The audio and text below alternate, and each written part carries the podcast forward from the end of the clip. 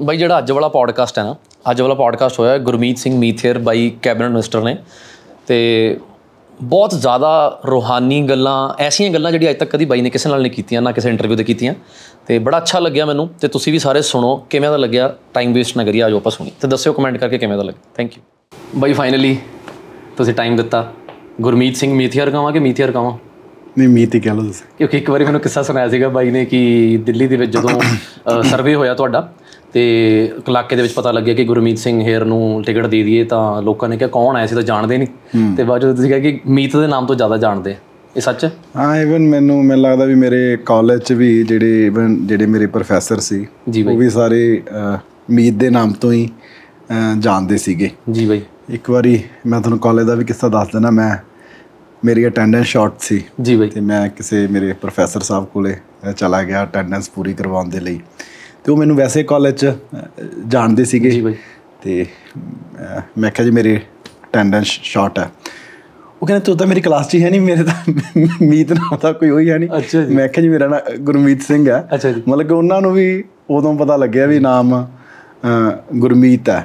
ਬੜੇ ਮੀਡੀਆ ਵਾਲਿਆਂ ਨੂੰ ਨਹੀਂ ਪਤਾ ਵੀ ਨਹੀਂ ਸੀ ਪਤਾ। ਹੁਣ ਵੀ ਮੈਨੂੰ ਸਾਰੇ ਪਿਆਰ ਦੇ ਨਾਲ ਮੀਤ ਹੀ ਕਹਿੰਦੇ ਆ। ਬਰਨਾਲੇ ਵੀ ਸਾਰੇ ਜਿਹੜਾ ਮੀਤ ਹੀ ਕਹਿੰਦੇ ਆ। ਗੁਰਮੀਤ ਤੋਂ ਮੀਤ ਵਾਲਾ ਕੀ ਕਿੱਸਾ ਬਾਈ? ਮੀਤ ਕਿੱਦਾਂ ਪਿਆ?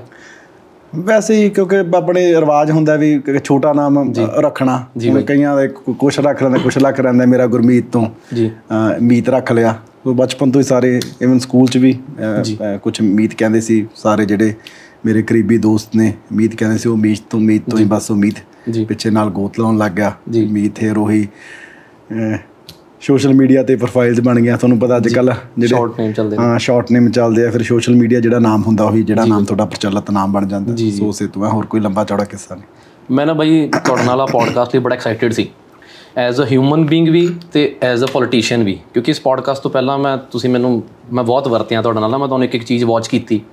ਤੇ ਜੇ ਮੀਤ ਬਾਈ ਤੁਸੀਂ ਅੱਜ ਪੋਲੀਟੀਸ਼ੀਅਨ ਨਾ ਹੁੰਦੇ ਕੈਬਨਿਟ ਮਿਨਿਸਟਰ ਨਾ ਹੁੰਦੇ ਤਾਂ ਮੀਤ ਹੋਰ ਕੀ ਹੁੰਦਾ? ਇਹ ਤਾਂ ਦੇਖੋ ਤੁਹਾਡੀ ਕਿਸਮਤ ਤੇ ਹੈ ਉਹਨੇ ਤੁਹਾਨੂੰ ਕਿੱਥੇ ਲੈ ਕੇ ਜਾਣਾ। ਪਰ ਮੈਂ ਮਤਲਬ ਕਿ ਬਚਪਨ ਤੋਂ ਜਿਹੜਾ ਮੇਰਾ ਸੁਪਨਾ ਸੀ ਉਹ ਤਾਂ ਸੀ ਕਰੈਕਟਰ ਬਣਨ ਦਾ। ਜੀ ਬਾਈ? ਉਹ ਵੈਸੇ ਹਰ ਇੱਕ ਮੈਨੂੰ ਲੱਗਦਾ 140 ਕਰੋੜ ਦੀ ਆਬਾਦੀ 'ਚ ਜਿੰਨੇ ਬੱਚੇ ਅੱਜ ਦੀ ਘੜੀ ਵੀ। ਹਨਾ? ਅਸੀਂ ਤਾਂ ਨਾਲੇ ਸਾਡਾ ਬਚਪਨ ਉਹ ਦੌਰ 'ਚ ਸੀ ਜਦੋਂ ਸਚਿਨ ਪੀਕ ਤੇ ਸੀ। ਜੀ ਬਾਈ। ਜਿਹੜੇ ਕਿਉਂਕਿ ਮੇਰੇ 89 ਦਾ ਬਰਥ ਆ ਜਿਹੜੇ 90s ਵਾਲੇ ਜਿਹੜੇ ਉਸ ਏਜ ਦੇ ਬੱਚੇ ਆ ਨਾ ਜਿਨ੍ਹਾਂ ਦਾ ਬਰਥ ਉਹਦੇ 'ਚ ਹੋਇਆ। ਉਹਨਾਂ ਸਚਨ ਨੂੰ ਸਾਰੇ ਰੱਬ ਮੰਨਦੇ ਸੀ ਉਸ ਟਾਈਮ ਜੀ ਬਾਈ। ਇੰਡੀਆ 'ਚ। ਤੇ ਹਰ ਇੱਕ ਦਾ ਬੌਲਰ ਇੱਥੇ ਕੋਈ ਨਹੀਂ ਸੀ ਬਣਨਾ ਚਾਹੁੰਦਾ ਸਾਰੇ ਬੈਟਸਮੈਨ ਤੇ ਸਾਰਿਆਂ ਦਾ ਬੱਚਿਆਂ ਦਾ ਇਹ ਸੀ ਵੀ ਸਚਨ ਬਣਨਾ। ਜੀ ਬਾਈ। ਤੇ ਮੈਂ ਵੀ ਉਦੋਂ ਬਸ ਉਹੀ ਜਿਵੇਂ ਸਾਰੇ ਬੱਚੇ ਘਰੇ ਰੌਲਾ ਪਾਉਂਦੇ ਆ ਕਿਉਂਕਿ ਸਾਡਾ ਸ਼ਹਿਰ ਛੋਟਾ ਸੀ ਉੱਥੇ ਕੋਈ ਅੱਜ ਕੱਲ ਤਾਂ ਅਕੈਡਮੀਜ਼ ਉੱਥੇ ਵੀ ਨੇ ਡਿਸਟ੍ਰਿਕਟ ਦੀ ਟੀਮ ਹੈ। ਤੇ ਮੈਂ ਘਰੇ ਬੜਾ ਰੌਲਾ ਪਾਇਆ। ਜੀ। ਵੀ ਮੈਨੂੰ ਤਾਂ ਤੁਸੀਂ ਨਹੀਂ ਆਮ ਪੰਜਵੀਂ ਛੇਵੀਂ ਵਾਲਾ ਬੱਚਾ ਕਿੱਥੇ ਕਹਿੰਦਾ ਹੁੰਦਾ ਮੈਨੂੰ ਤੁਸੀਂ ਚੰਡੀਗੜ੍ਹ ਲਾਓ। ਬਿਲਕੁਲ। ਮੈਨੂੰ ਇਹ ਪਤਾ ਸੀ ਵੀ ਉੱਥੇ ਅਕੈਡਮੀਜ਼ ਆ। ਮੈਨੂੰ ਉੱਥੇ ਲਾਓ। ਜੀ। ਬੜਾ ਰੌਲਾ ਪਾਇਆ ਉੱਥੇ ਵੀ। ਚਲੋ ਤੁਹਾਨੂੰ ਪਤਾ ਵੀ ਘਰ ਦੇ ਆਪਣੇ ਆਮ ਜਿਹੜੇ ਪਰਿਵਾਰ ਹੁੰਦੇ ਆ। ਜੀ ਬਾਈ। ਉਹ ਕਹਿੰਦੇ ਕਿਹੜਾ ਕਰੈਕਟਰ ਨੂੰ ਆਦਾ ਸਿੱਧਾ ਹੋ ਕੇ ਪੜ ਲੈ? ਠੀਕ ਹੈ ਜੀ। ਤੇ ਚਲੋ 10th ਕਰ ਲਈ। ਜੀ। ਫਿਰ ਕਿਉਂਕਿ ਨਾ ਅੱਜ ਕੱਲ ਮੈਂ ਤਾਂ ਚਲੋ ਹੁਣ ਜਿਹੜੇ ਕੋਈ ਯੰਗਸਟਰ ਜਿਹੜੇ ਸੁਣ ਰਹੇ ਆ ਉਹਨਾਂ ਨੂੰ ਵੀ ਕਹੂੰਗਾ ਵੀ ਤੁਹਾਡੇ ਵੀ ਬੱਚੇ ਹੋਣੇ ਆ। ਜੀ ਬਾਈ। ਕਿਸੇ ਵੀ ਮਤਲਬ ਕਿ ਬੱਚੇ ਨੂੰ ਆਪਣੇ ਨੂੰ ਇਹ ਫੋਰਸ ਨਾ ਕਰੋ ਵੀ ਤੂੰ ਇਹੀ ਕਰਨਾ। ਜੀ ਬਾਈ। ਕਿਉਂਕਿ ਸਾਡੇ ਟਾਈਮ ਇਵਨ ਮੈਨੂੰ ਲੱਗਦਾ ਤੁਹਾਡੇ ਵੀ ਇਹ ਹੋਊਗਾ ਵੀ ਪੇਰੈਂਟਸ ਹੀ ਡਿਸਾਈਡ ਕਰ ਲੈਂਦੇ ਆ। ਕੀ ਬਣਨਾ? ਹਨਾ ਸਾਡੇ ਟਾਈਮ ਤਾਂ ਇਹ ਸੀ ਬੜੇ ਪੇਰੈਂਟਸ ਨੇ ਡਿਸਾਈਡ ਕੀਤਾ ਹੋਇਆ ਸੀ ਵੀ ਜਾਂ ਡਾਕਟਰ ਬਣਾਉਣਾ ਜਾਂ ਦੂਜਾ ਨੇ ਇੰਜੀਨੀਅਰ ਇੰਜੀਨੀਅਰ ਉਹ ਵੀ ਡਿਸਾਈਡ ਕਰ ਲੈਂਦੇ ਸੀ। ਬੱਚੇ ਦਾ ਕੁਝ ਨਹੀਂ। ਮੇਰਿਆਂ ਨੇ ਫਿਰ ਡਿਸਾਈਡ ਕਰ ਲਿਆ ਵੀ ਇਹਨੂੰ ਬੀਟੈਕ ਕਰਾਉਣੀ ਹੈ ਜੀ। ਜੀ। ਹਨਾ ਤੇ ਆਈ ਮੇਰਾ ਬੀਟੈਕ ਚ ਕੋਈ ਜ਼ਿਆਦਾ ਇੰਟਰਸਟ ਨਹੀਂ ਸੀ। ਜੀ ਮੈਂ ਚਲੋ ਪਲੇਅਰ ਨਹੀਂ ਬਣ ਸਕਿਆ। ਤੇ ਮੈਨੂੰ ਇਹ ਸੀ ਵੀ ਮੈਂ ਲਾਅ ਕਰਨੀ ਹੈ। ਜੀ ਬਾਈ।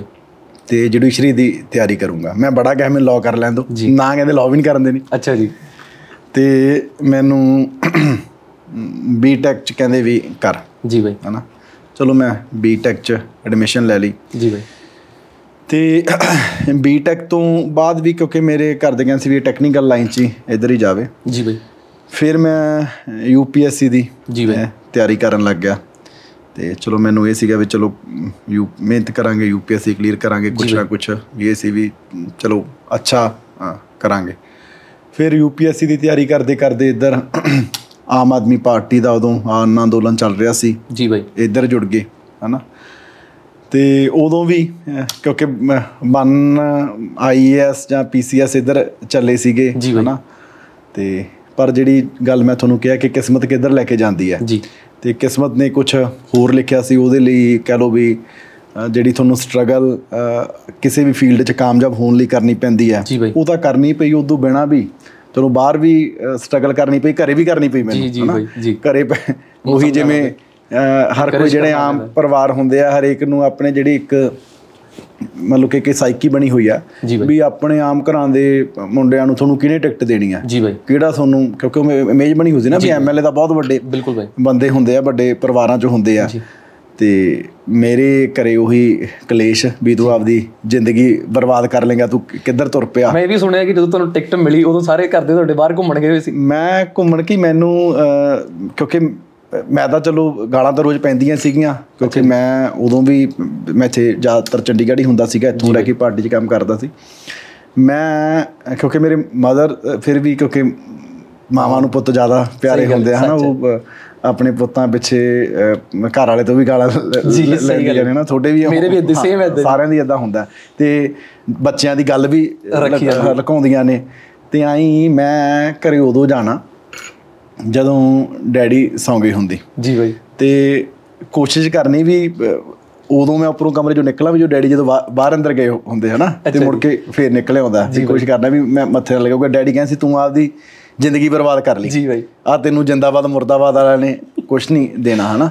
ਤੇ ਮੈਂ ਵੀ ਕਿਉਂਕਿ ਜਦੋਂ ਸਟਾਰਟਿੰਗ ਲੱਗਿਆ ਸੀ ਤਾਂ ਸੋਚਿਆ ਨਹੀਂ ਸੀ ਮੈਨੂੰ ਐਜ਼ ਅ ਪ੍ਰੋਫੈਸ਼ਨ ਉਦੋਂ ਤਾਂ ਐਂ ਲੱਗੇ ਸੀ ਕਿ ਜਨੂਨ ਸੀਗਾ ਵੀ ਯਾਰ ਕੁਝ ਚੰਗਾ ਹੋ ਰਿਹਾ ਇਹਦੇ ਵਲੰਟੀਅਰ ਸ਼ੁਰੂ ਕੀਤਾ ਸੀ। ਫਿਰ ਹੌਲੀ ਹੌਲੀ ਜਦੋਂ ਜਾ ਕੇ ਮੈਂ ਸਹੀ ਦੱਸਾਂ 2015 ਤੱਕ ਮੈਨੂੰ ਐਜ਼ ਅ ਪ੍ਰੋਫੈਸ਼ਨਲੀ ਇੱਧਰ ਨਹੀਂ ਸੀ ਲੱਗਿਆ। ਪਹਿਲੇ 3-4 ਸਾਲ ਤਾਂ ਐਜ਼ ਅ ਮੰਨ ਲਓ ਕਿ ਜਨੂਨ ਨਾਲ ਹੀ ਉਦੋਂ ਲੱਗੇ ਹੋਏ ਸੀਗੇ ਵੀ ਯਾਰ ਆਪਾਂ ਕੋਈ ਇਲੈਕਸ਼ਨ ਨਹੀਂ ਕੁਝ ਨਹੀਂ। ਜੀ ਬਾਈ। ਤੇ 2015 ਚ ਜਾ ਕੇ ਚਲੋ ਮੇਨ ਸਟ੍ਰੀਮ ਜਿਹੜਾ ਸੀ ਪਾਰਟੀ ਦਾ ਕਾਡਰ ਉਹਦੇ ਚ ਆਏ ਕੰਮ ਜਿਹੜਾ ਸ਼ੁਰੂ ਕੀਤਾ।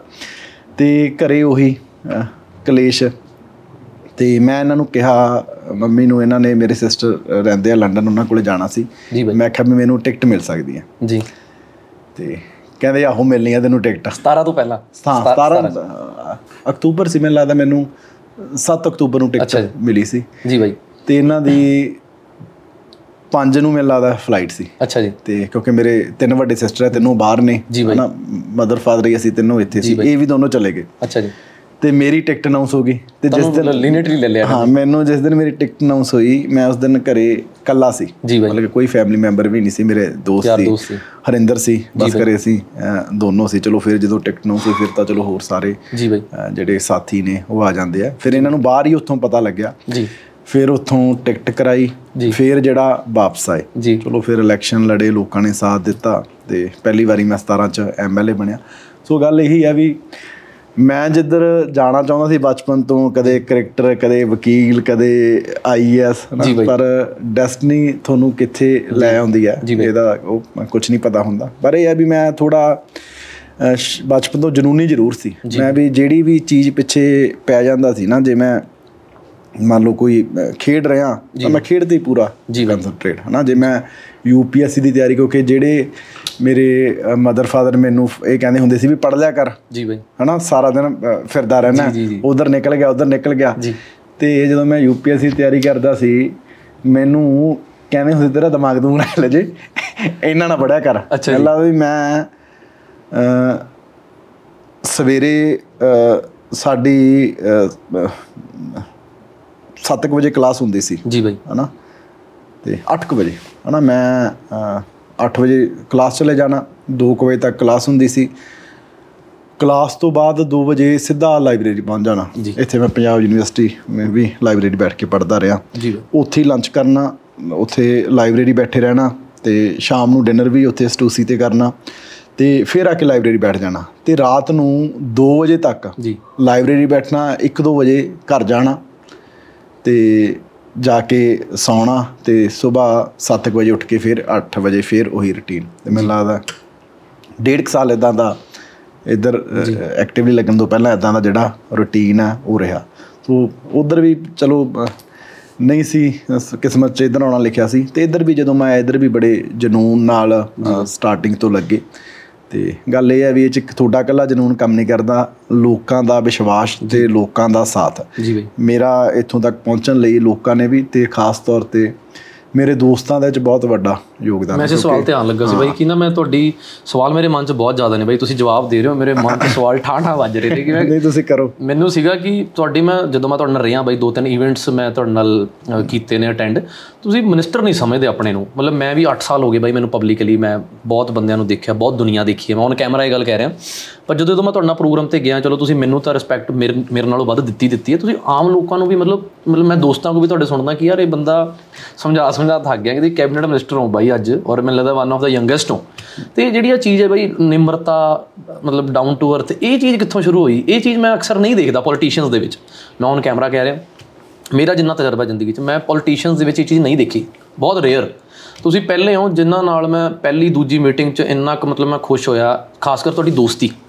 ਤੁਹਾਡੀ ਜਿਹੜੀ ਦੋਸਤੀ ਦੀ ਮਿਸਾਲ ਹੈ ਹਰਿੰਦਰ ਵੀਰ ਹੈ ਕਰਨ ਵੀਰ ਹੈ ਰਬਾਠ ਵੀਰ ਹੈ ਤੁਹਾਡੀ 18 18 20 20 ਸਾਲ ਪੁਰਾਣੀਆਂ ਦੋਸਤੀਆਂ।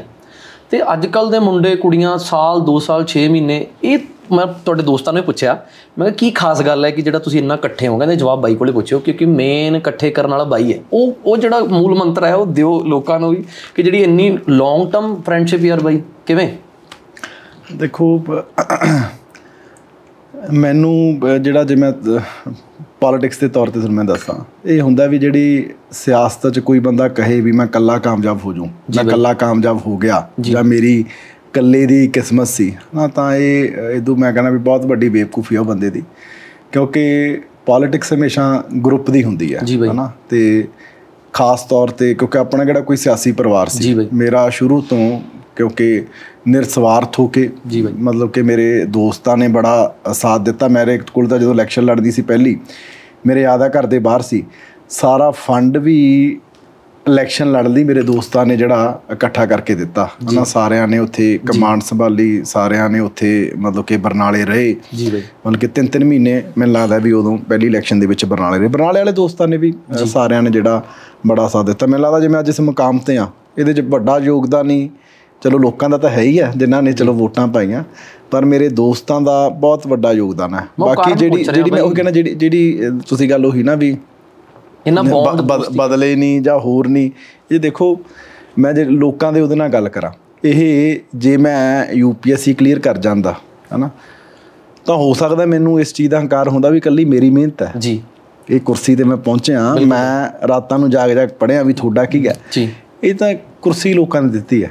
ਜੇ ਤੁਸੀਂ ਅੱਜ ਕਿਸ ਚੀਜ਼ ਦਾ ਹੰਕਾਰ ਕਰੋਗੇ। ਹਨਾ ਤੁਸੀਂ ਇਹ ਕਹੋਗੇ ਵੀ ਕੋਈ ਕਹਿ ਲਓ ਵੀ ਤੁਸੀਂ ਇਕੱਲੇ ਆਪੇ ਹਾਸਲ ਕਰ ਲਈ ਲੋਕ ਅਗਲੀ ਵਾਰੀ ਨਹੀਂ ਦੇਣਗੇ। ਜੀ।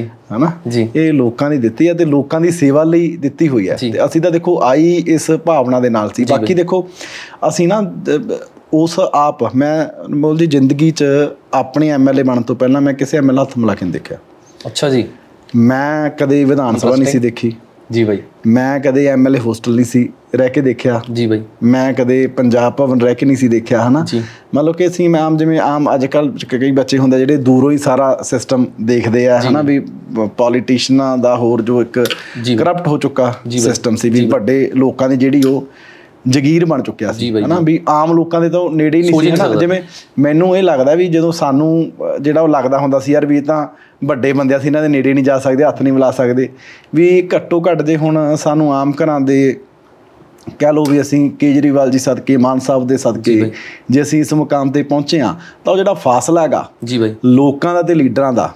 ਉਹ ਨਿਕਲਣਾ ਚਾਹੀਦਾ। ਘੱਟੋ ਘੱਟ ਚਲੋ ਕੰਮ ਤਾਂ ਹੁੰਦੇ ਰਹਿੰਦੇ ਆ ਕੰਮ ਤਾਂ ਚਲੋ ਦੇਖੋ ਸਰਕਾਰ ਕੋਲੇ ਜਿੰਨੀ ਕਮਾਈ ਆ ਉਹਨੇ ਕਿ ਅਸੀਂ ਫੰਡ ਲਾਉਣੇ ਉਹਨੇ ਕੰਮ ਹੁੰਦੇ ਆ।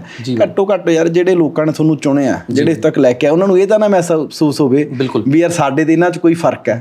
ਉਹਨਾਂ ਨੂੰ ਆਪਣਾ ਮਨ ਤਾਂ ਲੱਗੇ ਯਾਰ ਵੀ ਇਹ ਸਾਡੇ ਹੀ ਬਣਾਏ ਹੋਏ ਲੋਕ ਨੇ ਇਹ ਸਾਡੇ ਚੋਂ ਹੀ ਨੇ।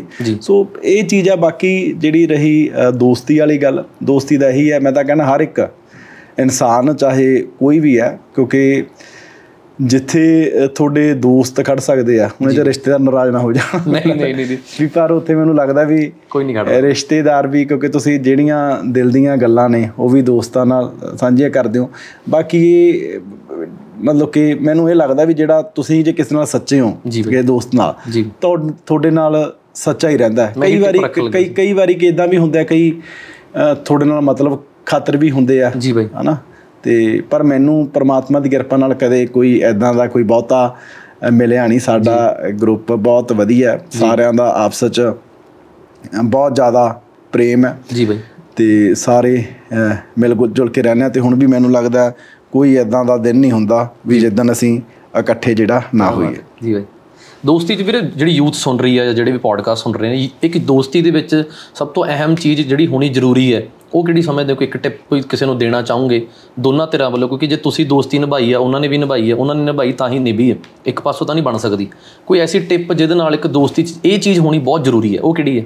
ਦੇਖੋ ਸਭ ਤੋਂ ਜ਼ਰੂਰੀ ਤਾਂ ਵਿਸ਼ਵਾਸ ਹੈ। ਲਾਇਲਟੀ ਹਨਾ ਲਾਇਲਟੀ ਵਿਸ਼ਵਾਸ ਇਸ ਤੋਂ ਵੱਡੀ ਕੋਈ ਜਿਹੜੀ ਹੈ ਕੋਈ ਚੀਜ਼ ਨਹੀਂ ਹੋ ਸਕਦੀ।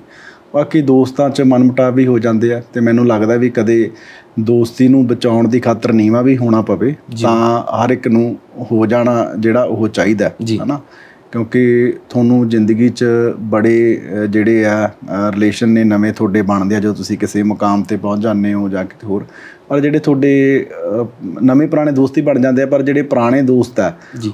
ਉਹ ਕਹਿ ਲਓ ਵੀ ਤੁਹਾਨੂੰ ਇਹ ਨਹੀਂ ਵੀ ਕੋਈ ਨਵਾਂ ਬੰਦਾ ਮਿਲੂ ਪੁਰਾਣਾ ਹੋ ਸਕਦਾ। ਉਹ ਪੁਰਾਣੇ ਦੋਸਤ ਉਹੀ ਰਹਿੰਦੇ ਨੇ।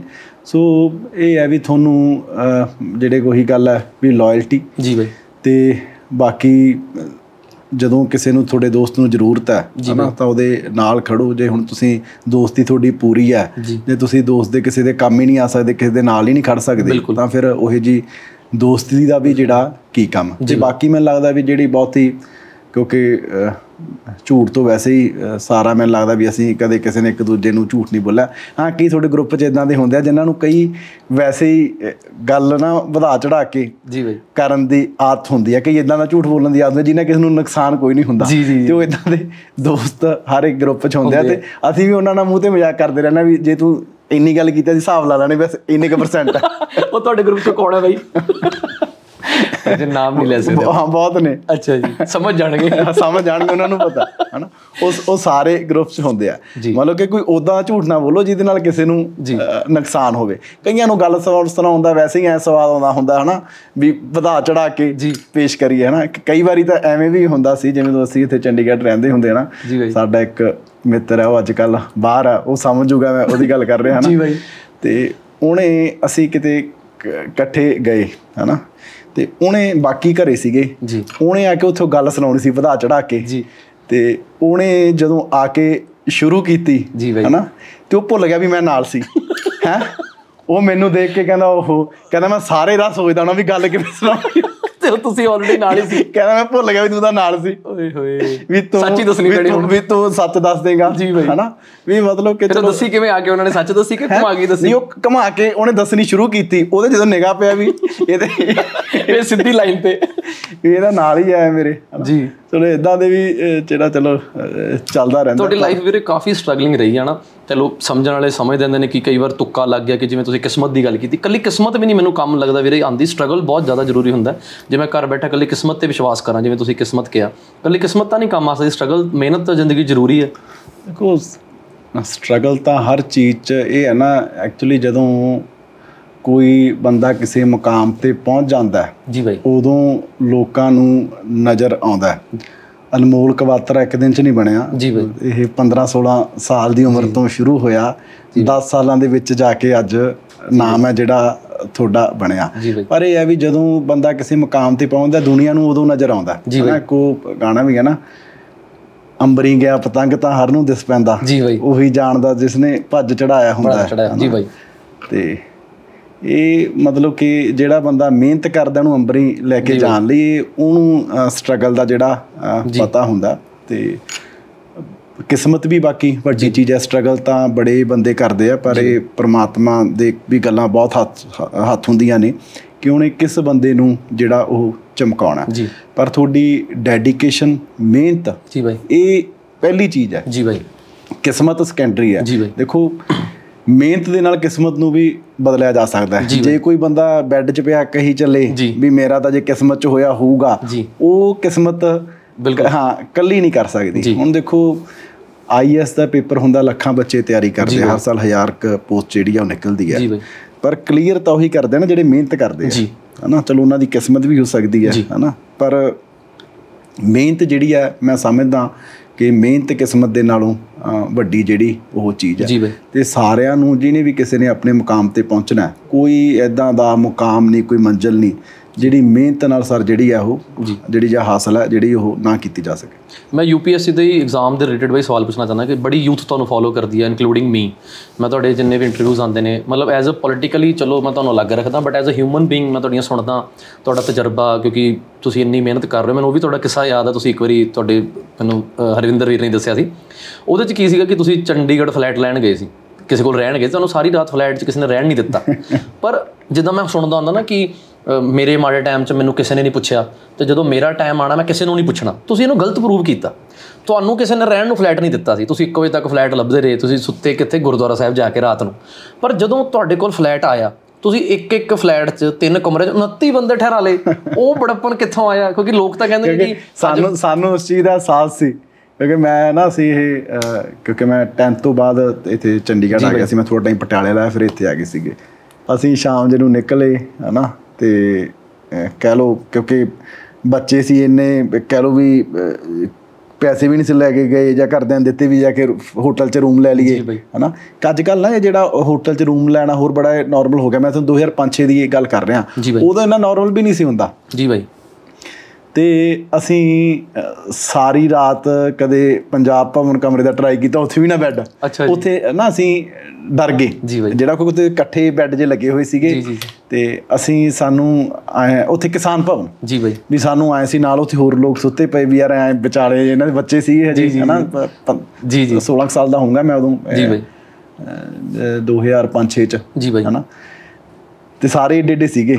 ਤੇ ਅਸੀਂ ਫਿਰ ਉੱਥੇ ਵੀ ਅਸੀਂ ਆਖਿਆ ਵੀ ਇੱਥੇ ਨਹੀਂ ਯਾਰ ਆਪਾਂ ਸੌਂਦੇ। ਵੀ ਇੱਥੇ ਪਤਾ ਨਹੀਂ ਕੌਣ ਕੌਣ ਸੁੱਤਾ ਪਿਆ। ਫਿਰ ਅਸੀਂ ਗੁਰੂ ਘਰਾਂ ਟਰਾਈ ਕੀਤਾ। ਫਿਰ ਸਾਨੂੰ ਜਾ ਕੇ 1 ਵਜੇ ਗੁਰੂ ਘਰ ਜਿਹੜਾ ਉਹ ਮੈਨੂੰ ਲੱਗਦਾ ਅਸੀਂ 38 ਸੈਕਟਰ ਸ਼ਾਇਦ ਰੁਕੇ ਸੀ। ਉਦੋਂ ਫਿਰ ਗੁਰੂ ਘਰ ਜਿਹੜਾ ਸਟੇ ਕੀਤਾ। ਤੇ ਉਸ ਤੋਂ ਬਾਅਦ ਚਲੋ ਅਸੀਂ ਇੱਕ ਦੋ ਦਿਨਾਂ ਬਾਅਦ ਹੀ ਸਾਨੂੰ ਅਸੀਂ ਫਲੈਟ ਲੱਭ ਲਿਆ ਤੇ 10 ਸਾਲ ਮੈਂ ਅਸੀਂ ਚੰਡੀਗੜ੍ਹ ਰਹੇ। ਜੀ ਬਾਈ। ਤੇ ਮੈਨੂੰ ਲੱਗਦਾ ਨਹੀਂ ਵੀ ਕਦੇ ਕਿਸੇ ਦਾ ਕੋਈ ਪੇਪਰ ਹੋਣਾ ਕਦੇ ਨੀਟ ਦਾ ਹੋਣਾ ਕਦੇ ਉਦੋਂ ਜਿਹੜੇ ਉਦੋਂ ਪੀਐਮਟੀ ਹੁੰਦਾ ਸੀਗਾ ਆਈਆਈਟੀ ਤੇ ਕਿਸੇ ਦਾ ਵੀ। ਤੇ ਜਿੰਨੇ ਸਾਡੇ ਕੰਟੈਕਟ ਦੇ ਹੁੰਦੇ ਸੀ ਕਿਉਂਕਿ ਅਸੀਂ ਅਲੱਗ-ਅਲੱਗ ਏਰੀਆ ਦੇ ਕੋਈ ਸਾਡੇ ਨਾਲ ਧੂਰੀ ਦੇ ਵੀ ਸੀਗੇ ਮੋਗੇ ਤੋਂ ਵੀ ਸੀਗੇ ਦੋਸਤ ਆਪਣੇ ਜਿਹੜੇ ਅਮਰਤਪਾਲ ਸੁਖਾਨੰਦ ਜੀ ਇਹ ਸੀ ਜੀ। ਅ, ਅਮਰਤਮਾਨ ਸੀ ਅਸੀਂ ਸਾਰੇ। ਸ- ਇਹਨਾਂ ਦੇ ਵੀ ਸਾਰਿਆਂ ਦੇ ਦੋਸਤ। ਇੱਕ ਵਾਰ ਕੋਈ ਪੇਪਰ ਸੀ ਸਾਡੇ ਕੋਲ 3 ਬੈਡਰੂਮ ਫਲੈਟ ਸੀ ਅਸੀਂ 29 ਜਣੇ। ਜੀ। ਮਤਲਬ ਕਿ ਇੱਕ ਫਲੈਟ 'ਚ ਅਸੀਂ ਰਾਤ ਕੱਟੀ। ਅਸੀਂ ਫਿਰ ਗੱਦੇ ਲਿਆਂਦੇ ਹੁੰਦੇ ਸੀ ਉਹ ਲੌਬੀ ਉਹਦੀ ਲੰਬੀ ਸੀ। ਜੀ। ਤੇ ਲਾ ਕੇ ਲੌਬੀ 'ਚ ਬਿਸਤਰੇ। ਚਾਰ ਤੇ ਤਿੰਨ ਤਿੰਨ ਚਾਰ ਜਿਹੜੇ ਨੇ ਕਮਰਿਆਂ 'ਚ ਪਏ ਬਾਕੀ ਸਾਰੇ ਜੀ। ਲੌਬੀ ਜਿਹੜਾ ਪੈ ਗਏ। ਤੇ ਮੈਨੂੰ ਲੱਗਦਾ 14 14 15 15 ਜਣੇ ਤਾਂ ਅਸੀਂ ਆਮ ਹੀ ਉਹ ਫਲੈਟ। ਫਲੈਟ ਦੇ ਵਿੱਚ ਰਹਿੰਦੇ ਜਿਹੜੇ ਹੋ ਰਹੇ ਆ। ਮਤਲਬ ਕਿ ਅਸੀਂ ਆਪ ਨਹੀਂ ਅਗਲਾ ਹੁੰਦਾ ਵੀ ਯਾਰ ਆਪਾਂ ਰੈਂਟ ਭਰਦੇ ਆ ਆਪਾਂ ਰਹਿੰਦੇ ਆ ਅਸੀਂ ਆਪ ਔਖੇ ਹੋ ਕੇ ਵੀ ਜੀ। ਕਈ ਸਾਡੇ ਕੋਲੇ ਕਹ ਲਓ ਵੀ ਐਦਾਂ ਦੇ ਵੀ ਦੋਸਤ ਆ ਜਿਹੜੇ ਕੋਈ 2-2 ਮਹੀਨੇ ਰਹਿ ਕੇ ਗਏ। ਫ੍ਰੀ ਫ੍ਰੀ ਕੋਈ ਖਰਚਾ ਕੋਈ ਕੰਟਰੀ ਨਹੀਂ ਬਾਈ ਨਾ ਕੋਈ ਕੰਟਰੀ ਸ਼ੁਰੂ ਤੋਂ ਹੀ ਮਤਲਬ ਬਾਈ ਤੁਹਾਡਾ ਦਿਲ ਸ਼ੁਰੂ ਤੋਂ ਹੀ ਵੱਡਾ। ਮਤਲਬ ਜਿਹੜੇ ਮੇਰੇ ਸਵਾਲ ਦਾ ਜਵਾਬ ਸੀ ਮੈਨੂੰ ਹੁਣ ਮਿਲਣਾ ਅਸੀਂ ਉਹਨਾਂ ਨੂੰ ਵੀ ਰੱਖਦੇ ਰਹੇ। ਮਤਲਬ ਜਿੰਨੇ ਕੁ ਜੋਗੇ ਅਸੀਂ ਸੀ ਬਹੁਤ ਵੱਡੀ ਗੱਲ। ਉਹਨਾਂ ਕੁ ਜਿਹੜਾ ਕੰਟਰੀਬਿਊਟ ਹੈ ਜਿਹੜਾ ਉਹ ਕਰਦੇ ਰਹੇ। ਬੜੀ ਵੱਡੀ ਗੱਲ ਹੈ ਬਾਈ ਇਹ ਤੁਹਾਡੀਆਂ ਗੱਲਾਂ ਨੇ ਜਿਹੜੀਆਂ ਸਿੱਖਣ ਨੂੰ ਹੈ। ਰਾਜਨੀਤੀ ਦੇ ਵਿੱਚ ਬਾਈ ਨਹੀਂ ਉਹ ਹੈ ਨਾ ਤੁਸੀਂ ਦੇਖੋ ਇਹ ਹਰ ਇੱਕ ਨੂੰ। ਜੀ। ਦੂਸਰੇ ਦੀ ਮੁਸ਼ਕਿਲ ਦਾ ਦੂਸਰੇ ਦੇ ਦੁੱਖ ਦਾ ਉਹਦੀ ਜ਼ਰੂਰਤ ਦਾ ਇਹ ਅਹਿਸਾਸ ਹੋਣਾ ਹਰ ਇੱਕ ਨੂੰ ਮੈਂ ਕਹਿੰਦਾ ਖਾਸ ਤੌਰ ਜਿਹੜੀ ਨਵੀਂ ਪੀੜ੍ਹੀ ਹੈ ਜੀ। ਉਹਨੂੰ ਬੜਾ ਜ਼ਰੂਰੀ ਹੈ। ਤੇ ਜਿਹੜਾ ਅੱਜ ਕੱਲ ਮੈਨੂੰ ਲੱਗਦਾ ਕਿ ਜਿਹੜੇ ਨਵੇਂ ਬੱਚੇ ਨੇ ਉਹਨਾਂ ਚੋਂ ਕਿਤੇ ਨਾ ਕਿਤੇ ਖਤਮ ਹੁੰਦਾ ਜਾਂਦਾ। ਬਿਲਕੁਲ ਹੋ ਰਿਹਾ ਬਾਈ। ਉਹਨਾਂ ਦੀ ਸਭ ਤੋਂ ਵੱਡੀ ਉਦਾਹਰਨ ਨਾ ਜਿਹੜੀ ਮਤਲਬ ਕਿ ਅਹਿਸਾਸ ਦੀ ਤੁਸੀਂ ਹੋ। ਮੈਂ ਉਦੋਂ ਤੁਹਾਡੇ ਘਰ ਗਿਆ ਤੁਹਾਡੇ ਫਾਦਰ ਸਾਹਿਬ ਨੂੰ ਮਿਲਿਆ ਹਨਾ? ਮੈਂ ਤੁਸੀਂ ਚਲੋ ਫੈਕਟਰੀ ਦਾ ਚਲਾਉਂਦੇ ਹੀ ਆ ਮੈਂ ਕੰਮ ਪੁੱਛਣ ਲੱਗ ਗਿਆ ਵੀ ਨਾਲ ਸੋਸ਼ਲ ਉਹਨਾਂ ਨੇ ਮੈਨੂੰ ਜਿਹੜਾ ਮੈਂ ਤੁਹਾਡਾ ਹਿਸਾਬ ਲਾਇਆ ਉਹਨਾਂ ਨੇ ਦੱਸਿਆ ਕਿ ਮੈਨੂੰ ਲੱਗਦਾ ਬਹੁਤਿਆਂ ਨੂੰ ਸ਼ਾਇਦ ਇਹ ਪਤਾ ਨਹੀਂ ਹੋਣਾ ਹਨਾ? ਕਿ ਲਵਾਰਸ ਲਾਸ਼ਾਂ ਦਾ ਉਹ ਸੰਸਕਾਰ। ਕਰਦੇ ਨੇ ਲੁਧਿਆਣੇ ਦੀਆਂ ਦਾ। ਉਹ ਵੀ ਕਹਿੰਦੇ ਮੈਂ ਇੱਕ ਦਿਨ ਕਿਸੇ ਮੈਨੂੰ ਜੋ ਉਹਨਾਂ ਨੇ ਦੱਸਿਆ ਮੈਂ ਗਿਆ ਸੀ ਤੇ ਕਹਿੰਦੇ ਉੱਥੇ ਟਾਇਰ ਦੇ ਨਾਲ ਜੀ ਬਾਈ। ਜਿਹੜਾ ਪੁਲਿਸ ਵਾਲੇ ਕਿਸੇ ਦੀ ਲਵਾਰਸ ਲਾਸ਼ ਜਿਹੜੀ ਆ ਉਹ ਸਾੜ ਰਹੇ ਸੀ। ਤੇ ਕਹਿੰਦੇ ਮੈਂ ਜਾ ਕੇ ਉਹਨਾਂ ਤੋਂ ਪੁੱਛਿਆ ਉਹ ਕਹਿੰਦੇ ਜੀ ਲਵਾਰਸ ਹੈ ਇਹਦਾ ਹੋਰ ਕੀ ਕਰੀਏ? ਜੀ ਬਾਈ। ਕਹਿੰਦੇ ਉਸ ਦਿਨ ਤੋਂ ਆ ਕੇ ਮੈਂ ਲੁਧਿਆਣੇ ਪਤਾ ਕੀਤਾ ਵੀ ਕਿੰਨੀਆਂ ਲਾਸ਼ਾਂ ਆਉਂਦੀਆਂ। ਮੈਂ ਆਪਣੇ ਦੋਸਤਾਂ ਨੂੰ ਨਾਲ ਲਿਆ। ਚਲੋ ਤੁਹਾਨੂੰ ਤਾਂ ਸਾਰਾ ਪਤਾ ਵੀ ਉਸ ਦਿਨ ਤੋਂ ਸ਼ੁਰੂ ਕੀਤਾ। ਤੇ ਕਹਿੰਦੇ ਅਨਮੋਲ ਛੋਟਾ ਜਿਹਾ ਹੁੰਦਾ ਸੀ। ਮੇਰੇ ਨਾਲ ਇਹ ਕਈ ਵਾਰੀ ਸ਼ਮਸ਼ਾਨ ਘਾਟੇ ਨੇ ਜੀ। ਚਲੇ ਜਾਣਾ। ਤੁਸੀਂ ਦੇਖੋ ਵੀ ਜਦੋਂ ਤੁਸੀਂ ਉਹ ਜਾਂਦੇ ਸੀ ਤੁਹਾਡੇ ਅੰਦਰ ਇਹ ਚਿਣਗ ਲੱਗੀ ਬਿਲਕੁਲ ਸਹੀ ਗੱਲ ਹਾਂ ਤੁਹਾਨੂੰ ਉਸ ਚੀਜ਼ ਦਾ ਅਹਿਸਾਸ ਜਿਹੜਾ ਉਹ ਹੋਇਆ ਬਾਈ। ਤੇ ਤੁਸੀਂ ਇਸ ਸੋਸ਼ਲ ਸਰਵਿਸ ਪਾਸੇ ਨੂੰ ਜਿਹੜਾ ਬਾਈ। ਉਹ ਚੱਲੇ ਜੀ ਹਨਾ? ਮਤਲਬ ਕਿ ਅੱਜ ਦੇ ਜਿਹੜੇ ਨਾ ਮਤਲਬ ਕਿ ਜਿਹੜੀ ਸੈਂਸਿਟੀਵਿਟੀ ਹੈ ਬਾਈ। ਕਿ ਕਿਸੇ ਦੇ ਦੁੱਖ ਨੂੰ ਸਮਝਣਾ ਕਿਸੇ ਦੀ ਮੁਸ਼ਕਲ ਨੂੰ ਸਮਝਣਾ ਅੱਜ ਕੱਲ ਅਸੀਂ ਮਨੁੱਖ ਬਹੁਤ ਤਰੱਕੀ ਕਰ ਗਿਆ ਬਾਈ ਸਾਇੰਸ ਬਹੁਤ ਤਰੱਕੀ ਕਰ ਗਈ ਪਰ ਅਸੀਂ ਇਹ ਕੰਪਿਊਟਰ ਮੈਂ ਕਹਿੰਦਾ ਯੁੱਗ ਦੇ ਵਿੱਚ ਜੀ ਬਾਈ। ਬੱਚੇ ਵੀ ਸਾਡੇ ਕੰਪਿਊਟਰ ਬਣੀ ਜਾਂਦੇ ਆ। ਹਨਾ ਤੁਸੀਂ ਜੇ ਕੋਈ ਇਸ ਚੀਜ਼ ਦਾ ਸਾਡੇ ਗਵਾਂਢ 'ਚ ਕੋਈ ਭੁੱਖਾ ਸੌ ਰਿਹਾ।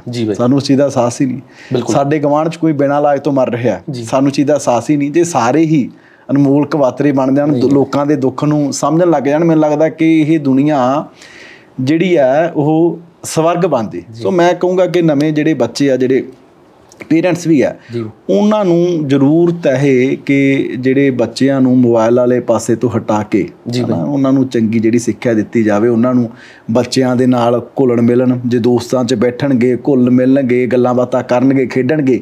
ਉਹਦੇ ਨਾਲ ਵੀ ਉਹਨਾਂ ਨੂੰ ਸਮਾਜ ਦਾ ਪਤਾ ਲੱਗਦਾ ਹੈ। ਵੀ ਕਿੱਥੇ ਕਿੱਥੇ ਦੁਨੀਆ ਵੱਸਦੀ ਆ। ਹੁਣ ਮੇਰੇ ਯਾਦ ਆ ਜਦੋਂ ਅਸੀਂ ਮੈਂ ਸਕੂਲ ਤੋਂ ਆਉਂਦਾ ਸੀ ਕਿਉਂਕਿ ਸਾਡਾ ਆਪਦਾ ਪਰਿਵਾਰ ਵੀ ਵੱਡਾ ਸੀ ਚਾਰ ਭੈਣ ਭਰਾ ਸੀ। ਸਕੂਲੋਂ ਆਉਣ ਸਾਰ ਬੈਗ ਰੱਖ ਕੇ ਗਰਾਊਂਡ ਖੇਡਣ। ਗਰਾਊਂਡ ਖੇਡਦੇ ਸੀ ਉੱਥੇ ਬੱਚਿਆਂ ਨਾਲ ਲੜਦੇ ਵੀ ਸੀ। ਦੋਸਤਾਂ ਦੇ ਘਰੇ ਵੀ ਜਾਂਦੇ ਸੀ। ਸਾਨੂੰ ਸਾਰਾ ਕੁਝ ਪਤਾ ਸੀ ਵੀ ਕਿਹਦੇ ਘਰੇ ਕੀ ਗੱਲਬਾਤ ਹੈ ਕਿਹਦੇ ਮਾਪਿਓ ਸਖਤ ਹੈ ਕਿਹਦੇ ਕੀ ਹੈ ਕਿਹਦਾ ਕਿਹੜਾ ਥੋੜਾ ਨਰਮ ਪਰਿਵਾਰ ਤੋਂ ਹੈ ਕਿਹਦੇ ਕੋਲੇ ਪੈਸਾ ਜ਼ਿਆਦਾ ਹੈ ਹਨਾ? ਕੀ ਸਮਾਜ 'ਚ ਮੁਸ਼ਕਲਾਂ ਨੇ? ਅੱਜ ਕੱਲ ਬੱਚੇ ਆਉਂਦੇ ਆਉਣ ਸਰ ਮੋਬਾਈਲ ਤੇ ਲੱਗ ਜਾਂਦੇ ਆ ਹਨਾ? ਤੇ ਘਰੇ ਵੀ ਇਕੱਲੇ ਇਕੱਲੇ ਬੱਚੇ ਆ ਹਨਾ? ਕੋਈ ਮਤਲਬ ਫੈਮਿਲੀ ਵੀ ਜੁਆਇੰਟ ਫੈਮਿਲੀਜ਼ ਖਤਮ ਹੋ ਗਈਆਂ ਰਿਸ਼ਤੇ ਨਾਤੇ ਖਤਮ ਹੋ ਗਏ ਆ ਹਨਾ? ਸੋ ਇਹ ਸਾਡੇ ਕਹਿ ਲਓ ਵੀ ਅੱਜ ਦੇ ਸਮਾਜ ਦਾ ਦੁਖਾਂਤ ਹੈ ਕਿ ਅੱਗੇ ਵੀ ਤੁਸੀਂ ਦੇਖੋ ਵੀ ਇਹ ਪਿੰਡਾਂ 'ਚ ਅੱਗੇ ਰਿਵਾਜ ਹੁੰਦਾ ਸੀ ਜੇ ਮੰਨ ਲਓ ਕਿਸੇ ਦੇ ਘਰੇ ਡੈਥ ਹੋ ਜਾਣੀ ਜੀ ਬਾਈ। ਅੱਜ ਕੱਲ ਤਾਂ ਚਲੋ ਮਸ਼ੀਨਾਂ ਆ ਗਈਆਂ ਹਨਾ? ਵੀ ਚਲੋ ਸਾਰੀ ਹਾੜੀ ਕੰਬਾਈਨ ਜਿਹੜੀ ਆ ਵੱਢ ਜਾਂਦੀ ਹੈ ਤੇ ਉਦੋਂ ਹੱਥੀਂ ਵੱਢਦੇ ਹੁੰਦੇ। ਜੀ। ਤਾਂ ਲੋਕਾਂ ਨੇ ਨਾਲ ਲੱਗ ਕੇ ਉਹਨਾਂ ਦੀ ਜਿਹੜੀ ਹਾੜੀ ਹੈ ਆਪ ਵਢਾਉਣੀ ਜਿਹਦੇ ਘਰੇ? ਡੈਥ ਹੋ ਜਾਂਦੀ ਹਾਂ ਜਿਹਦੇ ਘਰੇ ਡੈਥ ਹੋ ਜਾਣੀ। ਕਿਸੇ ਦੀ ਰਿਸ਼ਤੇਦਾਰੀ 'ਚ ਵੀ ਹੋ ਜਾਣੀ ਕਿਸੇ ਦੇ ਪ੍ਰਾਹੁਣੇ ਦੀ ਹੋ ਜਾਣੀ ਤਾਂ ਪਿੰਡੋਂ ਆਂਡੀਆਂ ਗਵੰਡੀਆਂ ਨੇ ਵੀ ਨਾਲ ਜਾ ਕੇ ਉਹਨਾਂ ਦੀ ਵੀ ਫਸਲ ਆਪਾਂ ਵਢਾ ਕੇ ਜਿਹੜੀ ਹੈ ਉਹ ਆਉਣੀ ਹੈ। ਮਤਲਬ ਕਿ ਇਸ ਤਰ੍ਹਾਂ ਦੀਆਂ ਸਾਂਝਾਂ ਸੀ। ਤੇ ਅੱਜ ਕੱਲ ਪਿੰਡਾਂ 'ਚ ਵੀ ਵੀ ਗਵੰਡੀਆਂ ਦੇ ਨਾਲ ਕੰਪੀਟੀਸ਼ਨ ਉਹਨੇ ਵੱਡਾ ਟਰੈਕਟਰ ਲਿਆਂਦਾ ਮੈਂ ਉਦੋਂ ਹੋਰ ਜਿਹੜਾ ਉਹ ਲਿਆਉਣਾ ਹੈਗਾ ਹਨਾ। ਮਤਲਬ ਕਿ ਕਹਿ ਲਓ ਵੀ ਜਿਹੜੇ ਸਾਂਝਾਂ ਸੀ ਰਿਸ਼ਤੇ ਸੀ ਦੂਸਰੇ ਦੁੱਖ ਦਾ ਅਹਿਸਾਸ ਸੀ ਉਹ ਦਿਨੋਂ ਦਿਨ ਖਤਮ ਹੋ ਜਾਂਦਾ। ਤੇ ਇਹ ਵੱਡਾ ਦੁਖਾਂਤ ਆ ਇਹਦੀ ਪੀੜ੍ਹੀ ਨੂੰ ਮੈਂ ਇਹ ਵੀ ਕਹੂੰਗਾ ਕਿ ਤੁਸੀਂ ਚਲੋ ਪੜ੍ਹਦੇ ਵੀ ਹੋ ਮਿਹਨਤ ਵੀ ਕਰਦੇ ਹੋ ਆਪਣੇ ਮਾਪਿਓ ਦੀ ਸੇਵਾ ਤਾਂ ਕਰਨੀ ਕਰਨੀ ਬਾਈ। ਪਰ ਜੇ ਤੁਸੀਂ ਨਾਲ ਨਾਲ ਨਾ ਥੋੜਾ ਇਸ ਚੀਜ਼ ਦਾ ਵੀ ਅਹਿਸਾਸ ਰੱਖਿਆ ਕਰੋ ਤੁਸੀਂ ਜਦੋਂ ਪੜ੍ਹਦੇ ਹੋ ਵੀ ਤੁਹਾਡੀ ਕਲਾਸ ਦਾ ਕੋਈ ਬੱਚਾ ਉਹਦੇ ਘਰ ਦਾ ਕੀ ਮਾਹੌਲ ਹੈ ਤੇ ਉਹਦੀ ਅਸੀਂ ਕੀ ਮਦਦ ਕਰ ਸਕਦੇ ਹਾਂ? ਤੁਹਾਡੇ ਕੋਈ ਸਕੂਲ 'ਚ ਕੋਈ ਕਾਲਜ 'ਚ ਇਦਾਂ ਦੇ ਬੜੇ ਮਤਲਬ ਕਿ ਕੋਈ ਕੋਈ ਆਣ ਗਵਾਂਢ 'ਚ ਬੜੇ ਲੋੜਵੰਦ ਹੁੰਦੇ ਗਲੀ ਆ। ਗੁਆਂਢ ਸ਼ਹਿਰ ਗਲੀ ਗਵਾਂਢ ਸਾਰੇ ਕਿਤੇ। ਜੇ ਅਸੀਂ ਉਹਨਾਂ ਸਾਰੇ ਲੋੜਵੰਦਾਂ ਦੀ ਮਦਦ ਹੈ ਜਿਹੜੀ ਉਹ ਕਰੀ ਜਾਈਏ ਤਾਂ ਇਹਦੇ ਨਾਲ ਚਲੋ ਤੁਸੀਂ ਤਾਂ ਅੱਛੇ ਹਿਊਮਨ ਜਿਹੜੇ ਇਨਸਾਨ ਬਣੋਗੇ ਹੀ ਬਣੋਗੇ। ਤਾਂ ਪਤਾ ਨਹੀਂ ਕਿਸੇ ਜਿਹੜੇ ਲੋੜਵੰਦ ਦੀ ਕਿੰਨੀ ਕੁ ਵੱਡੀ ਜਿਹੜੀ ਹੈ ਮਦਦ ਉਹ ਉਹ ਹੋ ਸਕਦੀ ਹੈ। ਮਤਲਬ ਮੈਂ ਇੰਨਾ ਕੁ ਇੰਜੋਏ ਕਰ ਰਿਹਾ ਨਾ ਬਈ ਤੁਹਾਡੇ ਨਾਲ ਗੱਲਬਾਤ ਕਰਦੇ ਹੋਏ ਮੈਂ ਨਾ ਪਹਿਲਾਂ ਸੋਚਿਆ ਕਿ ਮੈਂ ਤੁਹਾਡੇ ਬਾਰੇ ਤਕਰੀਬਨ ਜਿੰਨਾ ਕੁ ਤੁਹਾਨੂੰ ਮਿਲਿਆ 8-10 ਵਾਰੀ ਨਾ ਤੇ ਤੁਹਾਡੇ ਨਾਲ ਬਹੁਤ ਗੱਲਾਂ ਕੀਤੀਆਂ ਮੈਂ ਤੁਹਾਨੂੰ ਜਾਣ ਗਿਆ ਤੁਸੀਂ ਮੇਰੇ ਫੇਵਰਿਟ ਬਣ ਗਏ। ਮੈਂ ਕਿਹਾ ਯਾਰ ਮੈਂ ਪੋਡਕਾਸਟ ਕਿਵੇਂ ਰਿਐਕਟ ਕਰੂੰਗਾ ਕਿ ਮੈਂ ਪਹਿਲੀ ਵਾਰੀ ਬਾਈ ਨੂੰ ਮਿਲ ਰਿਹਾ? ਮੈਂ ਕਿਉਂਕਿ ਮੈਨੂੰ ਤੁਹਾਡੇ ਬਾਰੇ ਸਾਰਾ ਪਤਾ ਹੀ ਸੀ ਹੁਣ। ਮਿਲਦੇ ਵਰਤਦੇ ਉੱਠਦੇ ਤੁਹਾਨੂੰ ਨੋਟਿਸ ਕਰਦੇ ਸੀਗੇ। ਪਰ ਮੈਨੂੰ ਉਮੀਦ ਨਹੀਂ ਸੀ ਕਿ ਆਪਣਾ ਪੋਡਕਾਸਟ ਇੰਨਾ ਡੀਪ ਚਲਾ ਜਾਏ ਕਿ ਮੈਂ ਇੰਨਾ ਐਕਸਾਈਟ ਫੀਲ ਕਰ ਰਿਹਾ ਤੁਹਾਡੀਆਂ ਗੱਲਾਂ ਸੁਣ ਕੇ ਕਿਉਂਕਿ ਮੈਂ ਚਾਹੁੰਦਾ ਮੈਂ ਵੀ ਮੈਂ ਵੀ ਕਿਉਂਕਿ ਹਮੇਸ਼ਾ ਪੋਲੀਟੀਕਲ ਇੰਟਰਵਿਊਜ਼ ਕੀਤੀਆਂ ਨੇ ਇਸ ਤਰ੍ਹਾਂ ਨਾਨ ਪੋਲੀਟੀਕਲ ਕਦੇ ਗੱਲਾਂ ਬਾਤਾਂ ਮੈਨੂੰ ਲੱਗਦਾ ਵੀ ਮੈਂ ਪਹਿਲੀ ਵਾਰੀ ਬਹਿ ਕੇ ਕਿਸੇ ਪਲੇਟਫਾਰਮ ਤੇ ਮੈਂ ਕਰ ਰਿਹਾ। ਤੁਹਾਨੂੰ ਕੈਮਰਾ ਉਹ ਵੀ ਉਹ ਵੀ ਮੈਨੂੰ ਲੱਗਦਾ ਵੀ ਤੁਸੀਂ ਕਿਹਾ ਛੋਟੇ ਭਰਾ ਹੋ ਤੇ ਇੰਨਾ ਅੱਛਾ ਕੰਮ ਕਰ ਰਹੇ ਹੋ। ਮੈਨੂੰ ਵੀ ਅਸੀਂ ਚੱਲ ਵਧੀਆ ਗੱਲਾਂ ਬਾਤਾਂ ਹੋਣਗੀਆਂ। ਮੈਨੂੰ ਮੈਂ ਜਦੋਂ ਬਈ ਤੁਹਾਨੂੰ ਜਦੋਂ ਮੈਂ ਦੇਖਿਆ ਨਾ ਅਸਲ ਚ ਜਦੋਂ ਤੁਹਾਨੂੰ ਤੁਸੀਂ ਜਦੋਂ ਐਮਐਲਏ ਜਦੋਂ ਸਰਕਾਰ ਆਈ ਉਸ ਤੋਂ ਬਾਅਦ ਮੈਂ ਤੁਹਾਨੂੰ ਦੇਖਿਆ। ਤੇ ਮੈਂ ਜਦੋਂ ਤੁਹਾਨੂੰ ਮਿਲਿਆ ਨਾ, ਮਤਲਬ ਮੈਂ ਜਦੋਂ ਪਹਿਲੀ ਮੀਟਿੰਗ 'ਚ ਮਿਲਿਆ, ਮੈਂ ਕਿਹਾ, ਯਾਰ ਇੱਡਾ ਵਧੀਆ ਮਿਨਿਸਟਰ ਦੂਜੀ 'ਚ ਮਿਲਿਆ, ਤੀਜੀ 'ਚ ਮਿਲਿਆ, ਤਾਂ ਮੈਨੂੰ ਖੁਦ ਹੀ ਆਉਣ ਲੱਗ ਗਿਆ ਕਿ ਯਾਰ, ਮਤਲਬ ਮੈਂ ਆਫ ਕੈਮਰਾ ਵੀ ਤੁਹਾਨੂੰ ਇਹ ਗੱਲ ਕਹੀ ਹੋਈ ਹੈ ਨਾ ਔਨ ਕੈਮਰਾ ਵੀ ਗੱਲ ਕਹਿ ਰਿਹਾ। ਕਿਉਂਕਿ ਮੈਨੂੰ ਤੁਹਾਡੇ ਨਾਲ ਪੋਡਕਾਸਟ ਇੰਟਰਵਿਊ ਦਾ ਬੜੀ ਐਕਸਾਈਟਮੈਂਟ ਸੀ ਕਿ ਜੋ ਮੈਂ ਤੁਹਾਡੇ 'ਚ ਦੇਖ ਰਿਹਾ, ਸਾਡੀਆਂ ਗੱਲਾਂ ਬਾਤਾਂ ਸੁਣ ਕੇ ਵੀਰੇ ਸਾਡੇ ਵਰਗੀ ਯੂਥ ਬਹੁਤ ਹੈ। ਚਲੋ, ਸਾਡੇ ਨਾਮ ਪਰਮਾਤਮਾ ਨੇ ਬਖਸ਼ਤੇ, ਹਨ ਸਟੇਜ ਤੇ ਆ ਗਏ ਤੁਸੀਂ ਵੀ, ਮੈਂ ਵੀ। ਹੁਣ ਜਿਹੜੀ ਸਾਡੇ ਵਰਗੀ ਯੂਥ ਆਡੀਅנס ਜਿਹੜੀ ਤੁਹਾਨੂੰ ਲਾਈਕ ਕਰਦੀ ਹੈ, ਕਿਉਂਕਿ ਚਲੋ ਪੋਲੀਟੀਕਲ ਬੰਦੇ ਤੇ ਜਦੋਂ ਲੱਗ ਜਾਂਦਾ ਨਾ, ਫਿਰ ਉਹਦੀ ਹਰ ਗੱਲ ਕਹੀ। ਤੇ ਉਹਦਾ ਹਰ ਕੰਮ ਕੀਤਾ ਰਾਜਨੀਤੀ ਗਿਣਿਆ ਜਾਂਦਾ।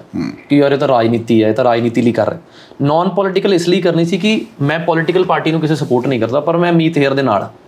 ਕਿ ਕਿਉਂਕਿ ਮੈਂ ਜੋ ਤੁਹਾਡੇ ਤੋਂ ਸਿੱਖ ਰਿਹਾ ਕਿਉਂਕਿ ਤੁਸੀਂ ਨਾ ਕੈਮਰਾ ਔਨ ਤੇ ਕੈਮਰਾ ਆਫ ਚ ਸਵਿਚ ਨਹੀਂ ਕਰਦੇ। ਮੈਂ ਲੋਕਾਂ ਨੂੰ ਸਵਿਚ ਕਰਦੇ ਬਹੁਤ ਦੇਖਦਾ ਕਿ ਕੈਮਰਾ ਔਨ ਹੋ ਗਿਆ ਹੋਰ ਛਵੀ ਕੈਮਰਾ ਬੰਦ ਹੋ ਗਿਆ ਹੋਰ ਛਵੀ। ਤਾਂ ਮੈਨੂੰ ਇਸ ਲਈ ਤੁਹਾਡੇ ਨਾਲ ਪੋਡਕਾਸਟ 'ਚ ਬੜੀ ਐਕਸਾਈਟਮੈਂਟ ਸੀ। ਰਾਜਨੀਤੀ ਇੰਟਰਵਿਊ ਤੋਂ ਤੁਹਾਡੀਆਂ ਬਹੁਤ ਪਈਆਂ ਨੇ। ਉਹਦੇ ਠੀਕ ਹੈ ਤੁਸੀਂ ਕੁਝ ਚੰਗਾ ਵੀ ਕਰੋਗੇ ਲੋਕਾਂ ਨੇ ਬੋਲੀ ਜਾਣਾ। ਤੇ ਚਲੋ ਆਪਾਂ ਅੱਗੇ ਗੱਲਬਾਤ ਸ਼ੁਰੂ ਕਰਦੇ ਹਾਂ ਕਿਉਂਕਿ ਮੇਰੇ ਸਵਾਲ ਬਹੁਤ ਨੇ ਦਿਮਾਗ 'ਚ ਤੇ ਮੇਰਾ ਅਗਲਾ ਸਵਾਲ ਬਈ ਇਹ ਕਿ ਜਿਵੇਂ ਤੁਸੀਂ ਵੀ ਯੂਪੀਐਸਸੀ ਦੀ ਤਿਆਰੀ ਕੀਤੀ ਸੀ ਲੱਖਾਂ ਲੋਕ ਪੂਰੇ ਇੰਡੀਆ ਦੇ ਵਿੱਚੋਂ ਇਹਦੇ ਵਿੱਚ ਪਾਰਟਿਸਿਪੇਟ ਕਰਦੇ ਨੇ।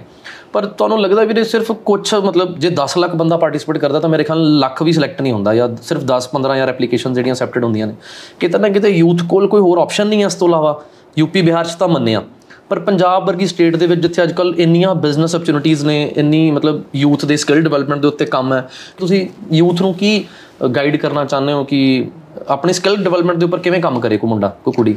ਦੇਖੋ ਮੈਂ ਯੂਥ ਨੂੰ ਇਹ ਕਹੂੰਗਾ ਚਲੋ ਠੀਕ ਹੈ ਸਰਕਾਰ ਦੀ ਵੀ ਰਿਸਪੌਂਸਿਬਿਲਟੀ ਹੁੰਦੀ ਹੈ ਕਿ ਨੌਕਰੀਆਂ ਦੇਣੀਆਂ ਰੋਜ਼ਗਾਰ ਦੇ ਸਾਧਨ ਪੈਦਾ ਕਰਨੇ ਹਨਾ। ਪਰ ਉਹਦੇ ਨਾਲ ਨਾਲ ਕਿਉਂਕਿ ਸਰਕਾਰੀ ਨੌਕਰੀਆਂ ਚਲੋ ਅਸੀਂ 30000 ਚਲੋ ਫਿਰ ਪੋਲੀਟੀਕਲ ਗੱਲ ਆ ਜੂਗੀ ਨਹੀਂ ਨਹੀਂ ਚਲੋ 30000 ਅਸੀਂ ਆ ਪਹਿਲੇ ਸਾਲ 'ਚ ਜਿਹੜੀਆਂ ਨੌਕਰੀਆਂ ਦਿੱਤੀਆਂ ਨੇ। ਪਰ ਸਰਕਾਰੀ ਤਾਂ ਹੋਰ ਵੱਧ ਤੋਂ ਵੱਧ 50000 ਹੋਰ ਖਾਲੀ ਹੋਊਗੀ। ਬਿਲਕੁਲ। ਉਹ ਦੇ ਦਾਂਗੇ। ਜਦੋਂ ਸਰਕਾਰੀ ਭਰ ਜਾਣਗੀਆਂ ਯੂਥ ਤਾਂ ਇੱਥੇ ਲੱਖਾਂ ਬੇਰੁਜ਼ਗਾਰ ਹੈ। ਸੋ ਇਹਦੇ ਲਈ ਹੱਲ ਇਹੀ ਆ ਅਸੀਂ ਚਲੋ ਇੱਥੇ ਇੰਡਸਟਰੀ ਲਿਆਉਣ ਦੀ ਵੀ ਪੰਜਾਬ 'ਚ ਕੋਸ਼ਿਸ਼ ਕਰ ਰਹੇ ਹਾਂ। ਪਰ ਅਸੀਂ ਇਹ ਕਹਿੰਦੇ ਆ ਕਿ ਅਸੀਂ ਨੌਕਰੀਆਂ ਲੈਣ ਵਾਲੇ ਨਾ ਨੌਕਰੀਆਂ ਦੇਣ ਵਾਲੇ ਬਣੀਏ ਹਨਾ? ਆਪਣਾ ਕੰਮ ਜਿਹੜਾ ਅਸੀਂ ਸ਼ੁਰੂ ਕਰੀਏ ਤੁਹਾਡੇ ਬੜੇ ਇਦਾਂ ਦੇ ਯੰਗਸਟਰ ਜਿਹੜੇ ਆ ਮਿਲ ਜਾਣਗੇ ਹਨਾ? ਮਨਦੀਪ ਕੌਰ ਟਾਂਗਰਾ ਹਨਾ? ਜਿਹੜੀ ਯੰਗ ਲੜਕੀ ਆ ਤੁਸੀਂ ਦੇਖੋ ਪਿੰਡ ਦੇ ਵਿੱਚ ਉਹਨਾਂ ਨੇ ਪਿੰਡ ਦੇ ਵਿੱਚ ਜਿਹੜਾ ਉਹਨਾਂ ਨੇ ਆਪਣਾ ਜਿਹੜਾ ਸਟਾਰਟਅਪ ਜਿਹੜਾ ਉਹ ਸ਼ੁਰੂ ਕੀਤਾ। ਜੇ ਮਨਦੀਪ ਕੌਰ ਕਰ ਸਕਦੀ ਆ ਹਨਾ? ਤਾਂ ਉਹ ਕਰ ਸਕਦੇ ਆ। ਤਾਂ ਹੋਰ ਵੀ ਜਿਹੜੇ ਸ਼ਹਿਰਾਂ 'ਚ ਰਹਿੰਦੇ ਉਹ ਵੀ ਕਰ ਸਕਦੇ ਆ ਪਿੰਡਾਂ 'ਚ ਰਹਿੰਦੇ। ਗੱਲ ਇਹ ਆ ਹਿੰਮਤ ਦੀ ਮਿਹਨਤ ਦੀ। ਜੇ ਤੁਸੀਂ ਇਹ ਹੀ ਸੋਚਿਆ ਵੀ ਨਹੀਂ ਜਾਂ ਮੈਂ ਨੌਕਰੀ ਕਰੂੰਗਾ ਮੈਂ ਨਹੀਂ ਮੈਂ ਬਾਹਰ ਜਾਊਂਗਾ ਹਨਾ? ਤਾਂ ਤੁਸੀਂ ਇੱਥੇ ਰਹਿ ਕੇ ਵੀ ਬੜਾ ਕੁਝ ਕਰ ਸਕਦੇ ਹੋ। ਜਿਹੜਾ ਬੰਦਾ ਟੈਲੈਂਟਡ ਹੈ ਜਿਹੜਾ ਮਿਹਨਤੀ ਹੈ ਉਹ ਕਿਤੇ ਵੀ ਜਿਹੜਾ ਕਾਮਯਾਬ ਹੈ ਉਹ ਹੋ ਸਕਦਾ ਹੈ ਹਨਾ?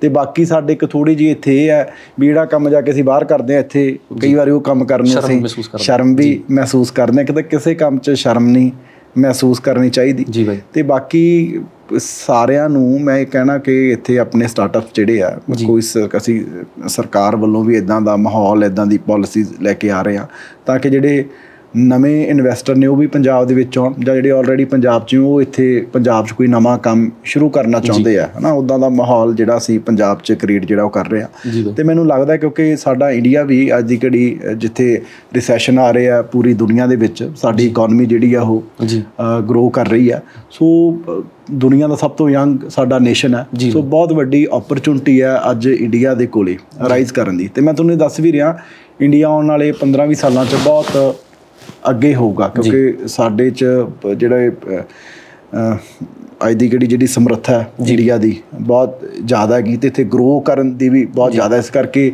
ਬੜੀਆਂ ਜਿਹੜੀਆਂ ਮਲਟੀਨੈਸ਼ਨਲ ਬਾਹਰਲੀਆਂ ਵੀ ਕੰਪਨੀ ਨੇ ਇਸ ਕਰਕੇ ਅੱਜ ਦੀ ਘੜੀ ਇੰਡੀਆ 'ਚ ਇਨਵੈਸਟਮੈਂਟ ਵੀ ਜਿਹੜੀ ਹੈ ਉਹ ਹੋ ਰਹੀ ਹੈ। ਜੀ। ਬਈ ਤੁਸੀਂ ਫਿਟਨੈਸ ਨੂੰ ਲੈ ਕੇ ਬਹੁਤ ਲੋਕਾਂ ਨੂੰ ਇਨਸਪਾਇਰ ਕੀਤਾ ਖਾਸ ਕਰ ਪੋਲੀਟੀਸ਼ੀਅਨਸ ਤਬਕੇ ਦੇ ਵਿੱਚ ਵੀ ਹੋ ਗਿਆ ਕਿ ਮੀਤ ਬਾਈ ਇਹ ਹੈ ਇੰਨਾ ਫਿਟ ਹੈ। ਅਸੀਂ ਵੀ ਦੇਖ ਕੇ ਜਿਮ ਸ਼ੁਰੂ ਕਰਤੇ ਰਨਿੰਗ ਸ਼ੁਰੂ ਕਰਤੀ। ਫਿਟਨੈਸ ਨੂੰ ਕਿੰਨਾ ਵੱਡਾ ਰੋਲ ਸਮਝਦੇ ਆਪਣੀ ਜ਼ਿੰਦਗੀ ਦੇ ਵਿੱਚ? ਬਹੁਤ ਵੱਡਾ ਰੋਲ ਹੈ। ਤੁਸੀਂ ਹਰ ਚੀਜ਼ ਦੇਖੋ ਜ਼ਿੰਦਗੀ 'ਚ ਬੰਦਾ ਹਰ ਚੀਜ਼ ਦਾ ਬੰਦਾ ਕਹਿ ਲੋ ਵੀ ਸਵਾਦ ਲੈਂਦਾ ਹਨਾ? ਬੰਦੇ ਨੂੰ ਇਹ ਹੁੰਦਾ ਵੀ ਯਾਰ ਮੇਰੇ ਕੋਲੇ ਆ ਮੈਂ ਇਸ ਮੁਕਾਮ ਤੇ ਪਹੁੰਚ ਜਾ। ਹਨਾ? ਵੀ ਆ ਚੀਜ਼ ਮੇਰੇ ਕੋਲੇ ਹੋਵੇ। ਬੜੇ ਬੰਦੇ ਨੂੰ ਹੋਗਾ ਵੀ ਆ ਗੱਡੀ ਮੇਰੇ ਕੋਲੇ ਹੋਵੇ ਆ ਘਰ ਮੇਰੇ ਕੋਲੇ ਹੋਵੇ। ਪਰ ਜੇ ਤੁਸੀਂ ਸਿਹਤਮੰਦ ਨਹੀਂ ਜੀ ਬਾਈ। ਤਾਂ ਸਭ ਕੁਝ ਤੁਹਾਨੂੰ ਕਿਸੇ ਚੀਜ਼ ਦਾ ਜਿਹੜਾ ਸਵਾਦ ਹੈ ਉਹ ਨਹੀਂ ਆ ਸਕਦਾ ਹਨਾ? ਕਿਉਂਕਿ ਪਰਮਾਤਮਾ ਨੇ ਤੁਹਾਨੂੰ ਮੈਨੂੰ ਲੱਗਦਾ ਨਾ ਸਵੇਰ ਉੱਠ ਕੇ ਪਹਿਲੀ ਗੱਲ ਦਾ ਤਾਂ ਇਸ ਗੱਲ ਦਾ ਕੋਈ ਅਮੀਰ ਹੈ ਕੋਈ ਗਰੀਬ ਹੈ ਇਸ ਗੱਲ ਦਾ ਧੰਨਵਾਦ ਕਰਨਾ ਚਾਹੀਦਾ ਕਿ ਪ੍ਰਮਾਤਮਾ ਨੇ ਹੱਥ ਸਹੀ ਸਲਾਮਤ ਦਿੱਤੇ ਆ ਅੱਖਾਂ ਦਿੱਤੀਆਂ ਨੇ ਸਾਰੇ ਅੰਗ ਦਿੱਤੇ ਆ ਪੈਰ ਦਿੱਤੇ ਆ ਚੱਲ ਫਿਰ ਸਕਦੇ ਹੋ ਅੱਖਾਂ ਦਿੱਤੀਆਂ ਸਾਰੀ ਦੁਨੀਆ ਨੂੰ ਤੁਸੀਂ ਜਿਹੜੀ ਕੁਦਰਤ ਹੈ ਉਹਦਾ ਤੁਸੀਂ ਦੇਖ ਸਕਦੇ ਹੋ ਉਹਦਾ ਆਨੰਦ ਮਾਣ ਸਕਦੇ ਹੋ। ਤੇ ਇੰਨਾ ਕੁਝ ਪ੍ਰਮਾਤਮਾ ਨੇ ਦਿੱਤਾ ਹੈ ਹਨਾ? ਤੇ ਉਹਨੂੰ ਸੁਰੱਖਿਅਤ ਰੱਖਣਾ ਉਹਦੀ ਸਰੀਰ ਦੀ ਸੇਵਾ ਕਰਨੀ ਇਹਦੀ ਪੂਜਾ ਕਰਨੀ ਇਹ ਫਿਰ ਮਨੁੱਖ ਦੀ ਜਿਹੜੀ ਹਿਊਮਨ ਦੀ ਹਰ ਇੱਕ ਦੀ ਰਿਸਪੌਂਸਿਬਿਲਟੀ ਹੈ। ਸੋ ਮੈਨੂੰ ਲੱਗਦਾ ਕਿ ਸਾਰਿਆਂ ਨੂੰ ਹੀ ਜਿਹੜਾ ਫਿਟਨੈਸ ਤੇ ਜਿਹੜਾ ਧਿਆਨ ਹੈ ਉਹ ਦੇਣਾ ਚਾਹੀਦਾ ਸੋ ਮੈਂ ਤਾਂ ਡੇਲੀ ਮੈਨੂੰ ਲੱਗਦਾ ਮੈਂ ਚਾਹੇ ਬੈਡਮਿੰਟਨ ਖੇਡਾਂ ਚਾਹੇ ਜਿਮ ਜਾਵਾਂ ਚਾਹੇ ਸਵੇਰ ਵਾਕ ਤੇ ਜਾਵਾਂ ਇੱਕ ਐਕਟੀਵਿਟੀ ਮੈਂ ਡੇਲੀ ਕਰਨੀ ਹੈ। ਜੇ। ਕਈ ਵਾਰ ਕਦੇ ਟਾਈਮ ਹੁੰਦਾ ਤਾਂ ਮੈਂ ਤਿੰਨੇ ਵੀ ਕਰ ਲੈਣਾ ਸਵੇਰ ਵਾਕ ਵੀ ਕਰਿਆ ਆਉਣਾ। ਲੇਕ ਤੇ। ਤੇ ਸ਼ਾਮ ਨੂੰ ਬੈਡਮਿੰਟਨ ਵੀ ਖੇਡ ਲੈਣਾ। ਤੇ ਉਸ ਤੋਂ ਬਾਅਦ ਕਈ ਵਾਰ ਜਿਮ ਵੀ ਜਿਹੜਾ ਉਹ ਜਾ। ਆਉਣਾ। ਤੇ ਮੈਂ ਨਵੇਂ ਜਿਹੜੇ ਯੂਥ ਹੈ ਬੱਚਿਆਂ ਨੂੰ ਉਹਨਾਂ ਨੂੰ ਕਹੂੰਗਾ। ਕਿਉਂਕਿ ਅੱਜ ਕੱਲ ਨਾ ਜਿੰਨੀ ਲਾਈਫ 'ਚ ਕੰਪੀਟੀਸ਼ਨ ਸਟਰਗਲ ਖਾਸ ਤੌਰ ਤੇ ਸਾਡਾ ਖਾਣਾ ਪੀਣਾ। ਹਾਂ ਸਟ੍ਰੈਸ ਵਧੀ ਜਾਂਦੀ ਹੈ। ਮਤਲਬ ਕਿ ਇਹ ਬੜਾ ਜ਼ਰੂਰੀ ਹੈ। ਜੀ। ਤੁਸੀਂ ਅੱਜ ਜਦੋਂ ਇਹ ਤੁਹਾਡੀ 18 ਸਾਲ ਹੈ 20 ਸਾਲ ਹੈ 25 ਸਾਲ ਹੈ ਤੁਸੀਂ ਅੱਜ ਜਿਮ ਨਹੀਂ ਜਾ ਸਕਦੇ। ਜੀ ਬਾਈ। ਤੁਸੀਂ ਅੱਜ 2 ਕਿਲੋਮੀਟਰ 5 ਕਿਲੋਮੀਟਰ ਦੌੜ ਨਹੀਂ ਸਕਦੇ। ਤਾਂ ਕੱਲ ਨੂੰ ਜਦੋਂ 40ਾਂ ਤੋਂ ਟੱਪ ਗਏ ਜੀ ਬਾਈ। ਬੋਝ ਜ਼ਿੰਦਗੀ ਦਾ ਪਰਿਵਾਰ ਦੀਆਂ ਜ਼ਿੰਮੇਵਾਰੀਆਂ ਨੌਕਰੀ ਦਾ ਸਟ੍ਰੈਸ ਕੰਮ ਦਾ ਸਟ੍ਰੈਸ ਤੁਹਾਡੇ ਤੇ ਪੈ ਗਿਆ ਤੇ ਡਾਕਟਰ ਨੇ ਵੀ ਕਹਿਤਾ ਵੀ ਭਾਈ ਆ ਹਾਈਪਰਟੈਂਸ਼ਨ ਦੀ ਗੋਲੀ ਹੈ ਆ ਡਾਇਬਟੀਜ਼ ਦੀ ਗੋਲੀ ਉਦੋਂ ਫਿਰ ਕਿਵੇਂ ਕਰੋ ਜੀ ਬਾਈ। ਵੀ ਤੁਸੀਂ ਅੱਜ ਹੀ ਆਪਣੇ ਆਪ ਨੂੰ ਮਤਲਬ ਕਿ ਜਿਹੜਾ ਤੁਸੀਂ ਫਿਟ ਕਰੋ ਐਕਸਰਸਾਈਜ਼ ਕਰੋ ਤਾਂ ਕਿ ਤੁਸੀਂ ਜਿਹੜਾ ਜ਼ਿੰਦਗੀ ਦਾ ਸੰਘਰਸ਼ ਹੈ ਜਿਹੜਾ ਉਹਦੇ ਵਿੱਚ ਵੀ ਕਾਮਯਾਬ ਹੋਵੋ। ਤੇ ਆਪ ਜੇ ਫਿਟ ਹੋਵੋਗੇ ਤਾਂ ਹੀ ਤੁਸੀਂ। ਕਿਸੇ ਦੀ ਮਦਦ ਕਰੋਗੇ ਤਾਂ ਹੀ ਆਪਣੇ ਜਿਹੜਾ ਪਰਿਵਾਰ ਨੂੰ ਜਿਹੜਾ ਤੁਸੀਂ ਸਾਂਭੋਗੇ। ਸੋ ਫਿਟਨੈਸ ਤਾਂ ਬੜੀ ਜ਼ਰੂਰੀ ਹੈ। ਇਸ ਨਾਲ ਫਿਟਨੈਸ ਦੇ ਨਾਲ ਇਹ ਵੀ ਹੈ ਕਿ ਜਿਹੜਾ ਤੁਹਾਡਾ ਆਪਦਾ ਖਰਚ ਬਿਮਾਰੀਆਂ ਠਮਾਰੇ ਤੇ ਵੀ ਘਟੂਗਾ। ਜੀ। ਸਰਕਾਰ ਦਾ ਵੀ ਜਿਹੜਾ ਹੈਲਥ ਤੇ ਲੱਗਦਾ। ਉਹ ਵੀ ਜਿਹੜਾ ਘਟੂਗਾ।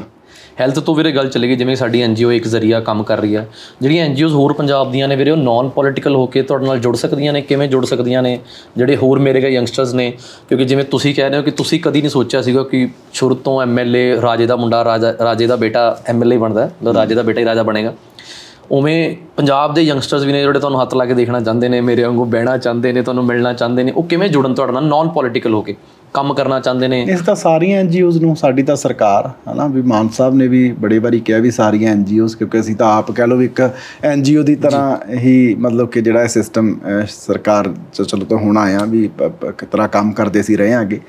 ਵੀ ਸਾਰੇ ਕਿਉਂਕਿ ਜਿਹੜੇ ਵਾਕਿਆ ਹੀ ਪੰਜਾਬ ਦਾ ਸੁਧਾਰ ਕਰਨਾ ਚਾਹੁੰਦੇ ਆ ਜਿਹੜੇ ਵਾਕਿਆ ਹੀ ਸੱਚੇ ਦਿਲੋਂ ਲੋਕਾਂ ਦੀ ਸੇਵਾ ਕਰਨੀ ਚਾਹੁੰਦੇ ਆ ਇਹ ਤਾਂ ਚਾਹੁੰਦੇ ਵੀ ਸਾਰਿਆਂ ਨੂੰ ਇੱਕ ਪਲੇਟਫਾਰਮ ਤੇ ਜਿਹੜਾ ਉਹ ਆਉਣਾ ਚਾਹੀਦਾ ਹੈ, ਹਨਾ।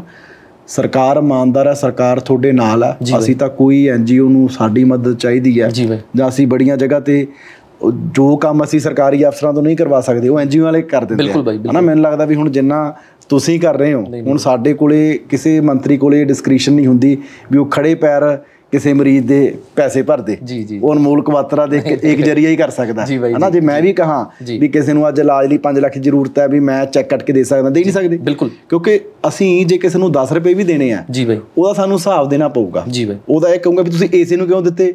ਫਲਾਣ ਨੂੰ ਕਿਉਂ ਨਹੀਂ ਦਿੱਤੇ? ਹਨਾ? ਉਹਦਾ ਕਿਉਂਕਿ ਕੱਲ ਨੂੰ ਉਹਦੇ ਤੇ ਇਨਕੁਆਇਰੀਜ਼ ਬੈਠਦੀਆਂ ਬੜਾ ਕੁਝ ਹੈ। ਜੀ। 10 ਰੁਪਏ ਦਾ ਕੰਮ ਵੀ ਕਰਾਉਣਾ ਉਹਦੇ ਸਾਨੂੰ ਟੈਂਡਰ ਲਵਾਉਣਾ ਪੈਂਦਾ ਬਿਲਕੁਲ। ਹਨਾ? ਬਿਲਕੁਲ। ਸੋ ਸਰਕਾਰੀ ਸਿਸਟਮ 'ਚ ਬੜੀਆਂ ਕਈ ਆਮ ਜਿਹੜੇ ਬੰਦਿਆਂ ਨੂੰ ਨਹੀਂ ਪਤਾ ਹੁੰਦੇ ਤੁਹਾਨੂੰ ਸਿਸਟਮ 'ਚ ਬੈਠ ਕੇ ਪਤਾ ਲੱਗਦਾ ਵੀ ਬੜੀਆਂ ਮੁਸ਼ਕਲਾਂ ਹੁੰਦੀਆਂ ਪਰ ਐਨਜੀਓਜ਼ ਨੇ ਜਿਹੜੀਆਂ ਆਪਣੇ ਲੈਵਲ ਤੇ ਬੜਾ ਬਿਹਤਰ ਕਰ ਸਕਦੀਆਂ। ਸਾਡੇ ਮੇਰੇ ਕੋਲ ਜਿਵੇਂ ਸਪੋਰਟਸ ਡਿਪਾਰਟਮੈਂਟ ਹੈ এনवायरमेंट ਡਿਪਾਰਟਮੈਂਟ ਹੈ। ਅਸੀਂ এনवायरमेंट ਵਾਲੀ ਐਨਜੀਓਜ਼ ਨਾਲ ਵੀ ਮਿਲ ਕੇ ਕੰਮ ਕਰ ਰਹੇ ਹਾਂ।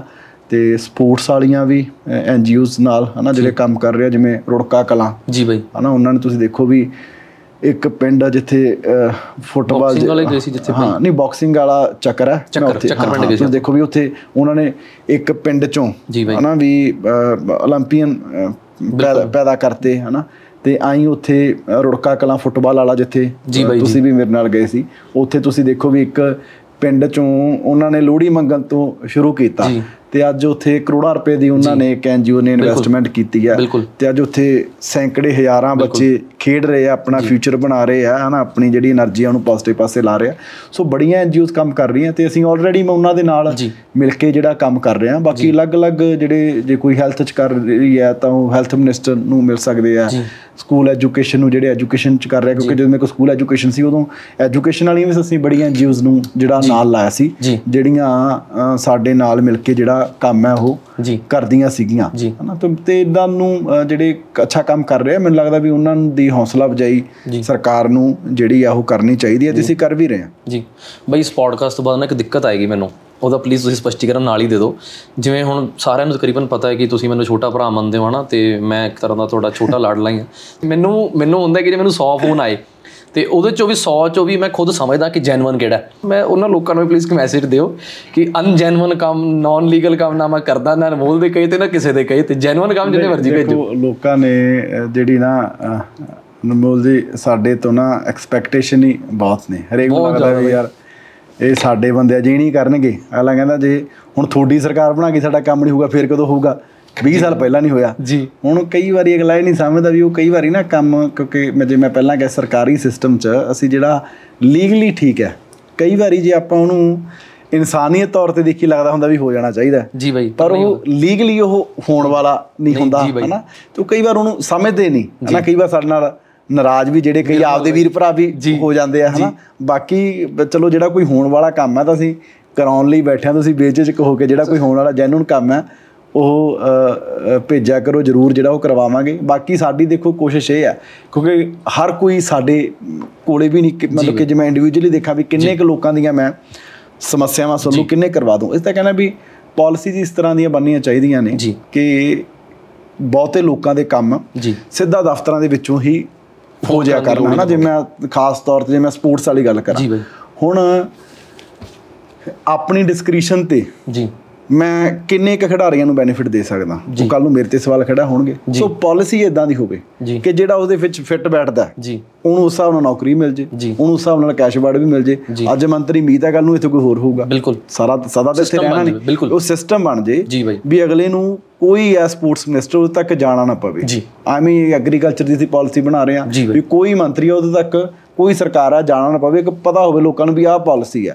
ਇਹਦੇ ਵਿੱਚ ਅਸੀਂ ਫਾਲ ਕਰਦੇ ਆ ਸੋ ਕਿਉਂਕਿ ਇਹ ਸਰਕਾਰ ਬਹੁਤ ਵੱਡੀ ਚੀਜ਼ ਹੁੰਦੀ ਹੈ ਇਹਨੂੰ ਵੀ ਐ ਇੱਕੋ ਲੱਖ ਤਾਂ ਸਾਲ ਦੋ ਸਾਲ ਚ ਤਾਂ ਇਹਨੂੰ ਇਹ ਨਹੀਂ ਵੀ ਐਂ, ਸਿੱਧਾ ਕੀਤਾ ਨਹੀਂ ਜਾ ਸਕਦਾ। ਵੀ ਇਹ ਹੈ ਵੀ ਅਸੀਂ ਲੱਗੇ ਹੋਏ ਆ ਵੱਡੀ ਗੱਲ ਇਹ ਹੈ ਵੀ ਇੰਟੈਂਸ਼ਨ ਸਾਡੀ ਇਹੀ ਹੈ। ਕਿ ਵੀ ਪੰਜਾਬ ਲਈ ਚੰਗਾ ਕਰ ਸਕੀਏ। ਲੋਕਾਂ ਨੇ ਬਹੁਤ ਵਿਸ਼ਵਾਸ ਕੀਤਾ ਹੈਗਾ। ਵੀ ਇਮਾਨਦਾਰੀ ਦੇ ਰਸਤੇ ਚੱਲੀ ਤੇ ਲੋਕਾਂ ਦਾ ਵਿਸ਼ਵਾਸ ਨਾ ਟੁੱਟੇ ਵੀਰੇ ਜੇ ਸਾਰਾ ਕੰਮ ਆਟੋਮੈਟਿਕ ਹੋ ਗਿਆ ਜਿਵੇਂ ਤੁਸੀਂ ਕਹਿ ਰਹੇ ਹੋ ਕਿ ਮੰਤਰੀਆਂ ਕੋਲ ਆਉਣ ਦੀ ਲੋੜ ਨਾ ਪਵੇ ਫਿਰ ਤਾਂ ਤੁਸੀਂ ਕਰਪਸ਼ਨ ਇਸ ਆਉਣ ਵਾਲੇ ਟਾਈਮ ਦੇ ਵਿੱਚ ਤਾਂ ਫਿਰ ਹੋਣ ਦਾ ਕੋਈ ਤੁਸੀਂ ਲੂਪੋਲ ਹੀ ਨਹੀਂ ਛੱਡ ਰਹੇ ਕਿਉਂਕਿ ਜੇ ਲੋਕ ਕੰਮ ਕਹਿਣ ਆਣਗੇ ਨਹੀਂ ਤੇ ਕਿਵੇਂ ਚੱਲੇਗੀ ਸਰਕਾਰ? ਫਿਰ ਕਿੱਦਾਂ ਹੋਏਗਾ? ਜੇ ਸਾਰਾ ਆਟੋਮੈਟਿਕ ਸਿਸਟਮ ਬਣ ਗਿਆ ਕਿ ਤੁਹਾਡੇ ਘਰਾਂ 'ਚ ਹੀ ਸਾਰੇ ਕੰਮ ਹੋ ਰਹੇ ਨੇ ਫਿਰ ਵੀ ਚੱਲੇਗੀ ਸਰਕਾਰ? ਦੇਖੋ ਬਾਹਰ ਸਰਕਾਰਾਂ ਚੱਲਦੀਆਂ ਹੀ ਨੇ। ਹਨਾ ਉੱਥੇ ਵੀ ਮੈਨੂੰ ਲੱਗਦਾ ਕਿ ਬਹੁਤੇ ਲੋਕਾਂ ਨੂੰ ਉੱਥੇ ਇਹ ਨਹੀਂ ਪਤਾ ਹੋਣਾ ਵੀ ਸਾਡਾ ਕਾਉਂਸਲਰ ਕੌਣ ਹੈ ਸਾਡਾ ਐਮਐਲਏ ਕੌਣ ਹੈ ਸਾਡਾ ਐਮਪੀ ਕੌਣ ਹੈ ਕਿਉਂਕਿ ਉਹਨਾਂ ਨੂੰ ਤਾਂ ਕਦੇ ਕੰਮ ਹੀ ਨਹੀਂ ਪਿਆ। ਅਸੀਂ ਉਸ ਦੌਰ ਤੋਂ ਹਜੇ ਬਹੁਤ ਦੂਰ ਆ। ਜੀ। ਪਰ ਅਸੀਂ ਉਸ ਪਾਸੇ ਨੂੰ ਕਦਮ ਜਿਹੜੇ ਆ ਉਹ ਪੁੱਟ ਰਹੇ ਆ। ਹਨਾ ਮੈਂ ਅੱਗੇ ਇੱਕ ਵਾਰੀ ਮੈਂ ਵਿਧਾਨ ਸਭਾ 'ਚ ਵੀ ਇਹ ਗੱਲ ਕਹੀ ਸੀ ਉਹ ਕਹਿੰਦੇ ਕੁਝ ਨਹੀਂ ਹੋਇਆ। ਮੈਂ ਖੈਰ ਹੁਣ ਚੰਡੀਗੜ੍ਹੋਂ ਜਾਣਾ ਲੁਧਿਆਣੇ ਆ। ਜੀ। ਹਨਾ? ਜੀ। ਅਸੀਂ ਘੱਟੋ ਘੱਟ ਗੱਡੀ ਦਾ ਮੂੰਹ ਤਾਂ ਲੁਧਿਆਣੇ ਵੱਲ ਕਰ ਲਿਆ ਸਹੀ ਇਹਦਾ ਮੂੰਹ ਦਿੱਲੀ ਵੱਲ ਕਰੀ ਬੈਠੀ ਸੀ। ਗੱਲ ਹੈ ਸਹੀ ਗੱਲ ਹੈ। ਉਹ ਪਹਿਲਾਂ ਨੇ ਉਧਰ ਉਧਰ ਨੂੰ ਭਜਾ ਰਹੇ ਸੀ। ਜੀ ਬਾਈ, ਜੀ। ਅਸੀਂ ਮੂੰਹ ਤਾਂ ਲੁਧਿਆਣੇ ਵੱਲ ਕੀਤਾ ਉੱਥੇ ਕਦੇ ਨਾ ਕਦੇ। ਹਨਾ ਪਹੁੰਚ ਜਾਾਂਗੇ। ਜੀ। ਹਨਾ ਤੇ ਗੱਲ ਉਹੀ ਹੈ ਇਹ ਚਲੋ ਉੱਥੋਂ ਤੱਕ ਪਹੁੰਚਣ ਨੂੰ ਹਜੇ ਬਹੁਤ ਸਮਾਂ ਲੱਗੂਗਾ ਪਰ ਅਸੀਂ ਉਵੇਂ ਜਿਵੇਂ ਹੋਮ ਸਟੈਪ ਡਿਲੀਵਰੀ ਅਸੀਂ ਕਰ ਰਹੇ ਹਾਂ ਵੀ ਕਿਸੇ ਨੂੰ ਕਿਸੇ ਨੇ ਆਧਾਰ ਕਾਰਡ ਬਣਾਉਣਾ ਹੈ ਰਾਸ਼ਨ ਕਾਰਡ ਬਣਾਉਣਾ ਹੈ ਡਰਾਈਵਿੰਗ ਲਾਇਸੈਂਸ ਬਣਾਉਣਾ ਹੈ, ਤੁਹਾਡਾ ਘਰੇ ਬੈਠੇ ਦਾ ਬਣੇ। ਇਹ ਅਗਲਾ ਸਾਡਾ ਗਵਰਨੈਂਸ ਰਿਫਾਰਮ ਡਿਪਾਰਟਮੈਂਟ ਕਰ ਰਿਹਾ। ਸੋ ਇੱਕ ਇੱਕ ਕਰਕੇ ਉਹਦੇ ਵੱਲ ਚੱਲ ਰਹੇ ਹਾਂ। ਬਾਕੀ ਜਿਹੜਾ ਕਈ ਗੱਲਾਂ ਇਦਾਂ ਦੀ ਹੁੰਦੀਆਂ ਜਿਵੇਂ ਕਰਪਸ਼ਨ। ਹਨਾ ਜਿਵੇਂ ਇਹ ਦੇਖੋ ਕੋਈ ਚਾਹੇ ਕ੍ਰਾਈਮ ਹੈ ਕਰਪਸ਼ਨ ਹੈ ਇਹ ਸਮਾਜ ਮੈਂ ਨਹੀਂ ਕਹਿੰਦਾ ਕਿ ਬਿਲਕੁਲ ਕਿਸੇ ਵੀ ਦੇਸ਼ 'ਚ ਕਦੇ ਜ਼ੀਰੋ ਹੋ ਸਕਦਾ। ਜੀ। ਇਹ ਸਾਰੇ ਕਿਤੇ ਕਿਤੇ ਘੱਟ ਹੈ ਕਿਤੇ ਵਾਧਾ ਹੁੰਦਾ ਪਰ ਸਰਕਾਰ ਦੀ ਰਿਸਪੌਂਸਿਬਿਲਟੀ ਸਰਕਾਰ ਦਾ ਫੇਲਿਅਰ ਉੱਥੇ ਹੈ ਜਿੱਥੇ ਸਰਕਾਰ ਕਰਨ ਵਾਲੇ ਤੇ ਸਰਕਾਰ ਨੂੰ ਪਤਾ ਲੱਗ ਜੇ ਸ਼ਿਕਾਇਤ ਆ ਜੇ ਉਹ ਤੇ ਕਾਰਵਾਈ ਨਾ ਕਰੇ। ਜੀ।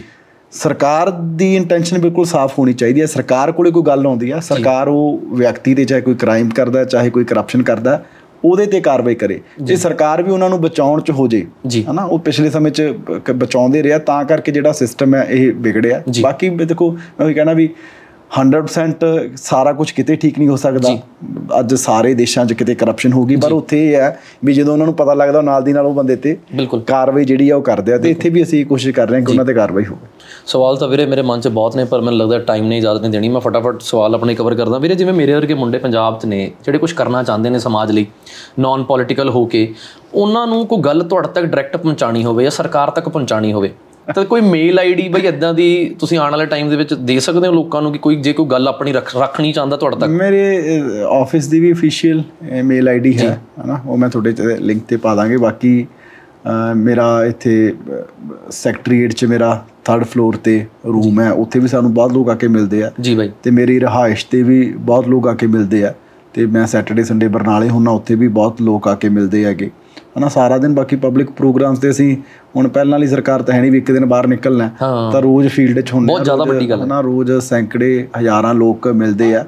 ਬਾਕੀ ਸਾਰੇ ਜ਼ਿਲ੍ਹਿਆਂ 'ਚ ਜਾਂਦੇ ਰਹਿੰਦੇ ਉੱਥੇ ਹੀ ਬੜੇ ਲੋਕ ਮਿਲਦੇ ਆ। ਤੇ ਜਦੋਂ ਵੀ ਕੋਈ ਮਿਲਦਾ ਤੇ ਸਾਨੂੰ ਕਿਉਂਕਿ ਮੈਂ ਹਮੇਸ਼ਾ ਕਿਤੇ ਵੀ ਜਾਣਾ ਇਹ ਸੋਚ ਕੇ ਜਾਣਾ ਵੀ ਨਵਾਂ ਕੁਝ ਸਿੱਖਣ ਨੂੰ ਮਿਲੂਗਾ। ਜੇ। ਮੈਂ ਕਦੇ ਸਕੂਲ 'ਚ ਜਾਣਾ ਉੱਥੇ ਮੈਨੂੰ ਲੱਗਦਾ ਬੱਚਿਆਂ ਨੂੰ ਕੋਈ ਨਵੀਂ ਚੀਜ਼ ਸਿੱਖ ਕੇ ਆਇਆ। ਜੀ ਜੀ। ਜੀ ਜੇ ਗਰਾਊਂਡ 'ਚ ਜਾਣਾ ਉੱਥੋਂ ਵੀ ਲੱਗਦਾ ਮੈਨੂੰ ਲੱਗਦਾ ਬੱਚਿਆਂ ਤੋਂ ਮੈਂ ਕੋਈ ਕੋਚਸ ਤੋਂ ਨਵੀਂ ਚੀਜ਼ ਸਿੱਖ ਕੇ ਆਇਆ ਹਨਾ? ਤੇ ਕਿਉਂਕਿ ਸਾਨੂੰ ਉਸ ਦਾ ਨਵੇਂ ਆ ਅਸੀਂ ਮੈਂ ਨਹੀਂ ਕਹਿੰਦਾ ਕਿ ਮੈਂ ਬਹੁਤ ਸਿਆਣਾ। ਨਾ ਸਾਡੇ ਜਿਹੜੇ ਦੂਸਰੇ ਲੀਡਰ ਨੇ ਅਸੀਂ ਬਹੁਤ ਸਿਆਣੇ ਆ। ਅਸੀਂ ਲੋਕਾਂ ਤੋਂ ਹੀ ਸਿੱਖਣਾ। ਹਨਾ ਜਿਹੜੇ ਇਹਨਾਂ ਦਾ ਐਕਸਪੀਰੀਅੰਸ ਹੈ ਜਿਨ੍ਹਾਂ ਨੂੰ ਸਮੱਸਿਆਵਾਂ ਦਾ ਪਤਾ ਉਹਨਾਂ ਨੂੰ ਹੱਲ ਦਾ ਪਤਾ। ਸੋ ਅਸੀਂ ਕਿਤੇ ਵੀ ਜਾਂਦੇ ਆ ਹਰ ਕੋਈ ਜਿਹੜਾ ਕੋਈ ਸਾਨੂੰ ਸਮੱਸਿਆ ਦੱਸਦਾ ਤੇ ਉਹਦੇ ਵਿੱਚ ਕਿਤੇ ਨਾ ਕਿਤੇ ਉਹਦਾ ਹੱਲ ਵੀ ਜਿਹੜਾ ਉਹ ਪਿਆ ਹੁੰਦਾ। ਤੇ ਮੈਨੂੰ ਲੱਗਦਾ ਅੱਜ ਮੈਂ ਤੁਹਾਡੀ ਇੰਟਰਵਿਊ 'ਚ ਵੀ ਬੜੀਆਂ ਚੀਜ਼ਾਂ ਨਵੀਆਂ ਸਿੱਖੀਆਂ ਹੋਣਗੀਆਂ। ਕਿਤੇ ਵੀ ਜਾਣਾ ਰੋਜ਼ ਕਿਉਂਕਿ ਇਨਸਾਨ ਰੋਜ਼ ਨਵੀਆਂ ਚੀਜ਼ਾਂ ਸਿੱਖਦਾ। ਤੇ ਸਿੱਖਦੇ ਹੀ ਰਹਿਣਾ ਚਾਹੀਦਾ ਤੇ ਹੋਰ ਵੀ ਸਾਨੂੰ ਜਿਹੜਾ ਕੋਈ ਸਿਖਾਉਣ ਲਈ ਆਉਣਗੇ ਵੈਲਕਮ ਹੈ ਸਿੱਖਾਂਗੇ ਤੇ ਉਹਨੂੰ ਇੰਪਲੀਮੈਂਟ ਕਰਾਂਗੇ। ਬਹੁਤ ਵੱਡੀਆਂ ਗੱਲਾਂ ਕਰ ਰਹੇ ਹੋ ਬਾਈ ਤੁਸੀਂ ਮੈਨੂੰ ਲੱਗਦਾ ਲਿਸਨਰਸ ਪੂਰਾ ਇੰਜੋਏ ਕਰ ਰਹੇ ਹੋਣਗੇ ਜੇ ਉਹਨਾਂ ਨੂੰ ਅੱਜ ਤੱਕ ਮੀਤ ਬਾਈ ਬਾਰੇ ਇਦਾਂ ਦੀਆਂ ਗੱਲਾਂ ਨਹੀਂ ਪਤਾ ਤੇ ਪਤਾ ਲੱਗਣਗੀਆਂ ਤੇ ਕੁਝ ਸਿੱਖਣਗੇ। ਸਿੱਖਣ ਤੋਂ ਬਾਈ ਮੈਨੂੰ ਗੱਲ ਪਤਾ ਲੱਗੀ ਕਿ ਜਿਵੇਂ ਕੀ ਕਹਿ ਰਹੇ ਹੋ?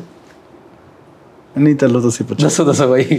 ਦੱਸੋ ਦੱਸੋ। ਨਹੀਂ ਮੈਂ ਉਹੀ ਹੈ ਕਿਉਂਕਿ ਅੱਜ ਆਪਣੀ ਨਾਨ ਪੋਲੀਟੀਕਲ ਇੰਟਰਵਿਊ ਹੈ ਮੈਂ ਨਾ ਇੱਕ ਲਿਸਨਰ ਨੂੰ ਇਹ ਜ਼ਰੂਰ ਕਹਿਣਾ ਚਾਹੂੰਗਾ ਵੀ ਕਈ ਵਾਰੀ ਲੀਡਰਸ ਨੂੰ ਜਿਵੇਂ ਅਸੀਂ ਸਟੇਜ ਤੋਂ ਬੋਲਦੇ ਆ ਜਾਂ ਕੋਈ ਬੰਦਾ ਜਿਵੇਂ ਅਨਮੋਲ ਹੁਣ ਉੱਥੇ ਆਪਣੀ ਸੇਵਾ ਕਰਦਾ ਹੈਗਾ ਹਨਾ? ਜੀ।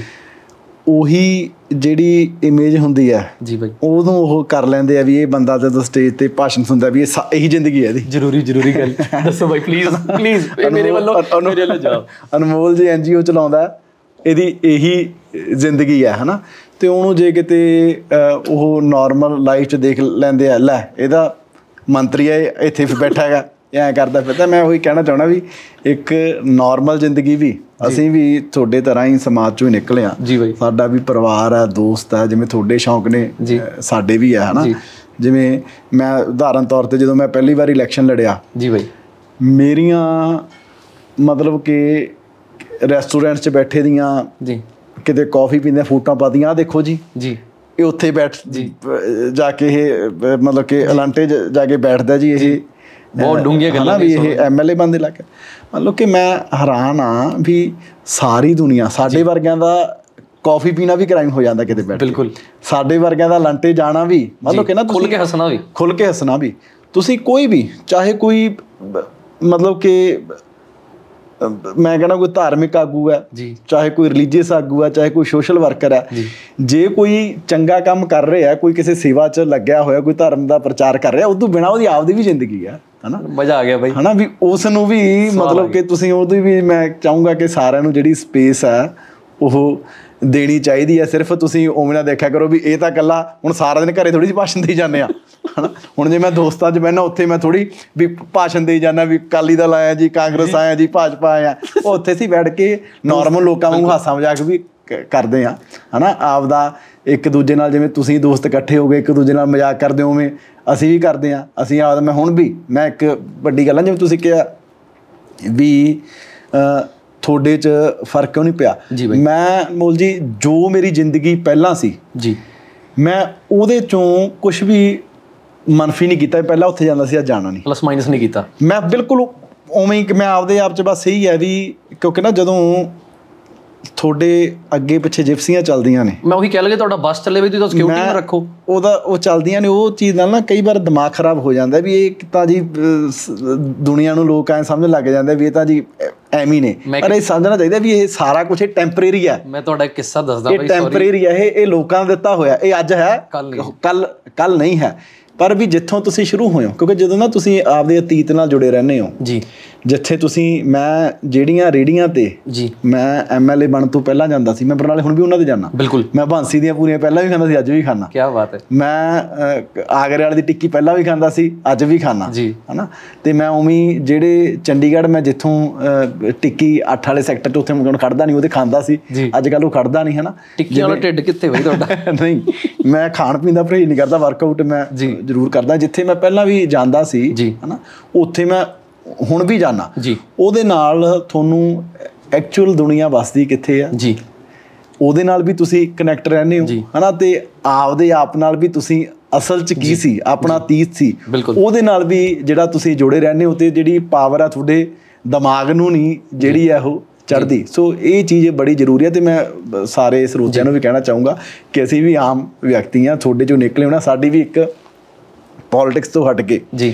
ਜਿਹੜਾ ਮੀਤ ਵਿਧਾਨ ਸਭਾ 'ਚ ਬੋਲਦਾ ਜਿਹੜਾ ਸਟੇਜਾਂ ਤੇ ਬੋਲਦਾ ਤੋਂ ਇਲਾਵਾ ਜ਼ਿੰਦਗੀ ਹੈ। ਉਹਦੇ ਤੋਂ ਇਲਾਵਾ ਵੀ ਸਾਡੀ ਇੱਕ ਜ਼ਿੰਦਗੀ ਹੈ ਜਿਹਦੇ ਵਿੱਚ ਅਸੀਂ ਆਮ ਲੋਕਾਂ ਵਰਗੇ ਹਾਂ। ਜਿਵੇਂ ਤੁਹਾਡੀ ਵੀ ਇਦੋਂ ਬਿਨਾ ਵੀ ਇੱਕ ਆਮ ਜਿਹੜੀ। ਆਫ ਕੈਮਰਾ ਵੀ ਇੱਕ ਜ਼ਿੰਦਗੀ ਹੁੰਦੀ ਹੈ। ਤੁਹਾਡੀ ਆਪਦੀ ਜ਼ਿੰਦਗੀ ਵਿੱਚ ਕਈ ਮੁਸ਼ਕਲਾਂ ਹੁੰਦੀਆਂ। ਛੋਟੀਆਂ ਕਈ ਦੁੱਖ ਵੀ ਹੁੰਦੇ ਆ ਕਈ ਖੁਸ਼ੀਆਂ ਵੀ ਹੁੰਦੀਆਂ ਸਾਰਾ ਕੁਝ ਜਿਹੜਾ ਉਹ ਆਮ ਇਨਸਾਨਾਂ ਵਾਂਗੂ ਹੀ। ਜਿਹੜਾ ਹੁੰਦਾ। ਮੈਂ ਇੱਕ ਛੋਟਾ ਜਿਹਾ ਕਿੱਸਾ ਬਾਈ ਆਡੀਅנס ਨਾਲ ਸ਼ੇਅਰ ਕਰਨਾ ਚਾਹੁੰਦਾ। ਬੜਾ ਵਧੀਆ ਕਿੱਸਾ ਹੈ। ਮੈਂ ਬਾਈ ਨਾਲ ਚਲੇ ਗਿਆ ਜਲੰਧਰ। ਮੈਨੂੰ ਬਾਈ ਨੇ ਲੁਧਿਆਣੇੋਂ ਚੱਕ ਲਿਆ ਕਿ ਚੱਲ ਅਨਮੋਲ, ਤੈਨੂੰ ਇੱਕ ਇਵੈਂਟ ਤੇ ਲੈ ਕੇ ਜਾਣਾ। ਮੈਂ ਬੈਠਾ ਬਾਈ ਨਾਲ ਗੱਡੀ 'ਚ ਤੇ ਅੱਗੇ ਪੁਲਿਸ ਦੀ ਜਿਪਸੀ ਤੇ ਅਸੀਂ ਜਾ ਰਹੇ ਸੀਗੇ ਤੇ ਤੁਸੀਂ ਇੱਕ ਰੈੱਡ ਲਾਈਟ ਤੇ ਕਿਹਾ ਕਿ ਯਾਰ ਅਨਮੋਲ, ਮਤਲਬ ਸਾਨੂੰ ਲੋਕ ਕਹਿ ਤਾਂ ਦਿੰਦੇ ਨੇ ਕਿ ਸਿਕਿਉਰਟੀਆਂ ਰੱਖੀ ਫਿਰਦੇ ਹੋ ਨਾਲ। ਮਤਲਬ ਮੈਂ ਫੀਲ ਕਰ ਰਿਹਾ ਸੀ ਕਿ ਬਾਈ ਨੂੰ ਚੰਗਾ ਨਹੀਂ ਲੱਗਦਾ ਕਿ ਸਿਕਿਉਰਿਟੀ ਇੰਨੀ ਨਾਲ ਹੈ ਨਾ, ਮਤਲਬ ਬਾਈ ਅਵੋਇਡ ਕਰਦਾ। ਤੇ ਮੈਂ ਕਿਹਾ, ਬਾਈ, ਵਧੀਆ ਗੱਲ ਹੈ ਸਿਕਿਉਰਿਟੀ ਨਾਲ ਹੈ। ਕਹਿੰਦਾ, ਹੁਣ ਤੂੰ ਦੇਖ, ਚੌਂਕ ਰੋਕਿਆ ਹੋਇਆ ਸਾਡੇ ਵਾਸਤੇ, ਹਨਾ? ਮੰਤਰੀ ਸਾਹਿਬ ਦੀ ਗੱਡੀ ਆ ਰਹੀ ਹੈ ਤੇ ਲੋਕ ਸਾਨੂੰ ਗਾਲਾਂ ਕੱਢਦੇ ਨੇ। ਮੈਂ ਕਿਹਾ, ਫੇਰ? ਕਹਿੰਦਾ, ਹੁਣ 32 ਪ੍ਰੋਗਰਾਮ ਨੇ ਜਨਮ ਅਸ਼ਟਮੀ ਵਾਲੇ ਦਿਨ ਤੇ ਜੇ ਮੈਂ ਆਮ ਬੰਦਾ ਬਣ ਕੇ ਗੱਡੀ 'ਚ ਜਾਵਾਂ, ਮੈਂ ਤਾਂ ਤਿੰਨ ਤੇ ਨਹੀਂ ਪਹੁੰਚ ਜਾਊਂਗਾ। ਮਤਲਬ ਕਿੰਨੀ ਲੌਜੀਕਲ ਗੱਲ ਬਾਈ, ਤੁਸੀਂ ਮੈਨੂੰ ਦੱਸੀ। ਔਰ ਉਸ ਦਿਨ ਮੇਰਾ ਡਾਊਟ ਵੀ ਕਲੀਅਰ ਹੋਇਆ। ਸ਼ਾਇਦ ਮੈਂ ਵੀ ਜੇ ਉਸ ਦਿਨ ਰੈੱਡ ਲਾਈਟ ਤੇ ਖੜਾ ਹੁੰਦਾ ਤੇ ਮੇਰੀ ਗੱਡੀ ਰੁਕੀ ਹੁੰਦੀ, ਤੇ ਮੈਂ ਕਹਣਾ ਦੇਖੋ ਆਮ ਆਦਮੀ ਪਾਰਟੀ ਤੇ ਜਾਮ ਲਾਇਆ ਹੋਇਆ। ਫਿਰ ਜਦੋਂ ਤੁਸੀਂ ਦੱਸਿਆ ਨਾ ਕਿ ਅਨਮੋਲ ਅੱਜ ਦੇ ਡੈਰੀ ਮੈਂ ਦੇਖੀ ਡੈਰੀ 32 ਪ੍ਰੋਗਰਾਮ। ਤੇ ਜਿੱਥੇ ਨਹੀਂ ਗਏ ਉਹਨੇ ਕਹਣਾ ਮੰਤਰੀ ਹੋ ਗਏ ਹੁਣ ਆਇਆ ਨਹੀਂ। ਤੇ ਇਹ ਚੀਜ਼ ਲੋਕਾਂ ਦੇ ਵਾਕਈ ਮਤਲਬ ਬਾਈ ਇਹ ਕਰਨ ਵਾਲੀ ਗੱਲ ਹੈ। ਮੈਂ ਨਾ ਤੁਹਾਨੂੰ ਮਤਲਬ ਕਿ ਛੋਟੀ ਦੱਸਦਾ ਜਿਵੇਂ ਹੁਣ ਇਹ ਤਾਂ ਚਲੋ ਛੱਡੋ ਮਤਲਬ ਕਿ ਅੱਜ ਕੱਲ ਕਿਉਂਕਿ ਸਾਨੂੰ ਪਹਿਲਾਂ ਵਾਲੇ ਲੀਡਰਾਂ ਤੋਂ ਤਾਂ ਨਾ ਲੋਕ ਝਿਪਦੇ ਸੀ। ਜੀ। ਸਾਨੂੰ ਕਈ ਵਾਰੀ ਗੱਲ ਕਹਿਣੋਂ ਵੀ ਨਹੀਂ ਅਗਲਾ ਲੱਗਦਾ ਵੀ ਸਾਡੇ ਵਰਗੇ ਹੀ ਆ ਕਹਿ ਵੀ ਦਿੰਦੇ ਮੈਂ ਵੀ ਦੇਖਿਆ ਬਾਈ। ਜਿਵੇਂ ਹੁਣ ਹੁਣ ਵਿਆਹ ਤੇ ਆ। ਜੀ। ਹੁਣ ਆਮ ਜਿਹੜਾ ਬੰਦਾ ਹੈਗਾ ਉਹਨੂੰ ਇੱਕ ਵਿਆਹ ਆਉਂਦਾ ਉਹਨੇ ਸਵੇਰੇ ਹੀ ਉੱਥੇ ਚਲੇ ਜਾਣਾ। ਜੀ। ਬ੍ਰੇਕਫਾਸਟ ਵੀ ਉੱਥੇ ਕਰਨਾ ਹੈ। ਹਨਾ? ਫਿਰ ਲੰਚ ਵੀ ਉੱਥੇ ਕਰਨਾ ਹੈ, ਫਿਰ ਉਹ ਸ਼ਗਨ ਸ਼ੁਗਨ ਪਾ ਕੇ ਸ਼ਾਮ ਨੂੰ ਜਵਾਕਾਂ ਨਾਲ ਉਹਨੇ ਘਰੇ ਆਉਣਾ। ਹੁਣ ਸਾਨੂੰ ਜਿੱਦਨ ਅਸੀਂ ਹਲਕੇ ਹੁੰਨੇ ਆ। ਦਿਨ ਦੇ 8-8 ਵਿਆਹ ਹੈ। ਜੀ। ਹਨਾ? 8-8 10-10 ਵਿਆਹ। ਹੁਣ ਅਸੀਂ ਕਈ ਵਾਰੀ ਕਈ ਵਾਰ ਤੁਸੀਂ ਮੰਨੋ ਵਿਆਹ ਚ ਐਂਟਰ ਹੁੰਨੇ ਆ। ਸਿੱਧਾ ਸਟੇਜ ਤੇ ਜੀ। ਸ਼ਗਨ ਪਾ ਕੇ ਸਿੱਧਾ ਗੱਡੀ 'ਚ। ਜੀ। ਮਤਲਬ ਕਿ ਪਾਣੀ ਵੀ ਨਹੀਂ ਪੀਤਾ ਜਾਂਦਾ ਹੈ ਨਾ ਹੁਣ ਕਈ ਉੱਥੇ ਸਟੇਜ ਤੇ ਕਹਿ ਦਿੰਦੇ ਆ ਤੁਸੀਂ ਨਹੀਂ ਲਾਈਨ 'ਚ ਲੱਗ ਕੇ ਸ਼ਗਨ ਪਾਉਂਦੇ? ਅੱਛਾ ਜੀ। ਹਨਾ? ਤੁਸੀਂ ਦੇਖੋ ਵੀ ਉਹ ਸਟੇਜ ਤੇ ਜਦੋਂ ਰਸ਼ ਹੁੰਦਾ ਹੈ ਉੱਥੇ ਅੱਧਾ ਘੰਟਾ ਐਵੇਂ ਉੱਥੇ ਮਤਲਬ ਕਿ ਜਿਹੜਾ ਉਹ ਲੱਗਣਾ ਹੀ ਲੱਗਣਾ ਹੈ। ਜੀ। ਮਤਲਬ ਮੈਂ ਮੰਨਦਾ ਕਿ ਸਾਨੂੰ ਵੀ ਉੱਥੇ ਲੱਗਣਾ ਚਾਹੀਦਾ ਪਰ ਜੇ ਮੈਂ ਲੱਗੂੰਗਾ ਮੈਨੂੰ? ਅੱਧਾ ਪੌਣਾ ਘੰਟਾ ਉੱਥੇ ਲੱਗੂਗਾ। ਤੇ ਮੇਰੇ ਜਿਹੜੇ ਦੂਸਰੇ ਜਿਹਨੂੰ ਅਗਲੇ ਨੇ ਕਾਰਡ ਦਿੱਤਾ ਅਗਲੇ ਨੂੰ ਇਹ ਹੁੰਦਾ ਵੀ ਯਾਰ ਮੀਤ ਨੂੰ ਦੇਖਿਆ ਸਾਡਾ ਭਰਾ। ਸਾਡੇ ਆਊਗਾ। ਹਨਾ? ਮਤਲਬ ਕਿ ਤੁਸੀਂ ਕਈ ਵਾਰੀ ਮੈਂ 7-7 8-8 ਵਿਆਹ ਅਟੈਂਡ ਕਰ ਲੈਣਾ ਮੈਨੂੰ ਜਦੋਂ ਮਤਲਬ ਕਿ ਹੁਣ ਸੀਜ਼ਨ ਹੁੰਦਾ ਕਿਉਂਕਿ ਸੰਡੇ ਨੂੰ ਆਪਣੇ ਸੈਟਰਡੇ ਜਾਈਦਾ ਹੀ ਹੈ ਹਲਕੇ 'ਚ। ਤੇ ਕਈ ਵਾਰ ਮੈਨੂੰ ਸਾਰੇ ਵਿਆਹਾਂ ਤੇ ਰੋਟੀ ਖਾਣ ਦਾ ਟਾਈਮ ਵੀ ਨਹੀਂ ਮਿਲਦਾ। ਅੱਛਾ ਜੀ 8 ਦੇ 8 ਵਿਆਹ ਤੇ। ਹਾਂ ਮੈਂ ਇਹਨਾਂ ਨੂੰ ਮੁੰਡਿਆਂ ਨੂੰ ਕਹਿ ਦਿੰਦਾ ਵੀ ਮੈਂ ਜਿੰਨਾ ਟਾਈਮ ਉਧਰ ਮਿਲਦਾ ਕਰਦਾ ਹੂੰਗਾ ਸ਼ਾਇਦ ਤੁਸੀਂ ਆਪਦਾ 5 ਮਿੰਟਾਂ 'ਚ ਖਾ ਲਓ। ਖਾ ਲਿਓ। ਵੀ ਮੈਨੂੰ ਟਾਈਮ ਨਹੀਂ ਮਿਲਦਾ। ਹਨਾ ਵੀ ਸਾਰਾ ਦਿਨ ਕਈ ਵਾਰੀ ਐਂ ਲੱਗ ਜਾਂਦਾ। ਹੁਣ ਅਸੀਂ ਸਾਡੀ ਮਜਬੂਰੀ ਹੁੰਦੀ ਆ ਵੀ ਅਸੀਂ ਸਾਈਡ ਤੋਂ ਹੋ ਕੇ। ਵੀ ਸ਼ਗਨ 2 ਮਿੰਟ ਕਰਾ ਕੇ ਫੋਟੋ ਕਰਵਾ ਕੇ ਆ। ਜਾਈਏ। ਪਰ ਉੱਥੇ ਵੀ ਹੁਣ ਜਿਹੜਾ ਆਮ ਬੰਦਾ ਉਹਨੇ ਇਕੱਲੇ ਕੋਈ ਵਿਆਹ 'ਚ ਜਾਣਾ। ਸਹੀ ਗੱਲ ਹੈ। ਉਹ ਕਹਿ ਦਿੰਦਾ ਵੀ ਹੁਣ ਤੁਸੀਂ ਕਿਹੜਾ ਆਮ ਆਦਮੀ ਹੋ ਜੀ? ਵੀ ਤੁਸੀਂ ਬਹੁਤ ਡੂੰਗੀ ਗੱਲ ਹੈ। ਇਹ ਬਿਲਕੁਲ ਇਹ ਆਣੀ ਪਰ ਜ਼ਰੂਰੀ ਸੀ ਕਈ ਬਾਈ। ਵਾਰੀ ਮੈਂ ਉਹੀ ਜਿਵੇਂ ਦਿਨ ਚ 32 32 ਜੀ। ਪ੍ਰੋਗਰਾਮ ਮੈਂ ਟੈਨ ਜੇ 32 ਚ ਤੇ ਜਾਣਾ ਤੁਸੀਂ 64 ਵਾਰੀ ਤਾਂ ਤੁਹਾਨੂੰ ਕਾਰ ਦੀ ਟਾਕੀ ਖੋਲਣੀ। ਇੱਕ ਵਾਰੀ ਤਾਂ ਮੈਂ ਜਦੋਂ ਤੁਹਾਡਾ ਪ੍ਰੋਗਰਾਮ ਤੇ ਗਿਆ ਮੈਨੂੰ ਰੋਟੀ 5:30 ਮਿਲੀ ਹੈ। ਬਾਈ ਨੇ ਮੈਨੂੰ ਬਿਠਾ ਲਿਆ 11 ਵਜੇ। ਮੈਂ ਤੁਸੀਂ ਆ ਪਿਛਲੇ ਅ, 15 ਕੁ ਦਿਨ ਪਹਿਲਾਂ ਦੀ ਗੱਲ ਹੈ। ਜੀ। ਮੈਂ ਇੱਕ ਦਿਨ ਚ ਪੰਜਾਬ ਚ 1100 ਕਿਲੋਮੀਟਰ ਟਰੈਵਲ ਕੀਤਾ। ਵਾਹਿਗੁਰੂ। ਫਿਰ ਵੀ ਬਾਈ ਸ਼ਾਬਾਸ਼ੀ ਨਹੀਂ ਮਿਲਦੀ ਤਾਂ ਕਿਵੇਂ 1100 ਲੱਗਦਾ ਹੈ? ਹਾਂਜੀ। ਕਿਵੇਂ ਲੱਗਦਾ ਫਿਰ ਸ਼ਾਬਾਸ਼ੀ ਨਹੀਂ ਮਿਲਦੀ ਜਦੋਂ? ਇਗਨੋਰ ਕਰਦੇ ਹੋ ਕਿ ਕੀ ਕਰਦੇ ਹੋ? ਇਹ ਵੀ ਬੜੀ ਵੱਡੀ ਸੈਲਫ ਮੋਟੀਵੇਸ਼ਨ ਹੈ ਤੁਹਾਡੀ। ਜਿੱਦਾਂ ਹੁਣ ਆਲਾ ਪੁਆਇੰਟ ਮੈਨੂੰ ਕਲੀਅਰ ਹੋਇਆ ਸੀ ਉਸ ਦਿਨ ਤੁਹਾਡੇ ਨਾਲ। ਕਿ ਜੇ ਮੈਂ ਭੀੜ 'ਚ ਖੜਾ ਹੁੰਦਾ ਤਾਂ ਮੈਂ ਵੀ ਕਹਿੰਦਾ ਯਾਰ ਮੰਤਰੀ ਸਾਹਿਬ ਦਾ ਵਧੀਆ ਟ੍ਰੈਫਿਕ ਰੁਕਵਾ ਕੇ ਗੱਡੀ ਲੰਘੇ ਪਰ ਜਦੋਂ ਤੁਸੀਂ ਮੈਨੂੰ ਦੱਸਿਆ ਕਿ ਅਨਮੋਲ ਇੰਨੇ ਪ੍ਰੋਗਰਾਮ ਨੇ ਮੇਰਾ ਦਿਲ ਨਹੀਂ ਹੁੰਦਾ ਇੰਨੀ ਸਿਕਿਉਰਿਟੀ ਰੱਖਣ ਨੂੰ ਪਰ ਮੈਂ ਕੀ ਕਰਾਂ? ਇਸ ਚੀਜ਼ ਦਾ ਪਬਲਿਕ ਕੀ ਜਵਾਬ ਦੇਗੀ? ਮੈਂ ਕਹੂੰਗਾ ਆਡੀਅנס ਨੂੰ ਕਿ ਕਮੈਂਟ ਕਰਕੇ ਆਪਣੀ ਬੁੱਧੀ ਅਨੁਸਾਰ ਜਰੂਰ ਇਹ ਇਹ ਗੱਲ ਰੱਖੋ ਕਿ ਮੈਂ ਕੋਸ਼ਿਸ਼ ਕਰਾਂਗਾ ਅਗਲੀ ਵਾਰੀ ਮੈਨੂੰ ਟਾਈਮ ਦੇਵੇ। ਆਪਾਂ ਉਹ ਵੀ ਸਵਾਲ ਜਵਾਬ ਕਰਾਂਗੇ। ਨਹੀਂ ਮੈਂ ਤਾਂ ਦੇਖੋ ਮੈਂ ਤਾਂ ਪਬਲਿਕ ਨੂੰ ਸਿਰਫ ਇੰਨਾ ਕਹੂੰਗਾ ਵੀ ਅਹ, ਕਿਉਂਕਿ ਲੋਕਾਂ ਨੇ ਜਿਹੜਾ ਸਾਨੂੰ ਮੇਨ ਚੁਣਿਆ ਵੀ ਅਸੀਂ ਪਾਲਿਸੀਜ਼ ਬਣਾਈਏ ਸਰਕਾਰ ਚਲਾਈਏ ਵਿਧਾਨ ਸਭਾ ਚਲਾਈਏ ਕੰਮ ਕਰੀਏ ਵੀ ਕੱਲੀ ਸਾਡੀ ਨਾ ਜਿਸ ਦਿਨ ਕੋਈ ਸਰਕਾਰੀ ਜਿਸ ਦਿਨ ਮੈਂ ਸਰਕਾਰੀ ਮੇਰੀ ਮੀਟਿੰਗ ਹੈ। ਜੀ। ਹਨਾ ਸੈਟਰਡੇ ਸੰਡੇ ਨਹੀਂ ਹੈਗਾ। ਘੱਟੋ ਘੱਟ ਸਾਡੀ ਉਦੋਂ ਇਹ ਮਜਬੂਰੀ ਸਮਝ ਲਿਆ ਕਰਨ ਵੀ ਅੱਜ ਪ੍ਰੋਗਰਾਮ ਤੇ ਆ ਨਹੀਂ ਸਕਦੇ। ਕਈ ਵਾਰ ਸਕਦੇ। ਵੀ ਉਧਰ ਉਧਰੋਂ ਸੈਸ਼ਨ ਹੁੰਦਾ ਤੇ ਉਧਰੋਂ ਕਹਿੰਦਾ ਰਾਜ ਹੁੰਦਾ ਵੀ ਸਾਡੇ ਆਏ ਨਹੀਂ। ਵਿਆਹ ਤੇ ਨਹੀਂ ਆਇਆ ਹਨਾ। ਕਿਉਂਕਿ ਮੇਨ ਕੰਮ ਜਿਹੜਾ ਸਾਨੂੰ ਚੁਣਿਆ ਹੋਇਆ ਠੀਕ ਹੈ ਅਸੀਂ ਸਮਾਜ ਦਾ ਹਿੱਸਾ ਹਨਾ। ਸਾਡਾ ਲੋਕਾਂ ਨਾਲ ਪ੍ਰੇਮ ਪਿਆਰ ਅਸੀਂ ਲੋਕਾਂ ਦੇ ਦੁੱਖ ਸੁੱਖ 'ਚ ਵੀ ਜਾਣਾ। ਪਰ ਇਹ ਕੰਮ ਵੀ ਬੜਾ ਜਿਹੜਾ ਉਹ ਜ਼ਰੂਰੀ ਹੈ। ਤੇ ਬਾਕੀ ਮੈਂ ਕਹੂੰਗਾ ਵੀ ਕਿਉਂਕਿ ਸਾਨੂੰ ਥੋੜੀ ਪ੍ਰੋਗਰਾਮ ਜ਼ਿਆਦਾ ਹੁੰਦੇ ਆ ਉਹਦੇ ਕਰਕੇ ਦੇਖੋ ਅਸੀਂ ਕੋਸ਼ਿਸ਼ ਕਰੀਦੀ ਆ ਵੀ ਕੋਈ ਲਾਈਟ ਨਾ ਤੋੜੀਏ। ਤੇ ਘੱਟੋ ਘੱਟ ਕੋਸ਼ਿਸ਼ ਕਰੀਦੀ ਆ ਵੀ ਬਿਨਾ ਕਿਸੇ ਨੂੰ ਰੋਕੇ ਨਿਕਲੀਏ। ਪਰ ਕਈ ਵਾਰੀ ਮਜਬੂਰੀ ਇੰਨੀ ਹੁੰਦੀ ਹੈ ਟਾਈਮ ਮੂਰੋਂ ਕਿਉਂਕਿ ਨਾ ਜਿਹੜੇ ਕਿਸੇ ਸਰਕਾਰੀ ਫੰਕਸ਼ਨਾਂ ਤੇ ਵੀ ਜਾਣਾ ਹੁੰਦਾ। ਮੈਂ ਕਈ ਵਾਰ ਇੱਕ ਇੱਕ ਦਿਨ ਚ ਤਿੰਨ ਤਿੰਨ ਜਗ੍ਹਾ ਤੋਂ ਘੱਟ ਰੱਖੇ ਹੁੰਦੇ ਆ ਅਲੱਗ-ਅਲੱਗ ਜ਼ਿਲ੍ਹਿਆਂ ਚ। ਤੇ ਉੱਥੇ ਜਿਹੜੀ ਪਬਲਿਕ ਵੇਟ ਕਰ ਰਹੀ ਹੁੰਦੀ ਉਹਨੂੰ ਦੋ ਦੋ ਘੰਟੇ ਹੋ ਗਏ ਹੁੰਦੇ ਆ। ਜੀ ਬਾਈ। ਅਹ, ਬੈਠਿਆਂ ਨੂੰ ਹਨਾ ਤੁਸੀਂ ਮੇਰੇ ਨਾਲ ਇੱਕ ਦੋ ਵਾਰੀ ਗਏ ਹੋ ਉਹ ਮੈਂ ਦੱਸਦਾ 2 ਵਜੇ ਲੰਚ ਸੀ ਮੇਰੇ ਘਰੇ 5 ਵਜੇ ਤਾਂ ਮੇਰਾ ਲੰਚ ਹੋਇਆ। ਹਾਂ।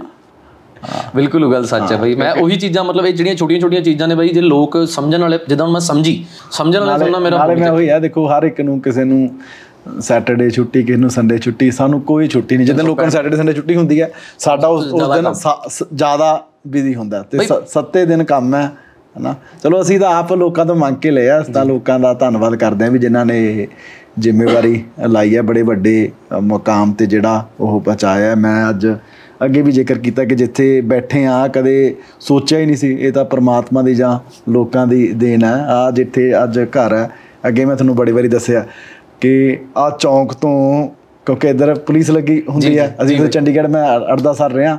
ਕਦੇ ਚੌਂਕ ਤੋਂ ਇੱਧਰ ਨਹੀਂ ਸੀ ਆਉਂਦੇ ਹੁੰਦੇ। ਯਾਰ ਇੱਧਰ ਤਾਂ ਐਵੇਂ ਨਾ ਪੁਲਿਸ ਵਾਲੇ ਕਹਿੰਦੇ ਕਿੱਧਰ ਕਿ- ਕਿੱਧਰ ਚੱਲ ਕਿੱਧਰ ਮੂੰਹ ਚੱਕਿਆ ਓਏ? ਅੱਛਾ ਜੀ। ਹਾਂ ਇੱਧਰ ਆਉਂਦੇ ਨਹੀਂ ਸੀ ਹੁੰਦੇ। ਕਿਆ ਬਾਤ ਉਹਨਾਂ ਦੇ ਹੁਣ ਜਿੱਥੋਂ ਪੰਜਾਬ ਦੇ ਲੋਕਾਂ ਨੇ ਬਿਠਾਇਆ ਜਾਂ ਪ੍ਰਮਾਤਮਾ ਨੇ ਬਿਠਾਇਆ। ਸੋ ਅਸੀਂ ਬੜਾ ਆਪਣੇ ਕੰਮ ਨੂੰ ਲੈ ਕੇ ਮੈਂ ਪੈਸ਼ਨੇਟ ਆ Deserve ਕਰਦੇ ਹੋ ਬਾਈ ਹਾਂ ਚਲੋ ਬੜਾ ਇਹ ਹੈ ਵੀ ਜਿੰਨਾ ਲੋਕਾਂ ਲਈ ਚੰਗਾ ਕਰ ਸਕੀਏ ਜਿੰਨਾ ਆਪਣਾ ਕੰਟਰੀਬਿਊਸ਼ਨ ਕਰ ਸਕੀਏ ਉਨਾ ਘੱਟ ਹੈ। 2017 ਚ ਬਾਈ ਤੁਸੀਂ ਐਮਐਲਏ ਲੜੇ ਹੋ ਉਦੋਂ ਜਿੱਤੇ ਹੋ 5 ਸਾਲ ਤੁਸੀਂ ਓਪੋਜੀਸ਼ਨ ਚ ਰਹੇ ਹੋ ਜਿਹੜਾ ਸਭ ਤੋਂ ਔਖਾ ਟਾਈਮ ਹੁੰਦਾ ਓਪੋਜੀਸ਼ਨ ਚ ਰਹਿਣਾ। ਤੇ ਉਸ ਤੋਂ ਬਾਅਦ ਲੋਕਾਂ ਨੇ ਤੁਹਾਨੂੰ ਫਿਰ ਚੁਣਿਆ।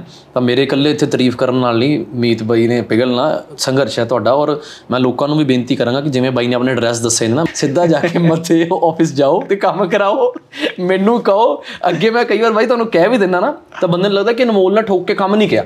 ਮੈਂ ਤਾਂ ਰਿਕੁਐਸਟ ਕਰ ਸਕਦਾ ਹਾਂ ਕਿ ਬਾਈ ਯਾਰ ਜੇ ਕੰਮ ਜੈਨੂਇਨ ਹੈ ਨਾ ਪਲੀਜ਼ ਇਹਦਾ ਹਾਂ ਜਿਹੜਾ ਜਿਹੜਾ ਹੋਣ ਵਾਲਾ ਹੁੰਦਾ ਉਸੇ ਉਸੇ ਆਪਦੇ ਕੋਈ ਸਿੱਧਾ ਕੇ ਮਿਲੇ ਮਤਲਬ ਕਿ ਉਹ ਰੋਕਦੇ ਹੀ ਨਹੀਂ। ਜਿਹੜਾ ਕੋਈ ਹੋਣ ਵਾਲਾ ਹੀ ਨਹੀਂ ਉਹਦੇ ਨਾਲ ਕਿਉਂਕਿ ਕਈ ਵਾਰ ਇਹ ਨਾ ਜਦੋਂ ਪੁਰਾਣਾ ਸਿਸਟਮ ਜਿਹੜਾ ਬਣਾਇਆ ਹੋਇਆ ਹੈ। ਕਈ ਵਾਰ ਇਹ ਲੱਗਦਾ ਹੁੰਦਾ ਵੀ ਸਿਫਾਰਿਸ਼ ਕਿਤੇ ਛੂਟ ਹੀ ਰਹਿ ਗਈ। ਹਾਂ। ਹਾਂ ਵੀ ਵੀ ਤਾਂ ਕਰਕੇ ਨਹੀਂ ਹੋਇਆ। ਵੀ ਮੇਰੇ ਨਾਲ ਇਦਾਂ ਹੀ ਹੁੰਦਾ। ਵੀ ਅਨਮੋਲ ਤੋਂ ਕਹਾਈਏ ਮੈਂ ਤਾਂ ਬਾਈ ਇਹ ਕਹਿਣਾ ਕਿ ਮੈਂ ਤੁਹਾਡੇ ਮੋਹਰੇ ਫੋਨ ਕਰ ਲੈਂਦਾ ਮਿਹਨਤ ਤਰਲੇ ਕਰ ਲੈਂਦਾ ਕਿਉਂਕਿ ਮੈਨੂੰ ਹੁੰਦਾ ਕਿ ਜਿੰਨੇ ਮੈਨੂੰ ਕੰਮ ਕਿਹਾ ਉਹਨੂੰ ਇਹ ਨਾ ਲੱਗੇ ਕਿ ਇਹਨੇ ਜਾਣ ਕੇ ਨਹੀਂ ਕਰਾਇਆ। ਜਿਵੇਂ ਤੁਹਾਡੇ ਵਾਲੀ ਗੱਲ ਤੁਹਾਡੀ ਇਕੱਲੇ ਤੁਸੀਂ ਐਸੇ ਲੀਡਰ ਹੋ ਪੰਜਾਬ ਸਰਕਾਰ 'ਚ ਜਿਨ੍ਹਾਂ ਦੀ ਮੈਂ ਗਰੰਟੀ ਚੱਕ ਸਕਦਾ ਕਿ ਇਹਨਾਂ ਦੀ ਜੇ ਕੋਈ ਗੱਲ ਕਰਨੀ ਹੈ ਤਾਂ ਮੈਂ ਵੀ ਉਸ ਚੀਜ਼ ਦਾ ਜਵਾਬ ਦੇ ਸਕਦਾ ਕਿ ਮੈਂ ਤੁਹਾਨੂੰ ਤੁਹਾਡੇ ਨਾਲ ਰਿਹਾ ਵਰਤਿਆ ਕੰਮ ਦੇਖਿਆ ਤੁਹਾਡਾ ਲੋਕਾਂ ਦੇ ਪ੍ਰਤੀ ਤੁਸੀਂ ਕਿਵੇਂ ਆਮ ਬੰਦਿਆਂ ਨੂੰ ਵੀ ਕਿੰਨੀ ਇੰਪੋਰਟੈਂਸ ਦਿੰਦੇ ਹੋ ਕਿਤੇ ਜਾਂਦੇ ਹੋ। ਕੋਈ ਇਹ ਨਹੀਂ ਕਿ ਮੈਂ ਮੰਤਰੀ ਹਾਂ ਤੂੰ ਦੂਰ ਰਹਿ।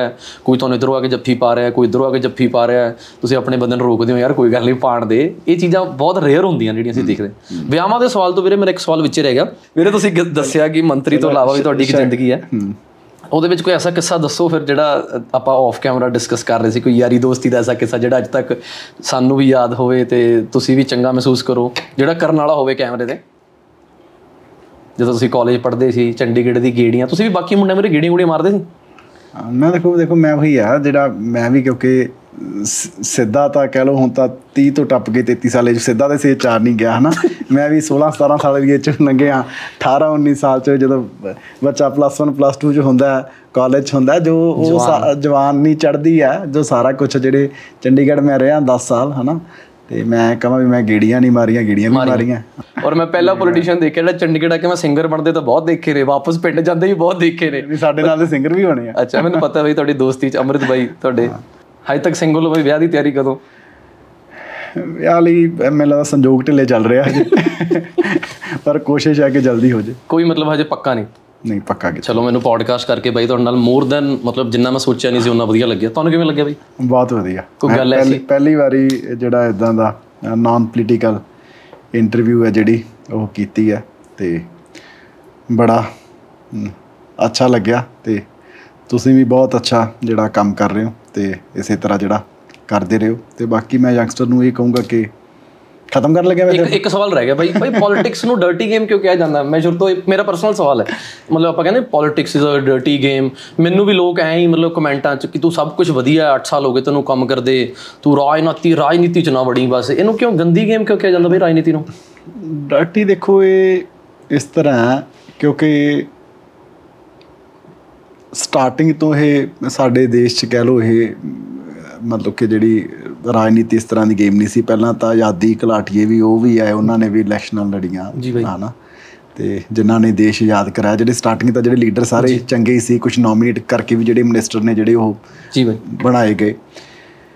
ਪਰ ਹੌਲੀ ਹੌਲੀ ਇਹਦੇ ਤੇ ਜਦੋਂ ਨਾ ਵੱਡੇ ਲੋਕਾਂ ਦਾ ਕਬਜ਼ਾ ਹੋ ਗਿਆ ਜਿਹੜੇ ਪੈਸੇ ਵਾਲੇ ਲੋਕ ਸੀ ਹਨਾ, ਉਹਨਾਂ ਨੇ ਪਹਿਲਾਂ ਤਾਂ ਹੌਲੀ ਹੌਲੀ ਇਲੈਕਸ਼ਨ ਜਿਹੜੀ ਆ ਉਹ ਮਹਿੰਗੀ ਕੀਤੀ ਜੀ ਬਾਈ। ਹਨਾ। ਤੇ ਉਦਾਹਰਨ ਤੌਰ ਤੇ ਜਦੋਂ ਮੈਂ ਹੀ ਤੁਹਾਨੂੰ ਪਿਛਲੀ ਵਾਰ ਦੀ ਗੱਲ ਦੱਸਾਂ। ਮੈਂ ਪੁੱਛਣ ਲੱਗਾ ਸੀ ਬਾਈ ਸਵਾਲ ਆ ਸਵਾਲ ਪੁੱਛਣ ਲੱਗਾ ਸੀ। ਕਿ ਤੁਸੀਂ ਪਹਿਲੇ ਲੀਡਰ ਹੋ ਜਿਨ੍ਹਾਂ ਦੇ ਮੂੰਹੋਂ ਮੈਂ ਸੁਣਿਆ ਸੀ ਕਿ ਮੈਂ ਇੱਕ ਸ਼ਰਾਬ ਦੀ ਬੋਤਲ ਤੋਂ ਬਿਨਾਂ ਇਲੈਕਸ਼ਨ ਜਿੱਤੀ। ਮੈਂ ਉਹੀ ਹੈ ਕਿਉਂਕਿ ਮੇਰਾ ਮੁਕਾਬਲਾ ਬੜੇ ਵੱਡੇ ਬੰਦਿਆਂ ਦੇ ਨਾਲ ਸੀਗਾ ਹਨਾ? ਤੇ ਬਹੁਤ ਪੈਸਾ ਜਿਨ੍ਹਾਂ ਕੋਲੇ ਜਿਹੜੇ ਇਹ ਕਹਿੰਦੇ ਸੀ ਵੀ ਅਸੀਂ ਕਾਂਗਰਸ ਦੀਆਂ ਇੰਨੀਆਂ ਸੀਟਾਂ ਫਾਈਨਾਂਸ ਕਰ ਰਹੇ ਆ ਹਨਾ? ਅੱਛਾ ਜੀ। ਤੇ ਮੇਰੇ ਕੋਲ ਆਪਦੀ ਲੜਨ ਲਈ ਵੀ ਨਹੀਂ ਸੀ ਹਨਾ? ਮੈਂ ਕਹਿੰਦਾ ਮੇਰੇ ਤਾਂ ਉਹ ਵੀ ਮੇਰੇ ਸਾਰੇ ਦੋਸਤਾਂ ਨੇ ਜਿਹੜੀ ਆ ਮਦਦ ਹੈ ਜਿਹੜੀ ਉਹ ਕੀਤੀ। ਤੇ ਅਸੀਂ ਨਾ ਜਦੋਂ ਉਦੋਂ ਪਹਿਲੀ ਇਲੈਕਸ਼ਨ 'ਚ ਮੈਂ ਉਹ ਦੁਬਾਰਾ ਡਾਟੀ ਗੇਮ ਵਾਲੀ ਤੇ ਵੀ ਗੱਲ ਤੇ ਆਉਂਗਾ ਮਤਲਬ ਕਿ ਇਲੈਕਸ਼ਨ 'ਚ ਇਹੀ ਗੱਲ ਲੋਕਾਂ ਨੂੰ ਸਮਝਾਈ ਵੀ ਇੰਨੀ ਤਨਖਾਹ ਹੈ ਐਮਐਲਏ ਦੀ। ਜੀ ਬਾਈ। ਅੱਜ ਜੇ ਇਹ ਕਰੋੜਾਂ ਰੁਪਈਆ ਲਾ ਰਹੇ ਆ ਜੀ ਬਾਈ। ਤਾਂ ਕੱਲ ਨੂੰ ਇਹਦਾ 100 ਗੁਣਾ ਉਹ ਕਮਾਉਣਗੇ। ਕਿਉਂਕਿ ਇੱਕ ਵੱਡੇ ਲੋਕਾਂ ਨੇ ਇਹਨੂੰ ਧੰਦਾ ਬਣਾ ਲਿਆ ਵੀ 10 ਕਰੋੜ ਰੁਪਇਆ ਇਲੈਕਸ਼ਨ ਚ ਲਾਓ। ਜੀ। ਉਦੋਂ ਬਾਅਦ ਜੇ ਮੰਤਰੀ ਬਣ ਗਏ ਤਾਂ 1000 ਕਰੋੜ 1500 ਕਰੋੜ 2000 ਕਰੋੜ ਰੁਪਇਆ ਕਮਾਓ। ਜੀ। ਜੇ ਸਰਕਾਰ ਆ ਜਾਂਦੀ ਹੈ। ਹਨਾ? ਤੇ ਵੀ ਜਿਹੜਾ ਲਾਊਗਾ ਵੀ ਕਮਾਊਗਾ ਵੀ। ਜਿਹੜਾ ਪੈਸੇ ਲਾ ਰਿਹਾ ਜੀ। ਉਹ ਕਿਉਂ ਕਿਉਂ ਲਾ ਰਿਹਾ। ਹਨਾ? ਜੇ ਉਹਦਾ ਕੋਈ ਪੈਸੇ ਕਮਾਉਂਦਾ ਇੰਟਰਸਟ ਨਹੀਂ। ਮੈਂ ਕਹਿੰਦਾ ਸੀ ਮੈਂ ਕਿਤਾ ਕਿਨੂੰ ਸ਼ਰਾਬ ਦੀ ਬੋਤਲ ਨਹੀਂ ਪਿਆਉਂਦਾ ਨਾ ਮੈਂ ਕਿਸੇ ਨੂੰ ਪੰਜੀ ਦੇਵਾਂ। ਜੀ ਅੱਜ ਲਾਉਂਗਾ ਕੱਲ ਨੂੰ ਕਮਾਉਂਗਾ ਮੈਂ even ਜਦੋਂ ਸਾਡੇ ਸਾਡੇ ਐਮਸੀ ਇਲੈਕਸ਼ਨ ਹੋਈ ਹੈ ਮੈਂ ਉਹਨਾਂ ਵਿੱਚ ਵੀ ਕਿਹਾ ਕਿ ਐਮਸੀ ਦੀ 7-8000 ਰੁਪਏ ਤਨਖਾਹ ਜੀ। ਤੇ ਜੇ ਤੁਸੀਂ ਲੱਖਾਂ ਰੁਪਏ ਲਾਉਣ ਵਾਲਾ ਐਮਸੀ ਚੁਣਦੇ ਹੋ ਤਾਂ ਤੁਸੀਂ ਕਰਪਸ਼ਨ ਨੂੰ ਜਨਮ ਆਪ ਦੇ ਰਹੇ ਹੋ। ਬਿਲਕੁਲ ਸਹੀ ਗੱਲ ਹੈ ਜੇ ਤੁਸੀਂ ਲੱਖਾਂ ਰੁਪਏ ਲਾਉਣ ਵਾਲਾ ਸਰਪੰਚ ਚੁਣਦੇ ਹੋ ਜਿਵੇਂ ਪਿੰਡਾਂ 'ਚ ਦੇਖੋ ਅਸਲ ਇਹ ਪੱਠਾ ਬਿਠਾਇਆ। ਜਿਹੜਾ ਆਪਣੇ ਪਿੰਡਾਂ 'ਚ ਨਹੀਂ ਕਹਿੰਦੇ ਸਾਡੇ ਤਾਂ ਹੀ ਸਰਪੰਚ 'ਚ ਕਰੋੜ ਰੁਪਇਆ ਲੱਗ ਗਿਆ। ਸਾਡੇ 50 ਲੱਖ ਰੁਪਇਆ ਲੱਗ ਗਿਆ। ਜਿਹੜਾ 50 ਲੱਖ ਲੱਗੇ ਸਰਪੰਚ ਬਣ ਰਿਹਾ। ਉਹ ਕਿੱਥੋਂ ਪਿੰਡ ਦਾ ਵਿਕਾਸ ਕਰ ਦੂ ਬਹੁਤ ਡੀਪ ਗੱਲ ਹੈ। ਕਿੱਥੋਂ ਤੁਹਾਡੀਆਂ ਗਲੀਆਂ ਨਾਲੀਆਂ ਬਣਾ ਦੂ ਅਸਲ 'ਚ ਕਰਪਸ਼ਨ ਦਾ ਜਨਮ ਇਲੈਕਸ਼ਨ ਟਾਈਮ ਹੁੰਦਾ। ਜੀ। ਉਹ ਲੀਡਰ ਇਹਨੇ ਪੈਸੇ ਲਾ ਬੈਠਦਾ। ਤੇ ਫਿਰ ਜੋ ਜਿੱਤ ਜਾਂਦਾ ਨੂੰ ਇਹੀ ਹੁੰਦਾ ਪਹਿਲਾਂ ਤਾਂ ਆ ਪੂਰੇ ਕਰਾਂ। ਤੇ ਪੂਰੇ ਕਿੱਥੋਂ ਕਰਨੇ ਆ? ਉਹ ਫਿਰ ਲੋਕਾਂ ਦੇ ਹੀ ਪੈਸੇ ਤੋਂ ਜਿਹੜੇ ਆ ਉਹ ਪੂਰੇ ਜਿਹੜੇ ਆ ਉਹ ਕਰਨੇ ਆ। ਤੇ ਉਸ ਤੋਂ ਬਾਅਦ ਕਿਉਂਕਿ ਮੈਂ ਕੋਈ ਪੈਸਾ ਨਹੀਂ ਲਾਇਆ ਇਹੀ ਗੱਲ ਲੋਕਾਂ ਨੂੰ ਸੁਣਿਆ ਪਿਛਲੀ ਇਲੈਕਸ਼ਨ ਚ ਲਾਇਆ ਨਾ ਐਤਕੀ ਲਾਇਆ। ਜੀ ਬਾਈ। ਮੈਂ ਇਵਨ ਸਾਰੇ ਬਰਨਾਲੇ ਚ ਮੈਂ ਇਹ ਸੈਂਕੜੇ ਵਾਰੀ ਹਜ਼ਾਰਾਂ ਵਾਰੀ ਸਟੇਜ ਤੇ ਖੜ ਕੇ ਕਿਹਾ। ਕੱਲੀ ਆ ਦੋ ਇਲੈਕਸ਼ਨਾਂ ਨਹੀਂ। ਜੀ। ਦੇਖੋ ਮੈਂ ਤਾਂ ਇਵਨ ਜਿਹੜੇ ਯੰਗਸਟਰ ਮੈਨੂੰ ਸੁਣ ਰਹੇ ਆ ਮਤਲਬ ਕਿ ਜਿਨ੍ਹਾਂ ਨੇ ਆਉਣ ਵਾਲੇ ਸਮੇਂ 'ਚ ਡੈਮੋਕ੍ਰੇਸੀ 'ਚ ਲੋਕਤੰਤਰ 'ਚ ਵੱਡਾ ਰੋਲ ਅਦਾ ਕਰਨਾ ਹੈ ਜਿਨ੍ਹਾਂ ਨੇ ਸਾਡੇ ਪੰਜਾਬ ਦੇ ਐਮਐਲਏ ਚੁਣਨੇ ਆ ਐਮਪੀ ਚੁਣਨੇ ਆ ਜਾਂ ਆਪਣੇ ਜਿਹੜੇ ਮਹੱਲਿਆਂ ਦੇ ਪਿੰਡਾਂ ਦੇ ਸਰਪੰਚ ਐਮਸੀ ਚੁਣਨੇ ਆ। ਮੈਂ ਸਾਰਿਆਂ ਨੂੰ ਇਹ ਗੱਲ ਕਹੂੰਗਾ ਕਿ ਇਹ ਗੱਲ ਪੱਲੇ ਬੰਨ ਲਓ। ਜੇ ਅ, ਤੁਸੀਂ ਇਮਾਨਦਾਰੀ ਪੰਜਾਬ 'ਚ ਲੈ ਕੇ ਆਉਣੀ ਹੈ ਸਮਾਜ 'ਚ ਲੈ ਕੇ ਆਉਣੀ ਹੈ ਤਾਂ ਜਿਹੜੇ ਵੀ ਲੀਡਰ ਤੁਹਾਡੇ ਜਿਹੜੀ ਮਰਜ਼ੀ ਇਲੈਕਸ਼ਨ ਹੈ ਉਹਦੇ 'ਚ ਸ਼ਰਾਬ ਵੰਡਦੇ ਆ ਪੈਸਾ ਵੰਡਦੇ ਆ ਉਹਨਾਂ ਲੋਕਾਂ ਦਾ ਬਾਈਕਾਟ ਕਰੋ। ਜੀ ਬਾਈ। ਇਮਾਨਦਾਰੀ ਆਪਣੇ ਆਪ ਆਜੋ ਜਦੋਂ ਬਿਨਾ ਪੈਸੇ ਲਾਏ ਵਾਲੇ ਲੋਕ ਸੱਤਾ ਦੇ ਵਿੱਚ ਆਉਣਗੇ ਤਾਂ ਬਹੁਤ ਮੈਂ ਨਹੀਂ ਕਹਿੰਦਾ 100% ਬਹੁਤ ਜ਼ਿਆਦਾ ਚਾਂਸਸ ਹੈ ਕਿ ਉਹ ਇਮਾਨਦਾਰੀ ਦੇ ਨਾਲ ਜਿਹੜਾ ਕੰਮ ਹੈ ਉਹ ਕਰਨਗੇ ਹਨਾ? ਤੇ ਬਾਕੀ ਜਿਹੜੀ ਤੁਸੀਂ ਕਹੀ ਡਰਟੀ ਗੇਮ ਉਹ ਇਸੇ ਕਰਕੇ ਬਣੀ ਕਿਉਂਕਿ ਨਾ ਇਹ ਜਿਹੜੀ ਸੱਤਾ ਹੈ ਜੀ ਬਾਈ। ਅਨਮੋਲ ਜੀ ਚੀਜ਼ ਇਦਾਂ ਦੀ ਹੈ ਜਿਹੜੀ ਪਾਵਰ ਜਦੋਂ ਦਿਮਾਗ ਨੂੰ ਚੜ੍ਹਦੀ ਹੈ ਇਹ ਜਦੋਂ ਇੱਕ ਵਾਰੀ ਬੰਦਾ ਸੱਤਾ 'ਚ ਚਾਹੇ ਪੈਸੇ ਲਾ ਕੇ ਜਿਵੇਂ ਮਰਜ਼ੀ ਆ ਜੇ। ਉਹਨੂੰ ਜਦੋਂ ਸ਼ਾਨੋ ਸ਼ੌਕ ਦੇਖਦਾ ਉਹ ਦੇਖਦਾ ਵੀ ਮੈਨੂੰ ਡੀਸੀ ਐਸਐਸਪੀ ਸਲੂਟ ਮਾਰਦੇ ਆ। ਹਨਾ ਸਾਰੇ ਵੱਡੇ ਵੱਡੇ ਲੋਕ ਮੇਰੇ ਬਾਹਰ ਆ ਕੇ ਬੈਠੇ ਰਹਿੰਦੇ ਮੇਰੇ ਅੱਗੇ ਪਿੱਛੇ ਭੱਜਦੇ ਆ। ਫਿਰ ਜਦੋਂ ਇਹ ਚੀਜ਼ ਉਹਨੂੰ ਪਤਾ ਹੁੰਦਾ ਵੀ ਇਹ ਮੇਰੇ ਕੋਲੇ ਕੋਲੋਂ ਜਾਣੀ ਹੈ ਜੋ ਚੋਣਾਂ ਆਉਂਦੀਆਂ ਫਿਰ ਉਸ ਚੀਜ਼ ਨੂੰ ਬਚਾਉਣ ਲਈ ਉਹ ਕਿਸੇ ਵੀ ਹੱਦ ਤੱਕ ਜਾਂਦਾ। ਕੀ ਬਾਤ ਹੈ ਉਹ ਆਪਣੇ ਵਿਰੋਧੀ ਉਹਦਾ ਜਿੰਨਾ ਮਰਜ਼ੀ ਚੰਗਾ ਹੋਵੇ ਜਿੰਨਾ ਮਰਜ਼ੀ ਚੰਗਾ ਇਨਸਾਨ ਹੋਵੇ ਉਹਨੂੰ ਬਦਨਾਮ ਕਰਨ ਲਈ ਵੀ ਕਿਸੇ ਹੱਦ ਤੱਕ ਜਾ ਸਕਦਾ ਜੀ। ਬਲੋ ਦਾ ਬੈਲਟ ਵੀ ਉੱਤੇ ਹਿੱਟ ਕਰਦਾ ਜੀ। ਤੇ ਮਤਲਬ ਕਿ ਉਹ ਦੰਗੇ ਵੀ ਕਰਵਾ ਸਕਦਾ ਜੀ। ਹਨਾ? ਇਹ ਹੁੰਦਾ ਹੀ ਆ। ਇਹ ਹਮੇਸ਼ਾ ਜਦੋਂ ਉਹਨੂੰ ਲੱਗਦਾ ਇਸ ਡਰ ਕਰਕੇ ਜੀ। ਵੀ ਮੈਂ ਇਹ ਆ ਚੀਜ਼ ਮੇਥੋਂ ਗੁੱਸ ਨਾ ਜਾਵੇ। ਜੀ। ਉਹ ਕਤਲ ਵੀ ਕਰਵਾਉਂਦਾ ਕਈ ਵਾਰੀ। ਜੀ। ਇਹ ਚੀਜ਼ ਦੇ ਡਰ ਕਰਕੇ ਇਹ ਡਰਟੀ ਗੇਮ ਜਿਹੜੀ ਆ ਉਹ ਬਣ ਗਈ। ਵੀ ਦੂਸ਼ਣਬਾਜ਼ੀ ਕੁਝ ਵੀ ਜਿਹੜਾ ਉਹ ਫਿਰ ਮਤਲਬ ਕਿਸੇ ਵੀ ਹੱਦ ਤੱਕ ਜਿਹੜਾ ਮਤਲਬ ਕਿ ਸਾਰਾ ਕੁਝ ਹੀ। ਉਹਦੇ ਵਿੱਚ ਹੈ ਉਹ ਆ ਜਾਂਦਾ। ਮਤਲਬ ਕਿ ਵੱਡਾ ਜਿਹੜਾ ਜਿਹੜਾ ਸੱਤਾ ਦਾ ਜਿਹੜਾ ਸੱਤਾ 'ਚ ਬਣੇ ਰਹਿਣ ਦਾ ਜਿਹੜਾ ਲਾਲਚ ਨੇ ਇਹਨੂੰ ਡਰਟੀ ਗੇਮ ਜਿਹੜਾ। ਉਹ ਬਣਾ ਦਿੱਤਾ। ਬਾਕੀ ਅੱਜ ਦੇ ਨਵੇਂ ਯੂਥ ਨੂੰ ਇਹਨੂੰ ਕਿਸ ਤਰ੍ਹਾਂ ਠੀਕ ਕਰਨਾ ਇਹ ਸਾਰੀ ਗੱਲ ਇਹਦੇ ਵਿੱਚ ਆ ਗਈ। ਕਿ ਜਿਹੜੇ ਐਦਾਂ ਦੇ ਲੋਕ ਨੇ ਜਿਨ੍ਹਾਂ ਨੇ ਮਤਲਬ ਕਿ ਤੁਹਾਡੇ ਸਾਹਮਣੇ ਕਰਪਸ਼ਨ ਦੀ ਨੀਂਹ ਰੱਖੀ ਜਾ ਰਹੀ ਹੁੰਦੀ ਹੈ ਜੀ। ਉਹੀ ਸਰਪੰਚ ਜਿਹੜਾ ਤੁਹਾਨੂੰ ਪਤਾ ਹੁੰਦਾ ਮੈਂ ਆਪਣੇ ਭਾਸ਼ਣਾਂ 'ਚ ਬੜੇ ਵਾਰੀ ਕਹਿ ਰਿਹਾ ਹੁੰਨਾ ਕਿਉਂਕਿ ਕਈ ਜਿਹੜੇ ਚਲੋ ਅਨਪੜ੍ਹ ਬੰਦਾ ਇੱਕ ਅਨਪੜ੍ਹ ਵੀ ਹੈ ਗਰੀਬ ਵੀ ਹੈ। ਹੁਣ ਜਿਨ੍ਹਾਂ ਦੀ ਤੁਸੀਂ ਸੇਵਾ ਕਰਦੇ ਹੋ ਜਿਨ੍ਹਾਂ ਕੋਲੇ ਇਲਾਜ ਕਰਾਉਣ ਲਈ 2000 ਰੁਪਇਆ ਮਹੀਨੇ ਦੀ ਦਵਾਈ ਲੈਣ ਲਈ ਪੈਸਾ ਨਹੀਂ। ਜੇ। ਕੋਈ ਉਹਨੂੰ ਇਲੈਕਸ਼ਨ ਨੇੜੇ ਐਮਸੀ ਦੀ ਇਲੈਕਸ਼ਨ ਨੇੜੇ ਆ ਕੇ ਕਿਉਂਕਿ ਉਹ ਅਨਪੜ੍ਹ ਹੈ ਗਰੀਬ ਹੈ ਉਹਨੂੰ ਵੋਟ ਦੀ ਵੈਲਿਊ ਨਹੀਂ ਪਤਾ ਕਦਰ ਨਹੀਂ ਪਤਾ। ਉਹਨੂੰ ਸਿਸਟਮ ਨੇ ਕਦੇ ਕੁਝ ਦਿੱਤਾ ਨਹੀਂ ਉਹਦੇ ਬੱਚਿਆਂ ਨੂੰ ਪੜ੍ਹਾਈ ਨਹੀਂ ਦਿੱਤੀ। ਉਹਨੂੰ ਕੋਈ ਹੋਰ ਸਹੂਲਤ ਦਿੱਤੀ। ਉਹਦੀ ਜਦੋਂ ਮਾਂ ਦਾ ਇਲਾਜ ਹੋਣਾ ਸੀ ਉਦੋਂ ਉਹਦੇ ਕੋਲ ਪੈਸਾ ਨਹੀਂ ਸੀ। ਜੇ। ਉਹਨੂੰ ਕੋਈ ਵੋਟਾਂ ਨੇੜੇ ਆ ਕੇ ਕਹਿੰਦਾ ਵੀ ਤੈਨੂੰ 10000 ਰੁਪਇਆ ਦੇਵਾਂਗਾ ਜੀ। ਉਹਦੇ ਲਈ ਤਾਂ ਉਹ ਰੱਬ ਵਰਗਾ। ਬਿਲਕੁਲ। ਉਹ ਲਊਗਾ ਉਹਦੀ ਕੋਈ ਗਲਤੀ ਨਹੀਂ ਕੋਈ ਉਹਨੂੰ ਪਤਾ ਹੀ ਨਹੀਂ। ਜੀ। ਉਹ ਬੰਦੇ ਦੀ ਗਲਤੀ ਨਹੀਂ। ਮੈਂ ਗਲਤੀ ਉਹਨਾਂ ਪੜ੍ਹੇ ਲਿਖੇ ਲੋਕਾਂ ਦੀ ਮੰਨਦਾ ਖਾਸ ਤੌਰ ਤੇ ਯੂਥ ਦੀ ਜਿਨ੍ਹਾਂ ਨੂੰ ਪਤਾ ਹੁੰਦਾ ਕਿ ਸਾਡਾ ਲੀਡਰ ਜੀ। ਤੁਹਾਡੇ ਮਹੱਲੇ 'ਚ ਨਾ ਤੁਹਾਡੇ ਗਵਾਂਢ ਦੇ ਮਹੱਲੇ 'ਚ ਪੈਸੇ ਦੇ ਕੇ ਵੋਟਾਂ ਵੀ ਖਰੀਦ ਰਿਹਾ ਜਿੱਥੇ ਗਰੀਬੀ ਹੈ। ਉੱਥੇ ਸ਼ਰਾਬ ਵੀ ਵੰਡ ਰਿਹਾ। ਤੇ ਤੁਸੀਂ ਪੜ੍ਹੇ ਲਿਖੇ ਹੋ ਕੇ ਜੀ। ਉਹਦਾ ਸਾਥ ਦੇ ਰਹੇ ਹੋ। ਜੀ। ਤੇ ਤੁਸੀਂ ਕਹਿ ਰਹੇ ਹੋ ਵੀ ਜੀ ਇਹ ਬਹੁਤ ਸੁਧਾਰ ਕਰੂਗਾ। ਇਹ ਇਮਾਨਦਾਰੀ ਜਿਹੜੀ ਆ ਉਹ ਲੈ ਕੇ ਆਊਗਾ। ਤੇ ਯੂਥ ਨੂੰ ਇਹ ਗੱਲ ਨੂੰ ਸਮਝਣਾ ਚਾਹੀਦਾ ਕਿ ਜਿਹੜਾ ਸ਼ਰਾਬਾਂ ਵੰਡ ਕੇ ਇਲੈਕਸ਼ਨਾਂ ਲੜੂਗਾ ਸਾਡੇ ਤਾਂ ਮਤਲਬ ਕਿ ਬੜੀ ਇਹ ਕਹਿ ਲਓ ਵੀ ਬਦਕਿਸਮਤੀ ਆ ਸਾਡੇ ਸੂਬੇ ਦੀ। ਸੋ ਇਹਨਾਂ ਦਾ ਯੰਗਸਟਰ ਨੂੰ ਬਾਈਕਾਟ ਕਰਨਾ ਚਾਹੀਦਾ ਤੇ ਇਹਦੇ ਨਾਲ ਹੀ ਮੈਨੂੰ ਲੱਗਦਾ ਕਿ ਬਹੁਤ ਵੱਡਾ ਹੌਲੀ ਹੌਲੀ ਜਿਹੜਾ ਸੁਧਾਰ ਹੈ ਉਹ ਹੋ ਜਾਊਗਾ।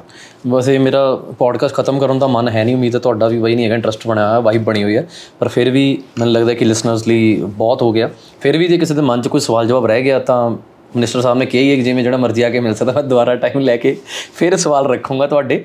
ਤੇ ਮੈਂ ਪਰਸਨਲੀ ਜੇ ਮੈਂ ਲਿਸਨਰਸ ਦੀ ਗੱਲ ਨਾ ਕਰਾਂ ਮੈਨੂੰ ਬਹੁਤ ਚੰਗਾ ਲੱਗਿਆ ਬਾਈ ਤੁਹਾਡੇ ਨਾਲ ਇੰਨੀ ਪੋਜ਼ਿਟਿਵਿਟੀ ਮਤਲਬ ਇੰਨਾ ਕੁਝ ਸਿੱਖਣ ਨੂੰ ਮਿਲਿਆ।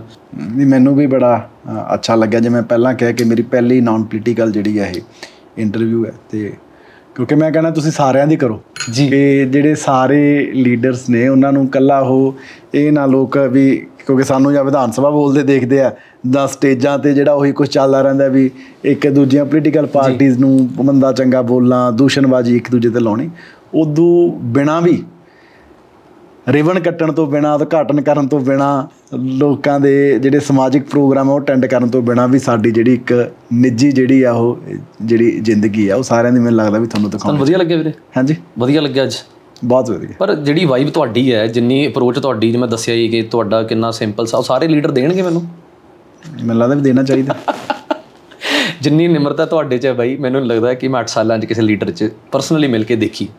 ਮੈਂ ਵੀ ਜਿੰਨਿਆਂ ਨੂੰ ਮਿਲਿਆ ਹਰ ਬੰਦਾ ਘੈਂਟ ਬਣਦਾ ਹੈ, ਪਰ ਨਹੀਂ ਐਸੀ ਗੱਲ ਨਹੀਂ ਦੇਖੋ ਸਾਰੀਆਂ ਪਾਰਟੀਆਂ 'ਚ ਮੈਂ ਕਹੂੰਗਾ ਕਿ ਮਾੜੇ ਬੰਦੇ ਵੀ ਹੈਗੇ ਚੰਗੇ ਬੰਦੇ ਵੀ ਹੈਗੇ ਆ। ਬੜੇ ਚੰਗਿਆਂ ਤੇ ਬੈਠਾ ਨਾ ਨਾਲ। ਬੜੇ ਬੜੇ ਹੰਬਲ ਬੰਦੇ ਸਾਰੀਆਂ ਪਾਰਟੀਆਂ ਦੇ ਵਿੱਚ ਹੀ ਨੇ। ਜਿਹੜੇ ਕਿਤੇ ਮਾੜੇ ਮੋਟੇ ਹੈਗੇ ਉਹਨਾਂ ਨੂੰ ਕੀ ਸੁਜੈਸ਼ਨ ਦੇਣਾ ਚਾਹੁੰਦੇ ਹੋ ਬਾਈ ਹੰਬਲਨੈਸ ਦੇ ਉੱਤੇ? ਨਹੀਂ ਹੋਣਾ ਚਾਹੀਦਾ। ਮੈਂ ਤਾਂ ਕਹਿੰਦਾ ਇਹ ਕੁਰਸੀ ਲੋਕਾਂ ਨੇ ਦਿੱਤੀ ਹੈ। ਨਹੀਂ ਹੰਬਲ ਰਹੋਗੇ ਕੋਈ ਤੁਹਾਡੀ ਆਪਦੀ ਮਿਹਨਤ ਕੱਲੇ ਤਾਂ ਹੈ। ਨਹੀਂ। ਤਾਂ ਲੋਕ ਇਹਨੂੰ ਵਾਪਸ ਲੈ ਲੈਣਗੇ। ਹਨਾ ਇਹ ਸਾਰਾ ਕੁਝ ਲੋਕਾਂ ਦਾ ਲੋਕਾਂ ਦੀ ਸੇਵਾ ਦੇ ਲਈ ਦਿੱਤੀ ਹੈ। ਤੇ ਇਸ ਚੀਜ਼ ਨੂੰ ਸਮਝਣਾ ਚਾਹੀਦਾ ਤੇ ਕਦੇ ਵੀ ਜਿਹੜਾ ਮੈਂ ਕਹੂੰਗਾ ਵੀ ਪਾਵਰ ਦਾ ਨਸ਼ਾ ਕਿਸੇ ਦੇ ਜਿਹੜਾ ਦਿਮਾਗ ਤੇ ਜਿਹੜਾ ਉਹ ਨਹੀਂ ਚੜਨਾ ਚਾਹੀਦਾ ਦਿਮਾਗ ਤੇ ਚੜਦਾ ਉਹ ਆਪਦਾ ਵੀ ਨੁਕਸਾਨ ਕਰਦਾ ਤੇ ਲੋਕਾਂ ਦਾ ਵੀ ਕਰਦਾ। ਸਵਾਲ ਜਵਾਬ ਤਾਂ ਬਹੁਤ ਰਹਿ ਗਏ ਪਰ ਚਲੋ ਮੈਨੂੰ ਹੁਣ ਐਂਡ ਵੱਲ ਤੁਰਨਾ ਚਾਹੀਦਾ ਬਾਈ ਜਿਵੇਂ ਯੂਥ ਅੱਜ ਕੱਲ ਜਿਨ੍ਹਾਂ ਨੂੰ ਆਈਡਲ ਚੁਣਦੀ ਆ ਬੜਾ ਲੀਨੀਅਰ ਜਿਹਾ ਲੈ ਲੈਂਦੀ ਹੈ। ਤੁਹਾਡੀ ਜ਼ਿੰਦਗੀ ਦੇ ਵਿੱਚ ਕੌਣ ਤੁਹਾਡਾ ਆਈਡਲ ਰਿਹਾ ਜਿਹਨਾਂ ਤੁਸੀਂ ਫੈਨ ਰਹੇ ਹੋ ਜਿਹਨਾਂ ਤੁਸੀਂ ਸੁਣਦੇ ਰਹੇ ਹੋ? ਮੈਂ ਸੁਣਿਆ ਤੁਹਾਨੂੰ ਪੜ੍ਹਨ ਦਾ ਬਹੁਤ ਸ਼ੌਂਕ ਹੈ ਪੈਟਰ ਲਵਰ ਹੋ ਤੁਸੀਂ। ਬੜੀਆਂ ਚੀਜ਼ਾਂ ਇਦਾਂ ਦੀਆਂ ਤੁਹਾਡੇ ਬਾਰੇ ਸੁਣੀਆਂ। ਇਹਦੇ ਬਾਰੇ ਕੀ ਕਹਿਣਾ ਚਾਹੁੰਦੇ ਹੋ? ਦੇਖੋ ਫੈਨ ਤਾਂ ਚਲੋ ਬੰਦਾ ਅਲੱਗ-ਅਲੱਗ ਫੀਲਡ 'ਚ ਅਲੱਗ-ਅਲੱਗ ਤੁਹਾਡੇ ਹੀਰੋਸ ਹੁੰਦੇ ਆ ਹਨਾ? ਕੋਈ ਮੇਰਾ ਕ੍ਰਿਕਟ ਦਾ ਹੋਊਗਾ ਕੋਈ ਸਿੰਗਰ ਵੀ ਮੈਨੂੰ ਜੀ। ਸਿੰਗਰ ਕਿਹੜਾ ਫੇਵਰਟ ਹੈ ਸਿੰਗਰ ਮੇਰੇ ਕਈ ਫੇਵਰੇਟ ਨੇ। ਹੁਣ ਮੈਂ ਨਾਮ ਨਹੀਂ ਮੈਂਸ਼ਨ ਕਰਨਾ ਚਾਹੁੰਦਾ। ਹਾਂ ਉਹੀ ਕਿ- ਕਿਉਂਕਿ ਬੜਿਆਂ ਨਾਲ ਪ੍ਰੇਮ ਵੀ ਹੈ ਨਾਰਾਜ਼ ਹੋ ਹੋ ਹੈ, ਜਾਣਗੇ। ਪਰ ਮੈਂ ਪੁਰਾਣੇ ਗਾਣੇ ਵੀ ਬੜੇ ਸੁਣਦਾ ਮੈਂ ਹਿੰਦੀ ਗਾਣੇ ਵੀ ਬੜੇ ਸੁਣਦਾ। ਜਿਹੜੇ ਪੁਰਾਣਿਆਂ ਚੋਂ ਮੈਂ ਕੁਲਦੀਪ ਮਾਨਕ ਵੀ ਬਹੁਤ ਸੁਣਦਾ ਜਿਹੜੇ ਮਨਮੋਹਨ ਵਰਸ ਭਰਾ ਪੁਰਾਣੇ ਵੀ ਆ ਨਵੇਂ ਵੀ ਆ। ਉਹਨਾਂ ਦੇ ਮੈਂ ਵਿਰਸੇ ਮੈਨੂੰ ਲੱਗਦਾ ਸੁੱਤੀ ਪਈ ਨੂੰ ਵਿੱਚ ਕੀ ਆਣਗੀਆਂ ਹਾਂ। ਬੜੇ ਸੁਣੇ ਨਵੇਂ ਸਿੰਗਰ ਵੀ ਮੈਂ ਜਿਹੜੇ ਅੱਜ ਕੱਲ। ਤੁਸੀਂ ਨਵੇਂ ਮੁੰਡੇ ਸੁਣਦੇ ਹੋ। ਮੈਂ ਜੀ ਜੀ। ਉਹ ਗਾਣੇ ਵੀ ਜੀ। ਕਾਰ 'ਚ ਵੀ ਮੈਂ ਟਰੈਵਲ ਕਰਦੇ ਵੀ ਸੁਣ ਲੈਣਾ ਉਹੀ ਮੈਂ ਕਹਿੰਦਾ ਜਿਹੜੀ ਸਾਡੀ ਵੀ ਇੱਕ ਉਹੀ ਜਿਹੜੀ ਤੁਹਾਡੇ ਵਰਗੀ ਜ਼ਿੰਦਗੀ ਹੈ ਤੇ ਮੈਂ ਤਾਂ ਜਿਮ ਵੀ ਜਾਣਾ ਜਿਮ ਜਾ ਕੇ ਵੀ ਜਿਹੜਾ ਮੈਂ ਤਾਂ ਉਹਨਾਂ ਨੂੰ ਕਿਹਾ ਹੁੰਦਾ ਵੀ ਜਦੋਂ ਮੈਂ ਐਂਟਰ ਕਰ ਗਿਆ ਪੰਜਾਬੀ ਗਾਣੇ। ਕੀ ਬਾਤ ਹੈ। ਹਾਂ ਬਈ ਮੇਰਾ ਇੱਕ ਮਿਥ ਹੈ ਮੈਨੂੰ ਅੱਜ ਤੱਕ ਮੈਂ ਜਿੰਨੇ ਵੀ ਆਪਣੀ ਲਾਈਫ ਦੇ ਵਿੱਚ ਐਸੇ ਪਰਸਨਸ ਨੂੰ ਮਿਲਿਆ ਜਿਹੜੇ ਡੌਗ ਲਵਰ ਨੇ ਉਹ ਇਨਸਾਨ ਬੜੇ ਚੰਗੇ ਨਿਕਲਦੇ ਨੇ। ਤੁਸੀਂ ਕਦੀ ਇਸ ਚੀਜ਼ ਤੇ ਗੌਰ ਕੀਤਾ? ਮੈਂ ਬਹੁਤ ਗੌਰ ਕੀਤਾ। ਜਿਹੜਾ ਬੰਦਾ ਮੇਰੇ ਮਤਲਬ ਮੈਂ ਕਈ ਵਾਰ ਨੋਟਿਸ ਕਰਦਾ ਕਿ ਡੌਗ ਨੂੰ ਨਹੀਂ ਮਤਲਬ ਇੱਜ਼ਤ ਨਹੀਂ ਦੇ ਰਿਹਾ ਉਹਨੂੰ ਗਾਲਾਂ ਕੱਢ ਰਿਹਾ ਜਾਂ ਉਤੋਂ ਡਿਸਰਿਸਪੈਕਟ ਕਰ ਰਿਹਾ ਡੌਗ ਨੂੰ। ਉਹ ਇਨਸਾਨ ਵੀ ਵਧੀਆ ਨਿਕਲਦਾ। ਪਰ ਮੇਰੀ ਲਾਈਫ 'ਚ ਮੇਰਾ ਪਰਸਨਲ ਐਕਸਪੀਰੀਅੰਸ ਹੈ ਮੇਰੇ ਜਿੰਨੇ ਜਿੰਨੇ ਦੋਸਤ ਡੌਗ ਲਵਰ ਨੇ ਜਾਂ ਜਿੰਨੇ ਜਿੰਨੇ ਐਜ਼ ਅ ਪਰਸਨ ਡੌਗ ਉਹ ਬੰਦੇ ਬਹੁਤ ਘੈਂਟ ਨੇ। ਤੁਹਾਨੂੰ ਲੱਗਦਾ ਇਹ ਚੀਜ਼ ਦਾ? ਦੇਖੋ ਮੈਨੂੰ ਮੈਂ ਜਿਹੜੀ ਗੱਲ ਪਹਿਲਾਂ ਆਪਣੇ ਕਹੀ ਸੀ ਨਾ ਵੀ ਜਿਹੜੀ ਸੈਂਸਿਟੀਵਿਟੀ ਜਿਹੜੀ ਹੈ ਵੀ ਦੂਸਰੇ ਦੇ ਜਿਹੜਾ ਚਾਹੇ ਉਹ ਜਾਨਵਰ ਹੈ ਚਾਹੇ ਪੰਛੀ ਹੈ ਚਾਹੇ ਮਤਲਬ ਕਿ ਇਨਸਾਨ ਹੈ ਵੀ ਉਹਦੇ ਦੁੱਖ ਨੂੰ ਸਮਝਣਾ ਇਹੀ ਇਨਸਾਨੀਅਤ ਹੈ। ਨਾ ਚਲੋ ਮੈਂ ਡੌਗ ਲਵਰ ਤਾਂ ਹੈ ਹੀ ਆ ਮੇਰੇ ਕੋਲੇ ਹੁਣ ਵੀ ਕਰੇ ਚਾਰ ਡੌਗ ਨੇ ਇਹ ਤਾਂ ਚਲੋ ਹੁਣ ਚਾਰ ਨੇ ਪਹਿਲਾਂ ਤਾਂ ਮੇਰੇ ਕੋਲੇ ਮੈਨੂੰ ਲੱਗਦਾ 10 12 ਸੀਗੇ ਤੇ ਮੇਰੇ ਕੋਲੇ ਬਹੁਤੇ ਸਟ੍ਰੇ ਸੀਗੇ। ਹਨਾ ਸਟਰੀਟ ਡੌਗਸ ਹਨਾ ਵੀ ਕਿਸੇ ਦੇ ਮੈਂ ਕੋਈ ਮੈਨੂੰ ਬੜਾ ਬਚਪਨ ਤੋਂ ਸਾਰੇ ਇਕੱਲੇ ਡੌਗਸ ਨਹੀਂ ਸਾਰੇ ਜਾਨਵਰਾਂ ਨਾਲ ਮੈਨੂੰ। ਬੜਾ ਪਿਆਰ ਹੈ।